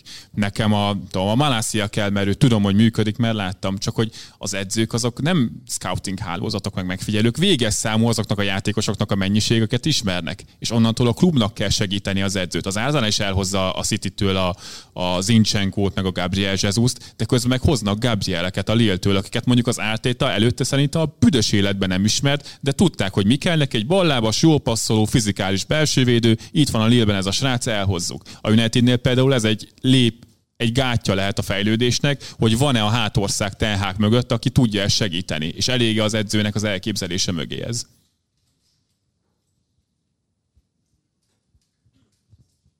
Köszönöm szépen. Uh, ugye Potter mostában igen sok kritikát kap a szurkolóktól, és uh, egyébként még ezek mellett uh, a szakértőktől is. Ti egyébként ezzel mennyire értetek egyet, és szerintetek maradhat-e hosszabb, hosszabb távon, így két-három év távlatában? Amikor visszajöttünk a második szünetről, akkor a, vagy az elsőre, nem tudom, már a Márk mondta, hogy hát nincs az az Isten, hogy még ezt is túl fogja élni, mert egyszerűen nem tudja elképzelni. Mennyi lett a Chelsea meccs? 2-0. 2-0. 2-0? Jó. Szerintem ezen a ponton már semmit sincsen mit veszteni. Tehát, hogy a, ha a Chelsea tulajai eddig nem engedték el a kezét, akkor innentől kezdve már még három Crystal Palace elleni 2-0 sem fogja azt jelenteni, hogy bármit változott volna a helyzet. Én tényleg ezt tudom harsogni, ismételni, és ezzel valahogyan formálni az itteni, vagy itthoni Potter tövező, meg Chelsea tövező párbeszédet, hogy elérte azt a pontját ez a klub az idei szezon során, hogy türelem kell a keretnek, meg a játékosoknak, idő, hogy összeszokjanak, és hogyha ez megtörténik, akkor Potter érdemben el fog tudni kezdeni dolgozni. Addig ez mind csak ilyen zaj, valami történés, le kell tudni a meccseket, és az tehát nem, igazándiból nincsen semmi tétje, a, megy az idő, és közben próbálnak egymáshoz szokni, de nulla elvárással kell viszonyulni egymáshoz, meg külsőleg is hozzájuk. A Potter az jó edző vagy rossz edző? Szerintem jó edző. Ezt láttuk az Östersonnál, Swansea-nál, és láttuk elég hosszú ideig a Brightonnál is. Ez a keret az úgy lett összeállítva, hogy a Potter elképzeli a focit. Hát nem. Igazából nem tud összerakni úgy egy koherens kezdőcsapatot, hogy mindenki a saját legjobb szerepkörében legyen benne. Itt a megoldás valószínűleg nem az, hogy a Pottert kell kirúgni, hanem a keretet kell okosan alakítani. Itt semmiféle upside nincsen szerintem annak, hogy a Pottert kirúgod. Most még nem. Ha ott lesz a negyedik hely környékén a Chelsea, és azt érzed, hogy a Potterrel már nem tudsz feljebb lépni, és kell egy extra edző, akkor lehet el kell gondolkodni rajta. Jelenleg a Potternek a szerepköre, a Chelsea-nek a szereplésében ebben a szezonban szerintem marginális Szerintem két dolog van ezzel. Az egyik az, hogy behoznám megint azt, hogy akkor vitatkozni a srácokkal, szerintem ki fogják rúgni. Nem, szerintem a szezon végében nem lesz itt Potter. Egész egyszerűen nem tudja megcsinálni azt, hogy tulajdonos. Lehet, hogy ki fogják rúgni, csak semmi értelme Igen, nem lenne. nem értek egyet ezzel, de azt gondolom, hogy ez meg fog történni. Ha még hoz még egy ilyen eredményt, a Crystal Palace, vagy bárki még kikap még kettő óra, úgy kirúgják, ahogy van ebben a pillanatban, mert fújolni fognak a Stanford Bridge-en, és nem fogja elviselni a tulajdonos, hogy fújolják a Stanford Bridge-en. Ez egyik szerintem. A másik pedig az, hogy igen, és az elmúlt időszakban a Potternek elkezdett jönni most már. Tehát ma, ez, ezzel a meccsen két és féles XG-re utak nulla gólt, és egy felesre kapta kettőt. Tehát azért óriási szerencsétlenségi hullámban van. Azt gondolom, hogy ő most elkezdett valamit összerakni, ami nem néz ki jól, de egészen hatékony. Ettől függetlenül, mivel szerintem nem fognak jönni az eredmények még ideig, egyszerűen egy rossz spirálban vannak benne. Szerintem Potternek nem látjuk a következő évben. És Kloppot mennyire látod a következő években? Én szerintem ő kiépítette 5 év alatt azt, hogy, hogy 6 év alatt most már kiépítette azt, hogy bízni fognak benne, és menni, következő évben szerintem meg fogjuk nézni, fog igazolásokat kapni. Ha ott nem válik be, és ha top 4-ért megy szerintem csak, akkor is ki fogják rúgni az év végén, azt gondolom, vagy legalábbis az év közben. Ha bajnoki címért megy, meg ugyanarra visszajut, akkor persze nem. De szerintem ez, ezen múlik. Rendben, köszönöm szépen. Aztán majd utána küldjétek hátra. Sziasztok, nekem egy... hát időbe ide kell érni. Sziasztok, egy olyan kérdésem lenne, hogy Pete mezéről jutott eszembe ez a kérdés igazából, mert csodálatos, hogy ha elképzelnénk egy olyan világot, ahol ténylegesen oda kerül egy Ted Lasso kaliberű edző egy Premier League csapathoz, Hú, akinek jó. a, akinek a social skilljei azok 10 per 10-esek, viszont a taktikai képzettsége az ilyen 1 per 10. Tehát ilyen fordított Conte, akkor uh, tulajdon... Ül. Akkor ő tudna-e dolgozni a Premier League-be, ha mögötte kiépítünk egy olyan stábot, aki, aki egy ilyen koncepciót kialakít. Tehát tudunk-e egy olyan menedzsert ültetni egy Premier League csapat élére, akinek csak és kizárólag a man management és a atmoszféra és a kultúra megteremtése lenne a feladata. Bocsánat, mielőtt a Pit válaszol, ez nem a Jürgen Klopp? Csak hogy a Liverpoolosokba beleszálljak izomból. Már én elnézést kérek. Erre nem válaszolok. Aha, jó. jó. Hallgatás beleegyezés. Nyilván a Ted Lasso-nak az ilyen alapfelvetése, hogy egy olyan edző ül a egy PL csapat kispadján, aki még a játék szabályokat sem tudja, az egy erős túlzás. De hogyha csak a karaktert nézzük, és azt, Hát, hogy egy, mondjuk azért szerintem van egy-két edző, aki ebben megremegni. Igen, Steve Bruce, pedig ő focizott is. Szerintem, szerintem igen. És szerintem látunk ilyet, hogy ez működik. Szerintem a Steven Gerrard hasonlóképpen működött. Nyilván túlzással élek. Nem azt mondom, hogy a Steven Gerrard az annyit tud a fociról, mint a Ted Lasso, de hogy azt tudjuk, hogy a Rangersnél és az Aston Villánál sem ő volt a felelős elsősorban a taktikáért, hanem ő volt a Steven Gerrard, aki az arca ennek az egésznek, és akinek össze kell fogni az egész projektet. Nyilván nem ennyire szélsőségesen, de igen, szerintem működhet, és a Ted Lasso-ban is miért működik? Azért, mert ott van mellett, mellette a másodedző, ott volt mellette a nét, aki megmondta, hogy hamis kilencessel kell játszani, nyilván nagyon leegyszerűsítve ezt a dolgot, aki összerakta helyette a közösségépítést, az pedig nagyon jól megoldotta Ted Lasso, és egyébként a sorozat azért jó, mert az ilyen vezértoposzokat, hogy hogyan tudsz jó vezető lenni, azt egy ilyen nagyon megint csak kisarkított formában, de nagyon jól bemutatja, hogyan kell közösséget építeni, hogyan kell delegálni. Ez szerintem elképesztően jól néz ki ebben a sorozatban, és nem ilyen szélsőségesen, de működhetne. Igen.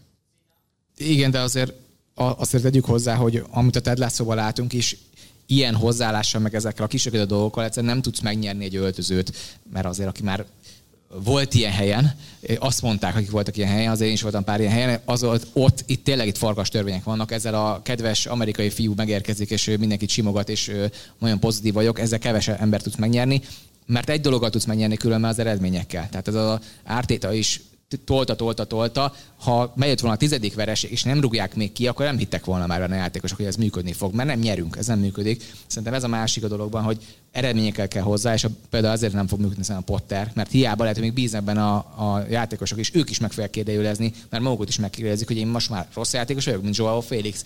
Nem rúgok gólokat, nem nyerünk, tizedikek vagyunk, jó ez így? Nem jó. Ezért érzem azt, hogy igen, ez működhetne, de csak egy, tehát ennyire kisekedett például abszolút nem, de például egy Steven Gerrarddal, akire azt mondjuk, hogy bíznak benne, képes kommunikációban kint és bent is jól kommunikálni, és például szerintem egy sok edzőnek az a legnagyobb nehézsége, hogy kifelé jól kommunikáljon. Ebbe sok csomószor elbuknak, mert nem ez a képesítésük. De ezért azt gondolom, hogy a Gerard szintű dolog tök jól tudna működni. Nagy csapatnál is. Sőt, lehet, hogy jobban tudna működni, és az NFL-be hoznak megint példát, rengeteg olyan edző van, aki ezzel a kultúrát teremt és a Mike Tomlinok, akik ott vannak a Pittsburghnek az élén 15 évig, azoknak folyamatosan cserélődnek a segédedzőik. Sir Alex Ferguson. Sir Alex, akik, akik kitalálják alatta a taktikát, hogy mit csinálunk védekezés a támadásban. És ő meg nagyon szépen át is tudja adni ezt, és kifelé is tudja kommunikálni. És mindenki ez, ez így jól működik. Szerintem ez tök jól tudna működni, azért nem látunk szerintem ennyire szélsőséges példákat, és az Idán se, a Klopp se, a Gerard se ennyire szélsőséges, mint gondoljuk, hogy azt se tudja, mi van, és akkor mit is mondtál, hogy melyiknek kell futnia? Nem így működik alapvetően, de hasonlóan szerintem tud működni.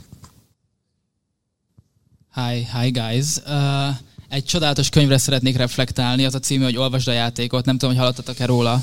Hát ajánlották már, de nem tudom, kik írták, ezek ilyen... Magyar könyveket nem olvasunk. És uh, abban, abban van egy ilyen uh, eszmefuttatás, hogyha, hogyha jól emlékszem, hogy hogy azzal, hogy a Darwin Nunez és a Hollandot leigazolta a City és a Liverpool, tudnak valamit, amit mi nem. Igazából az, hogy a domináns csapatokban újra, újra előtérbe kerülhetnek ezek a befejező kilencesek, hogy uh, amit ebben a szezonban még nem látunk, tehát ebben a szezonban ez egy bukásnak tűnik, uh, de nyilván tudnak valamit, amit mi nem. Hogy szerintetek mi ez, amit tudnak, vagy hogy van-e bármilyen sejtésetek, hogy taktikailag ezt hogyan lehet megoldani, hogy mondjuk ez a visszalépő játékos, aki lábhoz kéri labdát 9-esből egyszerűen így eltűnjön a pályáról egy domináns csapatban, hogy erre van-e bármilyen elképzelésetek?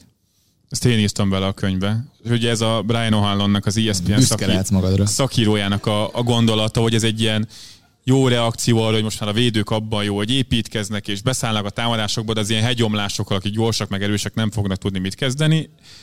Szerintem nem lesz egy ilyen egyértelmű paradigmaváltás, ugye az Ohanon ezt vetette föl, mert most is látjuk, hogy a, a Hollandel meg az Álvarezzel mennyire más tud, másképp tud működni a Manchester City, de nem is lesz most már szerintem olyan a fociban, hogy csak ez van és csak az van, hanem a kettő vegyesen.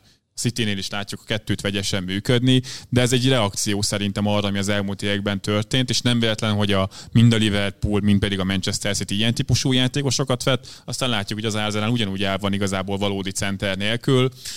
Ezek a jóslatok azért nem mindig feketék vagy fehérek, nem hiszem, hogy ezek a nagy lóbaszó csatárok lesznek a dominánsok a következő években, ez egy válasz valamire. Aztán meglátjuk, hogy meddig fog tartani, hogy meddig tud ez elnyúlni. Nem gondoltam, hogy ez elő fog kerülni most a beszélgetésen, de egyébként pont ma gondolkodtam ezen. Rasmus Höjlund, Evan Ferguson, Gonzalo Ramos, Holland, Nunez, és az Oszimen nem olyan magas, de ő is atletikusan azért egészen brutális. Ezek a játékosok nagyon sok tulajdonságot osztoznak, osztanak egymás között, még hogyha van is nyilván különbség a profiaik között. Marha magasak, marha erősek, és a klasszikus csatárerényeket egyesítik azzal, hogy a passzjátékuk, a lekészítésük, az, hogy mennyire tudnak kombinatívan beleszállni a játékba, az egy tényleges mezőny játékoshoz méltó. És Harry Kane. Harry Kane. És ugyanúgy meg tudnának felelni középpályásként, nyilván rosszabb színvonal, mint a Bernardo Silva vagy a De Bruyne, de hogy nagyjából meg tudnának felelni, és Szerintem ebben abszolút van, van logika, és pont amiatt, hogy ezek a játékosok szinte mind nagyon fiatalok. Tehát a 20-as éveik elején vagy járnak, vagy még azt sem töltötték be. Én igazándiból ezeknél a felsorolt neveknél nagyobb csatár tehetséget egyáltalán nem tudok mondani a foci körül sehol sem. Ők azok az 5-6 top név, aki most így a, a top klubokkal kapcsolatban felmerül. Innentől kezdve, hogyha azért mondjuk csak a 70-80 százalékuk bevált, tehát egy-kettő bukó mellett ezek a játékosok tényleg felérnek oda, ahol fel fognak érni, az már szerintem trendként is felfogható. Szerintem még egy dolog van, az pedig az, hogy a piacnak a szűkösségét érkezékelik. Tehát azt látják, hogy kevés ilyen játékos jön már ki az akadémiákra, egyszerűen nem ilyeneket képeznek az akadémiákon, és ezek a pár egyed, aki még megvan, azokra kell csapni bármennyi áron. És szerintem ezért érnek sokat, amit a Bence mondott, tök jó példák voltak, hogy van pár ilyen játékos, de ezek valószínűleg a top 10-20 klubba fognak játszani, mert ilyen játékosok kellenek neked, mert nem csak nagyok és erősek, hanem kurva gyorsak, az összes. Tehát az, az, az a fontos velük, hogy az nem elég, hogy nagy és gyors vagy. Mert nagy és gyors, a, nem tudom, Lukaku is volt, most már nincs sebessége hozzá. Amikor még ő is gyors volt, például egy cheat tudott lenni az Internek a rendszerében. És szerintem ezek a dolgok, hogy ők cheat tudnak lenni, mert olyan dolgot hoznak el, ami nincs a fociban. Hogy egy erős, erőszakos, gyors játékos középen, aki nagyon érzi a kaput. És ez gyakorlatilag kiveszett eddig a, a fociból, már pedig hamis kilenceseket tök jól tudunk átképezni középpályásokból. Az tök jól működik, azt észrevette mindenki, hogy hát igazából nem kell gólt rúgni, majd a szélső berúgja a végén. Meg igazából olyan sokat termelünk, hogy majd belebotlik valahogy.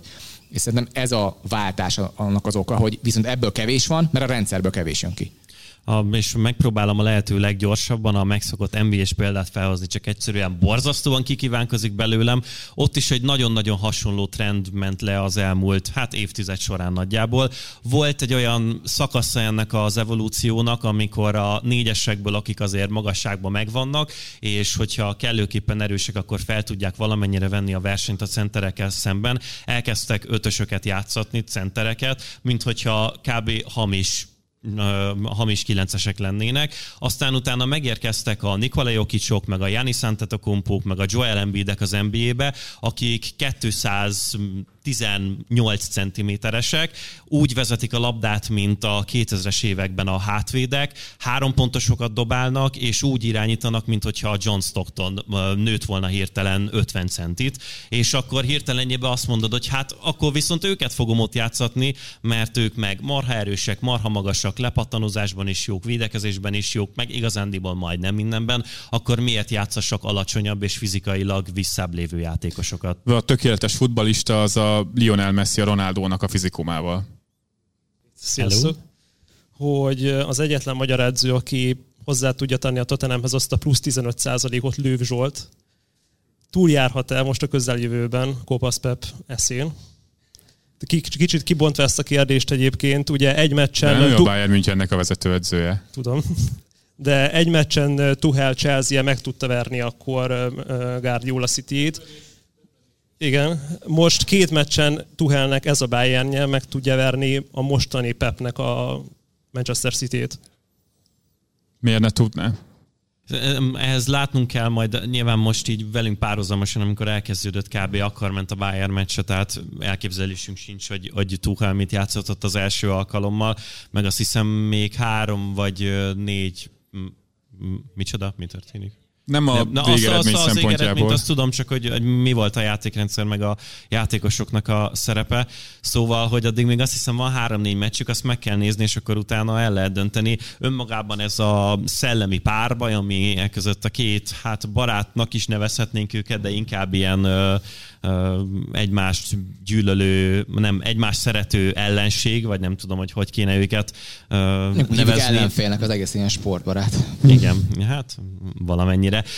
Vetétás az tök jó szó rá, szóval, hogy önmagában ebből az ellentétből kiindulva, persze, én abszolút el tudom képzelni, amikor a, kinevezték a Tuchelt, akkor ezen rögtem hazafelé valamikor, hát fél tizenkettőkor mentem a tévéből, és akkor láttam, és ezen gondolkodtam egész úton hazafelé, hogy ez a kopasz csávó, ez Manchesterben most valószínűleg így zizeg és megőrül és megvesz, és elkezdte visszanézni az összes Tuchel meccset még a Dortmundi idejéből, amikor egy, egymás ellen játszottak, hogy mi a picsát fog csinálni vele, és nem tudja elképzelni, ő biztos, hogy emiatt nagyon aggódik de igazából ez azért tényleg attól függ, hogy a Tuchel mit tud lerakni alapként az elkövetkezendő néhány alkalommal. De mi, miért ne tudná kiejteni a Bayern a Manchester City-t? A Nagelsmann is ki tudta volna ejteni a Bayern a Manchester City-t. Két rohadt jó csapatról van szó, rohadt jó edzőkkel, és két meccses párarcról beszélünk. Lehet, hogy az egyik mindkettő meccsen jobban fog játszani, és a végén kiesik. Igen, a Tuchellel is ugyanúgy fel tudja majd venni taktikailag is a versenyt a Bayern a Manchester City-vel, Szerintem az edzőváltás nélkül is ugyanúgy lett volna esélye a Bayern Münchennek kiejteni a Manchester City-t. Én azt, azt érzem alapvetően a Tuchelnél, hogy azért a kriptonítja a Guardiolának, amit sokszor így mondunk rá, alapvetően, amit a Guardiola elmondott vele kapcsolatban, hogy egyszerűen utálja, hogy elképesztően szélesen, és nagyon, nagyon hosszában is meg tudja nyitni a pályát, amikor támadnak, de amikor meg védekeznek, akkor annyira kompaktat, hogy nem tud, nem tud átmenni rajta. És azt gondolom, hogy ez a Bayern nagyjából erre van fölépítve megvan a, megvan a szélesség, hogy tartsák, megvan az igazából az induló emberek kérdés, hogy kiket fog megtalálni, és mellette pedig az új menedzser pattanás egyértelműen bele fog játszani a Bayernnél most, és ha most például egy Dortmundi siker után, amikor ez volt a kérdés, hogy akkor mi lesz itt a bajnokságban, hát most látjuk, hogy mi lesz a bajnokságban, nagyon nehéz volt megtippelni, de alapvetően ezek most el fog futni a Bayern, szinte biztos vagyok benne, akár még addig kiépít akár nagyobb előny, de hát most már vezetnek, és innentől kicsit megnyugszik mindenki, és elkezd hinni Tuhelben, emellett mindenki hisz abban, különben a játékosok is, hogy a Tuhel meg tudja verni a Guardiolát, és ezt a city is. Én azt gondolom, hogy minden lehetősége megvan, mint ahogy Guardiolnak minden lehetőség megvan megverni ezt a, a Tuhel irányított a Bayern. Ez egy 50-50 csata, és szerintem Nagelsmann is nagyon hasonlott volna. E, Abszolút, és amikor a Bayernnél most erről az új menedzser pattanásról beszélünk, majd az igazából annyi, hogy azok a helyzetek, amik eddig nem mentek be, azok lehet, hogy most elkezdenek bemenni, és ez egyébként edzőváltásról függetlenül valószínűleg megtörténtek volna. Csak ezt majd nyilván majd mindenki túl gondolja, hogy most megjött a Tuchel, hát meg is verték a, a Dortmundot, eddig a Bayern München a bajnokságban minden komoly meccsét megnyerte közvetlen riválisok ellen, és a BL-ben is veretlen. Mert ez egy jó csapat, jó kerettel, egy jó struktúrával, egy jól kiépített játékkal. Az, igen, igen, igen. Az hiányzik a Nagelsmann, mert egy kis szaros még, nincs mögötte a tapasztalat. Sziasztok! Nekem egy olyan kérdésem volna még az edző témához kapcsolódóan, ami talán Potter miatt aktuális, ugye? A Chelsea-nél, hogyha ö, ti lennétek Mr. Bóli helyében, akkor elgondolkodnátok-e rajta, hogy az nem kérdés, hogy Potter egy jó edző, Nyilván vannak megkérdőjelezhető döntései. James ma is egyébként jobb oldali középhátvédben kezdett, és Loftus Cheek volt a jobb szélső. Azért az megint fura, szerintem. De ha ti lennétek a klubvezetés helyében, elgondolkodnátok-e rajta, hogy ugye Tomiti váratlan kinevezése miatt megnyílt egy jó lehetőség Nagelsmann személyében, hogy Nagelsmann lehet-e az a top edző, aki azt az előbb említett 15%-ot hozzá tudja tenni ehhez a kerethez? Szerintetek ez milyen kinevezés lenne ez, ez lenne az a hiányzó 15% ami hiányozhat a Chelsea sikereiből a jövőben. A másik pedig Peters hozzászólna személyesen, ugye, hogy megadom a lehetőséget, neked mindig elmondod minden adásban, ugye, hogy már iskolában menetel előtt megtanultál olvasni. Mi volt az első könyv? De mi ezt hol hallottad? Amit elolvastál. Nyomozol utánam? Az első könyv, amit olvastam. Fú, fog, nem tudom. Fog, nem, ne haragudj, de nem emlékszem. A, azt tudom mondani, hogy a kedvenc könyvem az a Nick Hormitól, a popcsajok, stb. Ez valami elképesztő csalódás ez, hogy nem tudtál semmit mondani amúgy. Na mindegy. De biztos valami buci-maci magazint, Na. vagy valami ilyesmi Valamit volt. kamuz már be, ami izgalmas, tényleg. A háború és békét olvastam először. Na, mondta, mondhatod volna azt, hogy a anyukádnak a Daniel Steele regényét elcsortad, és akkor valami... Fú, annyi van neki, ne tudd meg. A, úgy szégyellem szegényt ilyenkor, pedig amúgy nagyon büszke vagyok rá, csak a, a Daniel Steele az egy emberiség elleni büntet szerintem. Hát akkor szerintem válaszoljunk a foci kérésre igen, is. Igen, igen, igen. Én a Pottert, persze. a Pottert lecserélném a Nagelsmannra, mert a Nagelsmann az egy top-top top edző. De ez a Chelsea-nek a gondjait nem oldanám meg, mert ahhoz egy összefüggő, jól működő keretet is alá kellene rakni. A Nagelsmannnak meglének ugyanazok a gondjai, mint most a Potternek, de lehet, hogy hosszú távon a Nagelsmann eredményesebb tudna lenni a Chelsea, de most nem. Potterről nem tudjuk, hogy hány százalék a 15 százalékból. Nem nulla, tehát nem tud 15 százalékot hozni Nagelsmann rajta, hogy tud-e 5 százalékot lehet, és ez lehet, hogy a végén azt jelenti, hogy bajnok lesz, vagy nem lesz bajnok a, a Chelsea, hogyha Nagelsmann vagy pedig Potter irányítja. De az biztos, hogy jelenleg most kineveznénk Nagelsmann, maximum valami olyan dolog történne, hogy egy pattanás miatt éppen vissza tud ugrani, és akkor most játsz, és top 4 környékére megy. De hosszú, hosszú távra Szerintem hosszú távra most ez nagyon nehéz különben a Chelsea edző, a tulajdonosnak a helyében, hogy itt van egy szabadon egy top edző, akkor tudod, hogy ez a top 10 biztos benne van, de akár top 5-ben is, és itt van egy Potterem, akit nem tudom, hogy benne van a top 5-ben, vagy top 10-ben, és már itt kifelé ordibálja az egész szurkolótábor, hát akkor óriási a kísértés, hogy lecserélt. Én azt gondolom, hogy valószínűleg ö, tulajdonosként is tulajdonos lenne a kísértés, és lecserélnem. Meg ebben nyilván beleszól az is, hogy a városnak a túlsó felén is nagyon bazíroznak arra, hogy kineveznék, és a Chelsea meg a Tottenham között most a top 6-os helyekért is, meg önmagában a két klub között is van akkor a rivalizálás, hogy lehet, hogy az is egy ilyen plusz motivációs faktor lesz. Sziasztok, itt hátul.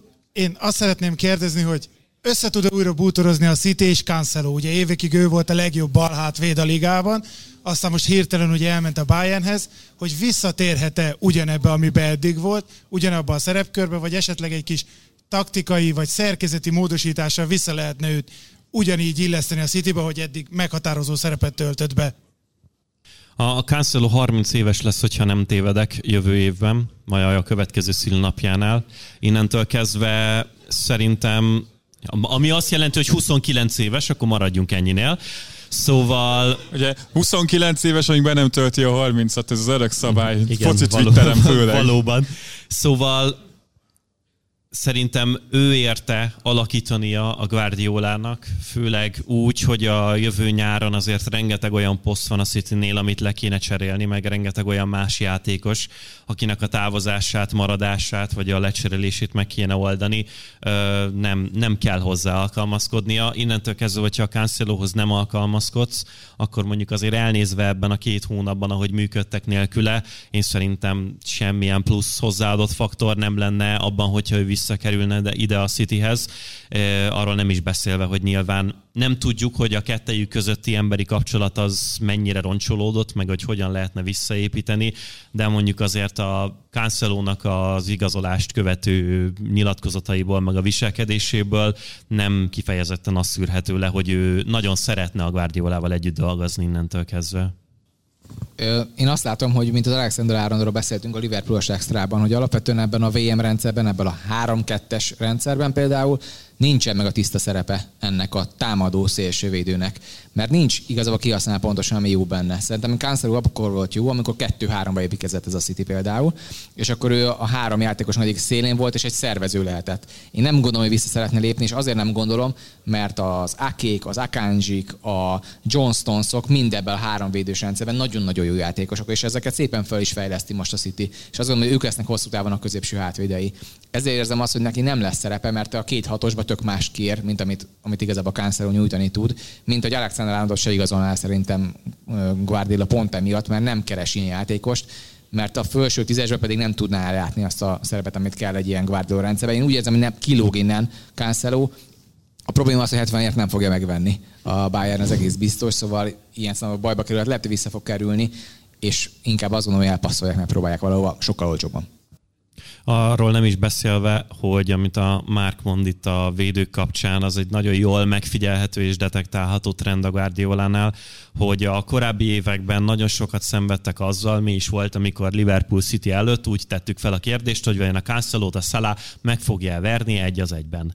És akkor... Meg meg nyilván, és természetesen is eleltűnedeztek a szélsővédői, akik természetesen klasszikusan ilyen vett értelemben szélsővédők, és közben szerintem van egy ilyen faktor is mögötte, hogy azt mondták, hogy jó, van egy ilyen hátrányunk, hogy akiket idehozunk szélsővédőnek, őket támadásban jól tudjuk használni, viszont védekezésben a kontrák ellen, amikkel folyamatosan szenvedünk a BL-ben, meg gyenge pontot nyújtanak. Akkor inkább neveljünk át, vagy szerezzünk olyan középhátvédeket, akik el tudják játszani papíron a szélsővédő szerepet, de azért nyilván nem pont azt kell csinálniuk, de a játék egy fázisában szélsővédő pozíciót töltenek be. Ők valószínűleg természetesen jobban tudnak védekezni, és kis kevésbé vagyunk kitéve a kontráknak, adott esetben akár a BL-ben, akár a kisebb csapatok ellen a bajnokságban.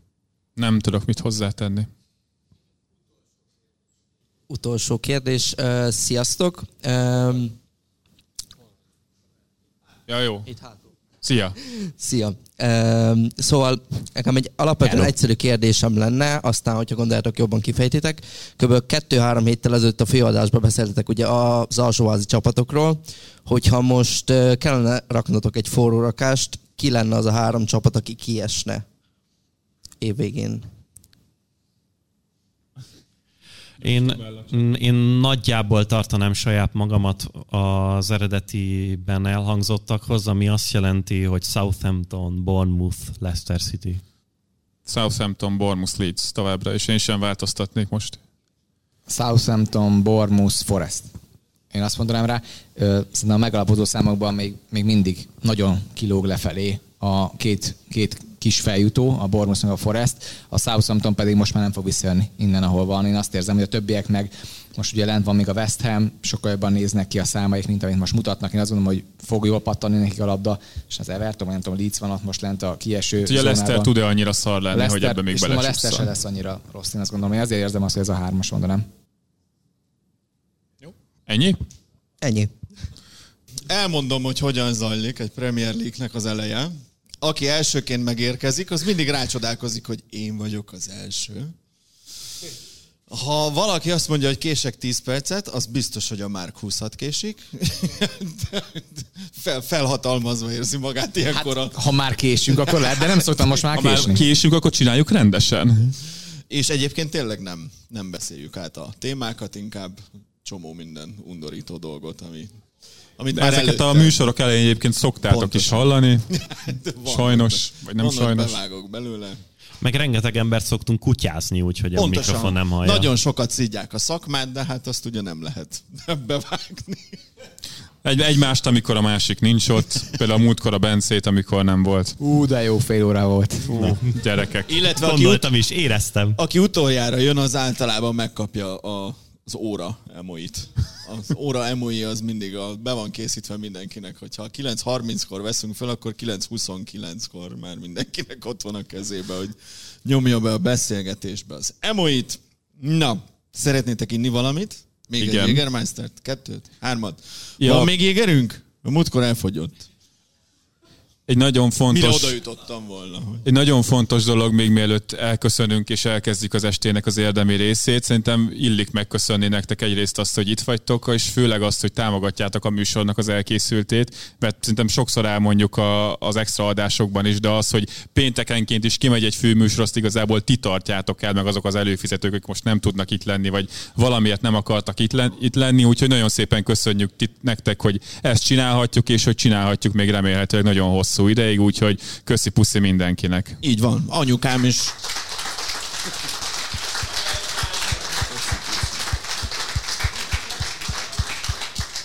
Anyukám is köszöni nektek, végre eljuthat Mauritiusra, mert annyi, De miért nem mi megyünk be. Mauritiusra? Mert mi, hagyjad már, péntek estét nem lehet veletek leegyeztetni, mert apunak feladat van otthon. Etetés, fürdetés, Szerintem tisztába Pete tök jó, kell hogy elmondta, és köszönöm, én abszolút ez kívült a fejemből, szerettem volna azt elmondani én is, hogy alapvetően szerintem rohadt fontos, hogy Magyarországon lehessen beszélgetni a fociról ilyen szinteken, és pont beszélgettünk itt a háttérben arról, hogy alapvetően nagyon kevés ilyen ö, beszélgetés van, és azt gondoltuk, hogy erre nincs ekkor, vagy én biztos voltam benne, hogy nincs ekkora igény erre Magyarországon, hogy lehessen ennyire mélységében beszélgetni a fociról, meg a Premier League-ről és óriási dolog az, hogy vagytok, és ennyien, most már 800, nem is tudom hányan támogatok minket. Ez rohadt nagy visszajelzés, hogy csináljuk tovább, és hogy jobban is csináljuk, szóval azért terveink is vannak arra, hogy még jobban csináljuk. Nem akarok semmit sem mondani, mert ezt nem mondjunk előre, hanem amikor megcsináltuk, akkor majd látni fogjátok, de ettől függetlenül nekem rohadt nagy visszajelzés az, hogy értelme van, hogy miért pofázunk ennyit. Szóval köszi, nagyon tök jó. Jó, akkor Köszi. bo- bocsánat, akkor már én is, hogyha mindenki mondott. A, ezeket tudom ismételni tényleg, tehát... A, Akkor jó, hogy megszólaltál. Nem, nem, nem, nem.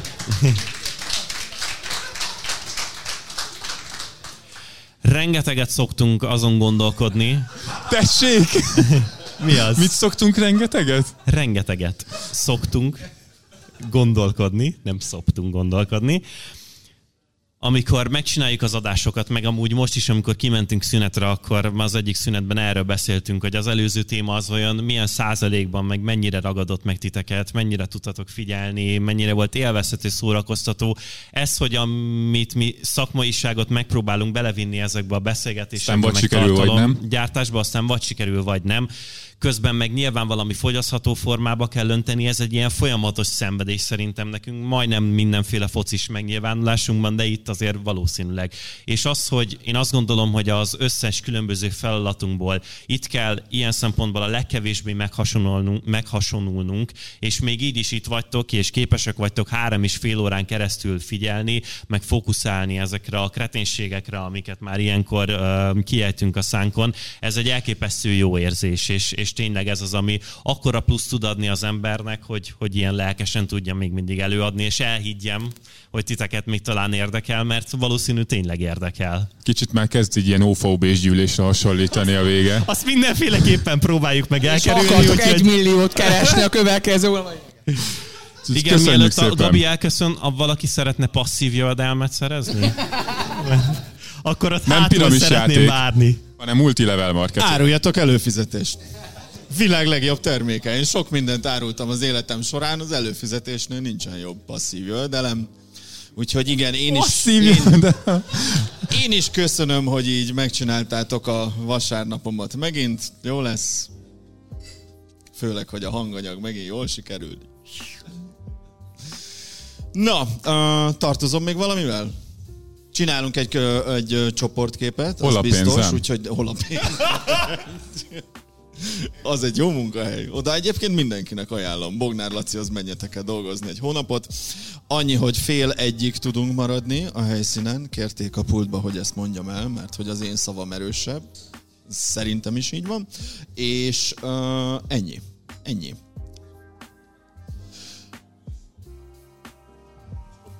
Valamit Ennyi, még? így van. Szóval a műsorunk figyelemmel követése közben ne felejtsétek el, hogy... Nekünk az a jó, ha egy csapat nem jó. És ha ránk hallgattok... Nem használjátok a bejáratot kijáratként.